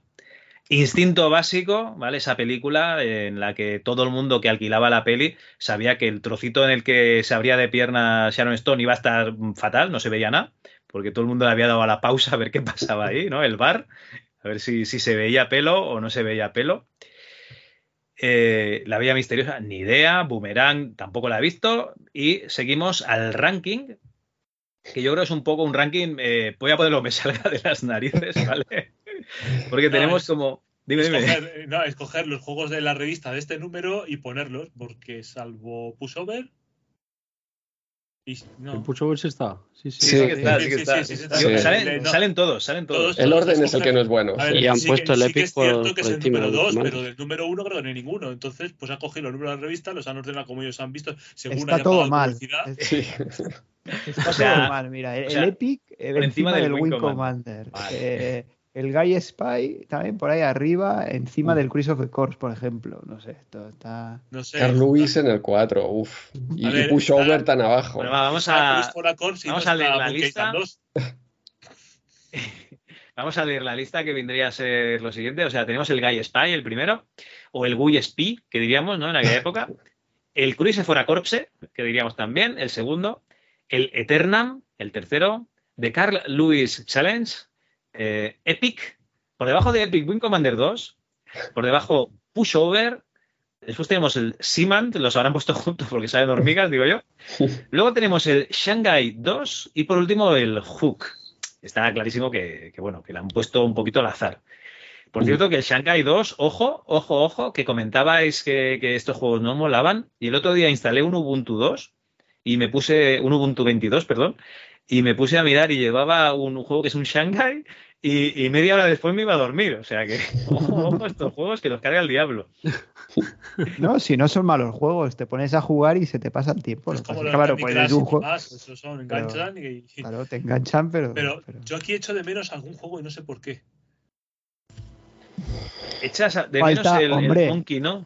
El Monkey. Y el, y el Harpoon también falta, que tenía que estar Es verdad, es verdad, claro, claro, claro. Ya, ni eso. Porque. Bueno, y luego pasaríamos a la siguiente página que hará las delicias de, de Vampirro, porque eh, en una revista de PC Sí, o nos sea, hablan de. visto que, que no hay un solo PC anunciado en toda la revista, pero sí que tenemos la Game Boy, la Super Nintendo. Vamos a ver. Pero ojo, eh, edición americana, ¿eh? que es lo que más llama la atención de esta sección. Sí, que además todas las carátulas de los juegos de la Super Nintendo es americana, pero después te habla que te dan un regalo sorpresa si compras la Super Famicom, que es lo, lo bueno. Que es lo- quiero decir, que, que está un poco todo mezclado. No sé si era de importación realmente la tienda o no, no la conozco. Ah. Eh, Hay que tener en cuenta que esta época no, te- no teníamos ni idea de nada, en realidad. No, o sea, nos guiábamos por la revista. Yo creo que los que hacían la revista tenían un poquito más de idea que nosotros, ¿eh? Porque, ¿Cuál, cuál porque era sí, la, la es- hobby? La que hablaba de la esto es un despropósito. Esto es un de- No. Este anuncio es un despropósito. O sea, Eh, yo no sé. Era la hobby consola, es la que hablaba de la Sega, a seca, eh, cuando quería decir la Master System. Eh, Sí, no, la no, es micromanía, que la micromanía. sí, Casi sí. todos decían la, la Sega, porque era la consola que conocían, ¿no? La, la Master System. Y luego ya cuando vino la Mega Drive ya tuvieron que rectificar, porque claro, no, no, no iba a llamarse. durante, durante un tiempo siguieron llamándole la, la Sega a, sí. a la Master System en, en El cacharrito para micromanía. que el niño se entretenga con la tele, sí, sí, es que es eso, de toda la vida. El- la Sega por ahí Sega, por la Sega. Pero hay que reconocer que esto era lo que movía pasta, ¿eh? porque te- la consola te la vendían a precio prácticamente de, de coste, no mucho más, pero estos juegos sí que se vendían. Los de PC, eh, los de Amiga los co- copiábamos, pero los de consolas, esos sí que caían y eran una pasta, aunque tuvieras dos o tres máximo por, por consola. Era dos o tres que comprabas tú, dos o tres que compraba el compañero, etcétera, y aquí sí que no había otro remedio que, que pasar por caja si querías jugar a juegos. Bueno, aquí tenías la suerte de que una de las tiendas anunciadas estaba en el Paseo de San Juan, ¿no? Que estaba cerca de, de este mercado de San Juan. Y podías deshacerte de esos títulos que a lo mejor ya tenías quemadísimos y por un módico precio cambiarlos por otros cartuchos que a lo mejor pues que querías probar. O sea, realmente eh, muchísima gente utilizaba ese mercadillo, ¿no? De segunda mano para, para poder tocar más títulos. Porque es lo que comentáis. O tenías un copión que valía una pasta, ¿no? Y un montón de disquetes. O te jodías ya que había que pasar por el aro. Sí, es que eso es cuando, cuando se comenta, siem- siempre que se habla de, de retro, ¿no? Y tal, siempre se comenta, no, es que ahora tenemos muchos juegos y en la época no teníamos. Cuando alguien dice eso, ya sabes que es porque tenía consola, porque los que tuvimos 8 bits, Amiga o PC, a ver, yo tenía, yo en el MSX, yo tenía cintas de 90 minutos llenas de juegos por ambas caras, no sé cuántos cabían, no recuerdo, pero pero, joder, cuenta que en una cinta de 90 minutos, no sé cuánto tardaban en cargar, 4 o 5 minutos, pues cuenta cuántos juegos cabían ahí. O sea, eso de que no teníamos tantos juegos como ahora, para los que tuvimos ordenadores, es mentira. Yo tuve cientos de juegos. Bueno, lo que no tenías era el acceso instantáneo a, a cualquier juego que, Eso que sí, pero lo que se comenta ahora, no, es que ahora hay muchos juegos, yo no tenía juegos. En aquel entonces, claro, te llegaba un juego y tenías que jugarlo un año entero porque hasta tu cumpleaños no tenías otro. Mentira, eso, pues eso digo yo que sería la gente que tuvo consola, porque yo tuve, yo tenía cientos de juegos. O sea, eso de que no tenía el juego es mentira. Ah, Y te a mí pone- me pasó, ¿eh? A mí me pasó. Yo tuve el PCW como primer ordenador Bueno, y claro. tuve dos juegos. eso no, eso no es un como PC. si tienes un dragón, un MSX. Eh, eh, eh, que, que a todos los juegos del sistema, ¿no? originales a la tienda, pero me vendieron copias. En aquella época también la propia tienda te vendía copias, como si fueran sí. originales. Eh, Yo tenía el Batman y el Trivial Pursuit y son copias y son pagados en la tienda. Y después pasé a la Super Nintendo y es verdad que tuve seis juegos y con esos seis juegos me tiré unos cuantos de año, iba de prestado. consola, sí. En, claro, en consola. Iba de prestado al 486 de mi tío hasta que ya tuve mi, mi primer PC, claro. Hostia, yo solo estoy pensando en esos pobres desgraciados que se comprasen esta, esta Super Nintendo, si era la versión americana, de verdad. Porque claro, luego le, tenían que venderles el adaptador, ¿no? El adaptador de, de, Pal- de cartuchos. NTS Y Claro. aparte que la salida esta era NTSC de, de la consola. En el momento no todas las televisiones aceptaban si esa te conectabas a la señal. tele no veías nada, claro. Cierto, No, sí, en blanco y negro creo que se veía. cierto. Creo que, Hostia, que eso de en blanco y negro me pasaba con algunos juegos eh, en la Play. Debían ser los japoneses, ¿no? Vendías un juego japo y, y a veces te salía en blanco y negro, ¿no? A mí, a mí me pasaba con todos los juegos porque tenía una tele en blanco y negro. Ah, sea, bueno, Nos ni siquiera la tenía yo, era la tele de la cocina que A cuando quería yo- jugar me la llevaba, pero Yo mi tele de Spectrum era en blanco y negro, así que yo el color class era. La ventaja, la ventaja aquí que es por las 29.900 te llevabas dos mandos, parece. Que la edición es europea, vamos, la española, era el mismo no precio y- fíes, y, venía no solo uno. fíes, ¿eh? Yo, yo creo que aquí, sí, exacto. La, la foto, yo creo que vendían realmente la versión europea, porque el- las 29.900 pone Super Mario World de regalo y un pad, que es, que es lo que Mm, venía en el, lo que venía, en el que es el pack. pack que yo tuve, sí, sí. Exacto. Sí, ¿Y, sí. y la Super Famicom entonces? Eh, no sé, iban un poco despistados. un regalo o- sorpresa. Y el regalo Sí. sorpresa, ¿eso qué es? eh? ¿Que te acompaña Jesús al lavabo y te da popper o qué, qué es eso del regalo sorpresa? A ver. Joder, y me acabo de dar cuenta que ha- han metido ahí donde pone el precio de la Mega Drive, veis que pone 25.990, justo a la derecha hay un juego que pone eh, Aces of the Pacific, que eso es un simulador de PC. Yo no sé qué pinta hay ese juego, eso no es de Mega Drive. Para, O sea, para- esto- esto- para darle algo de calidad a esta página. Esto, esto es un despropósito. vamos. Esto, ¿quién- no sé quién coño hizo este anuncio o bajo qué, los efectos de qué sustancia, porque Bueno, pues si miráis al Sonic de arriba a la derecha, parece que lo ha recortado mi hija. Quiero decir, que, que lo recortaron, hicieron un collage y montaron la, la página. Hostia, sí. Te- eh, me, has hecho, me has hecho buscar Aces of the Pacific y sí, sí, es de, es de dos solo. es de dos solo, que sí, que sí, sí, sí, sí, sí, lo tuve yo. vamos, Fíjate, sí. fíjate en el, en el Mickey Mouse que está en la L. O sea, es eso, es recortado y pegado. Bueno, yo creo que aquí lo que hacían ellos era coger eh, publicaciones eh, extranjeras y recortaban y decían, pues ya nos llegarán los juegos, vamos a ponerlos aquí los juegos modernos y que venga la chavalería y, y nos los compre. Pues sí, si te fijas en detalle, todas las cajas de los juegos de Super Nintendo también están ahí un poquito recortadas a- no sé, Oye, aquí hay- así como a pulso, diría Sí, yo. ¿no?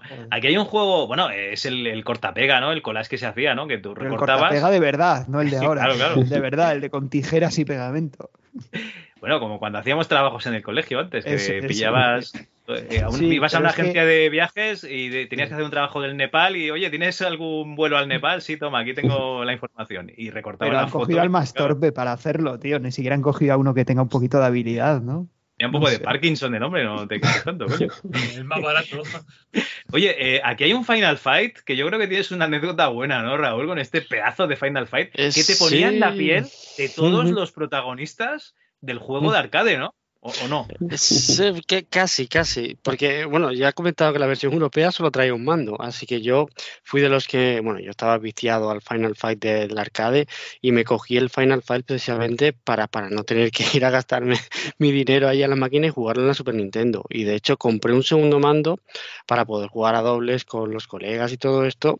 Y ahí de mí cuando puse el segundo mando y aquello no iba. O sea, no, no había, en aquella época no había el típico icono de los dos jugadores, eh, no, no, no sabías nada. Yo pensaba que todos los juegos eran idénticos uno a uno, y, pero no, no, no hubo manera de jugar a doble, solo pude jugar con, con uno. De hecho, se perdía un personaje, solo podías coger a Cody y a Hagar. Se cayó no a- Guy, ¿no? Se cayó Guy, Sí. correcto, sí. Mm. Luego sacaron una versión que sí que podía, que, que podías escoger a Guy, ¿no?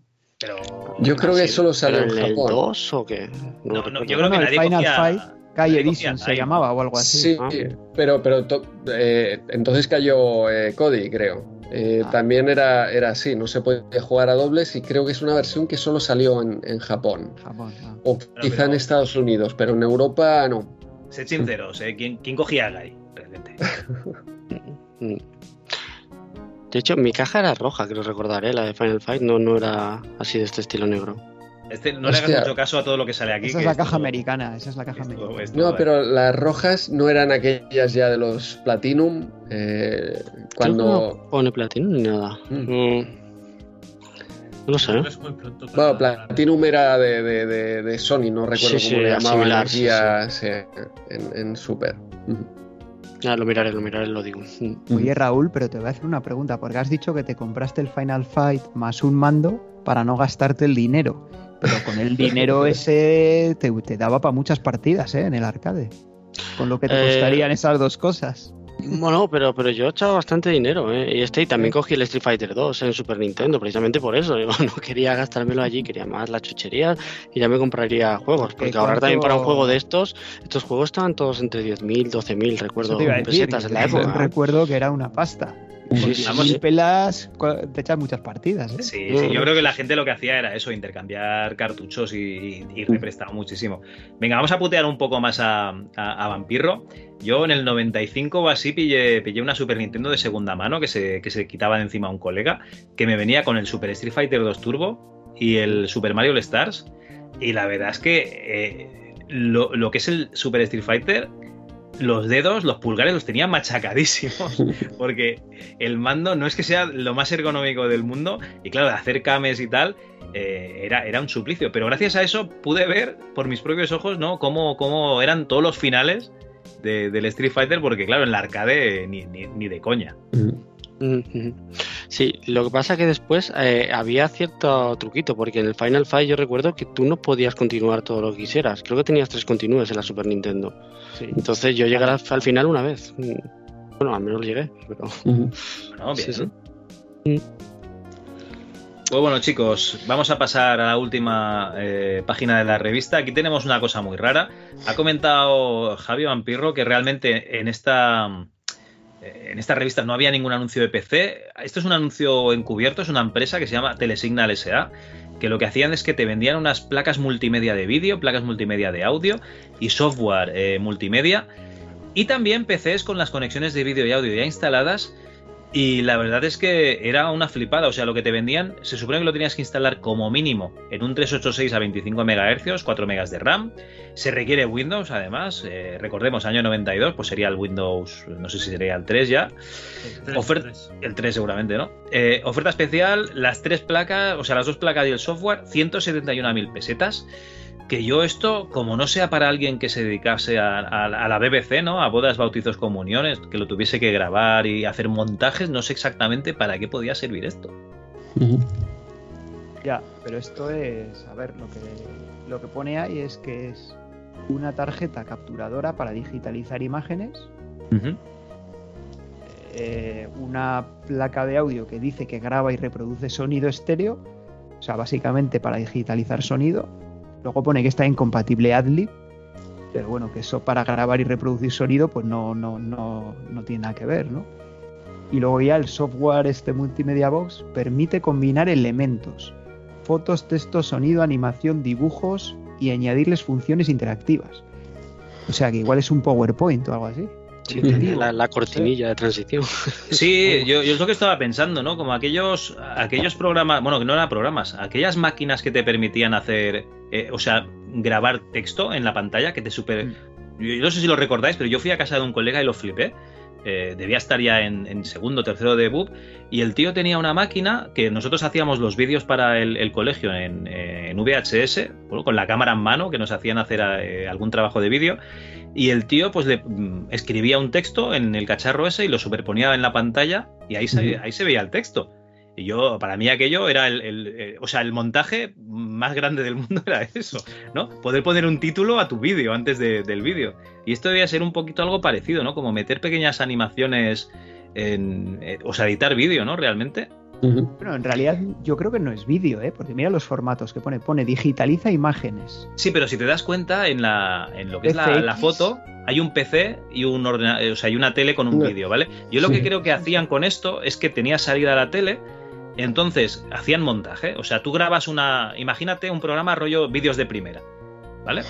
Y hay un, un- un pequeño, una pequeña animación antes de cada vídeo. Pues tú haces la animación con este programa, se lo, lo grabas en el VHS, metes el VHS con el vídeo y si quieres metes otra pequeña animación al final, ¿vale? Vas, vas montando clips.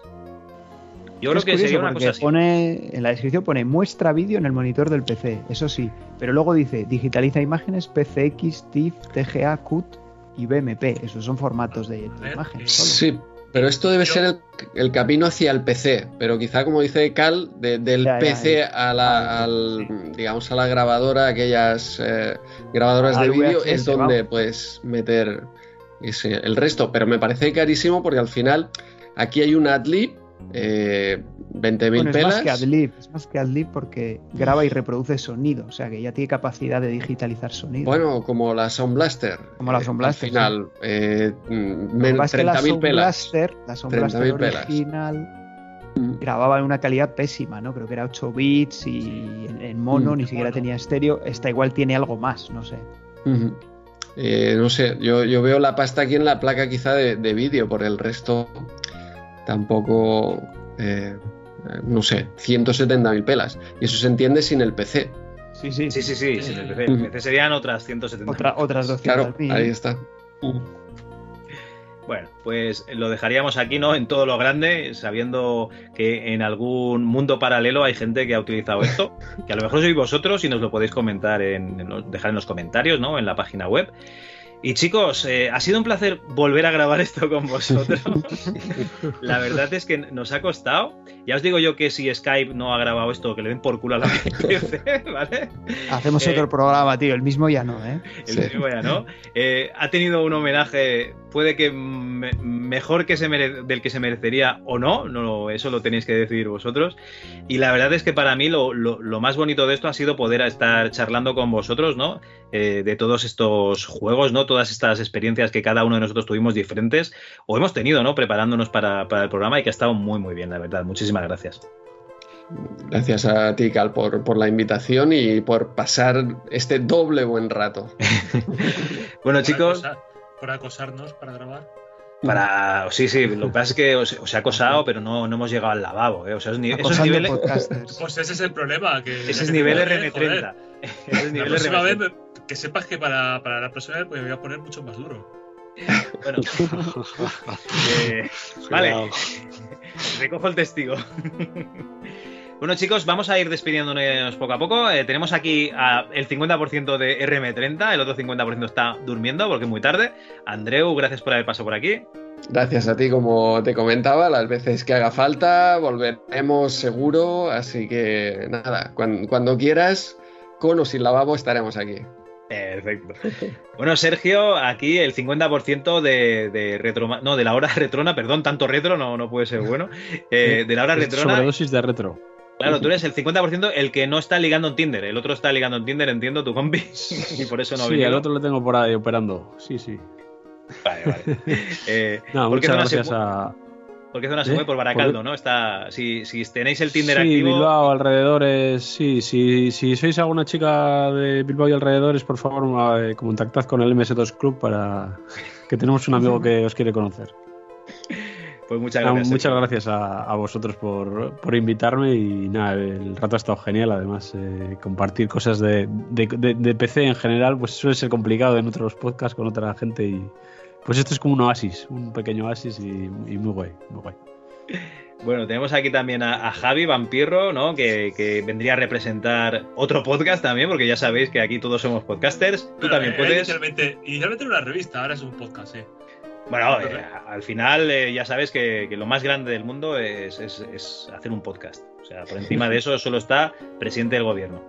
Y bueno, es que me, me estoy dando cuenta de que así tanto criticar a las consolas y demás y ser tan radical del PC me voy a convertir en tomar roncero del PC, ¿no? O algo, o parecido. no, no, eh, va- vas, o sea, estás por buen camino. Yo, yo seguiría porque igual del personaje este puedes hacer como el padre Apeles y vivir del personaje, tío. Pues, oye, ahora que lo dices, yo creo que sí, ¿eh? Además, como la gente está todos con las consolas, que parece que no hubo otra cosa que consola. La Nintendo en los 80, pero aquí tuvo una, una Nintendo en los 80, no me jodas. No, no, y, y además todos jugaron a todos los juegos. Sí, claro, sí, sí, sí. Es como lo de MSX con Konami, que los tenían todos, pues lo mismo. Bueno, Javi, un placer haber tenido por aquí. Muchas gracias. Eh, te podemos escuchar en Retromaniac y a ver si de vez en cuando hacéis algún PC Master Race también Ah. y recuperáis alguna cosica. A ver si, a ver si hay suerte y podemos. Bueno, Raúl, tío, me estás decepcionando. Benblot, eh, yo te presentaría como podcaster, pero no, de momento eres el tío con más juegos en Beatbox que conozco. Bueno, yo, yo, yo encantado de haber pasado por aquí. Y rompemos el mito de que segundas partes nu- nunca fueron buenas, ¿no? Esta vez. Y, pero por si acaso yo creo que te voy a bloquear, para que no haya una tercera. Bueno, eh, No, ahí bien, la, está ahí la PC manía, eh, Raúl. Queda ahí Ah, pendiente. Bueno, ya veremos. ya Manía 30, Raúl. te- puedes entrar ahí. Tengo que empezar, tengo que empezar a mirar, sí. Bueno, pues muchas gracias por haber pasado por aquí. La verdad es que es un placer. Y si hubiésemos podido hacer un vídeo como Dios manda, hubiésemos visto todas tus ediciones, que, que eso es una pasada, tío. Sí, sí, era, era la idea, pero bueno, ya ya habrá más ocasiones seguro, no, no os preocupéis. Para el siguiente, tú ten en cuenta que yo he perdido un PC por. por, ahí, por intentar grabar este programa. Igual eh, los dioses del retro, ¿no? No- no y, querían un que- amigo, yo creo que Vampiro ya no, no te dirige la palabra. Bueno, bueno, esperemos que no, esperemos que no. Y bueno, la ERTES, tío, muchas gracias por haber pasado por aquí. Eh, a la ERTES antes lo podíais escuchar porque también era podcaster, pero ahora eh, se le ha comido el tiempo y ya no, no edita ni, ni publica nada. No, antes tenía mi podcast, ¿no? El, el, el ADLS, el Arca de la Semana, pero ya no, ya no lo hago por falta de tiempo, pero bueno. Sabes No que por tu culpa nada. Sigo ya colaborando. dice- eh, Sí, sí, no, la verdad es que se agradece. Por tu culpa nadie dice ya ADLS. Todo el mundo dice ADSL, tío. O sea, al revés, ¿ves? Al ya revés, me, estoy, me revés. estoy guiando yo solo. Al, revés, solo. tío, al revés. Pues por tu culpa el, el, el, el ADL, ADSL no me sale, me sale ADLS. ADLS, sí. Tengo, tengo que salir aquí en defensa del MSX, que ha dicho Javi que, en- que- que todos tuvimos los de Konami. Yo tuve todos los de Konami, Pero en la época. en la época, En cinta, por eso. en cinta. No, no en cartucho Claro, original. claro, yo En esa de pero 90 yo los. Cartucho. Konami, digo, pero ¿quién tenía un cartucho de Konami? En cartucho no, en cartucho no, pero no sé cómo tenía un amigo que, que no sé de dónde los sacaba, ni me importaba en aquel momento, pero me los pasaba en cinta todos y, o sea que yo los. Oye, ¿y, y tardaba, tardaba en cargar mucho al ser, al ser cartucho o venía a ser como un juego normal? Venía a ser como un juego, ¿no? bueno, dependiendo del tamaño del cartucho, lo que al final la velocidad de transmisión de la cinta pues es la que es, entonces el tamaño dependiendo del tamaño del cartucho, pues pues eso tardaba luego en cargar. Mm. Vale, pero había vamos, cargaba, pero cargaba como un juego de cinta normal, ¿eh? o sea, igual, igual. Yo de hecho ahora sé que eran de cartucho, en aquel momento seguramente ni sabría de dónde venían, yo sé que me pasaban juegos, coño, el Green Beret, coño, el, el Track and Field, ¿no? Que, ahora sé que eran en cartucho, seguramente en aquel momento, a mí qué mal me da. Yo veo que me pasan juegos que encima son conversiones de, la mayoría de ellos, ¿no? Conversiones de arcade, digo, joder, que, que bien, ¿no? Claro, Y claro. Sí, pero vamos, cargaban exactamente igual que, que- que- que un juego normal de cinta, vamos. Sí, un sí. poquito más lento, pero ya está. Ah, hombre, evidentemente no es como un cartucho, ¿no? Que, que enciendes el ordenador y ya está, ya ha cargado, ¿no? Tenías que cargarlo como un juego de cinta, exactamente. igual. Pues bueno, y con este pequeño dato de MSX, pues despedimos el programa de OK PC. Y eh, nada, esperamos que lo hayáis pasado bien, eh, que hayáis podido disfrutar de la revista. Si tenéis algún comentario, alguna parte que no estéis de acuerdo con la gente que ha colaborado, pues eh, lo dejáis en la página web y eh, lo leeremos o no, pues según lo que pongáis. Ya veremos. Y, y- y os sacaremos de vuestro error, claro. Venga, chicos, muchas gracias por el paso por aquí y hasta la próxima. Hasta la próxima. Gracias, hasta hasta la próxima.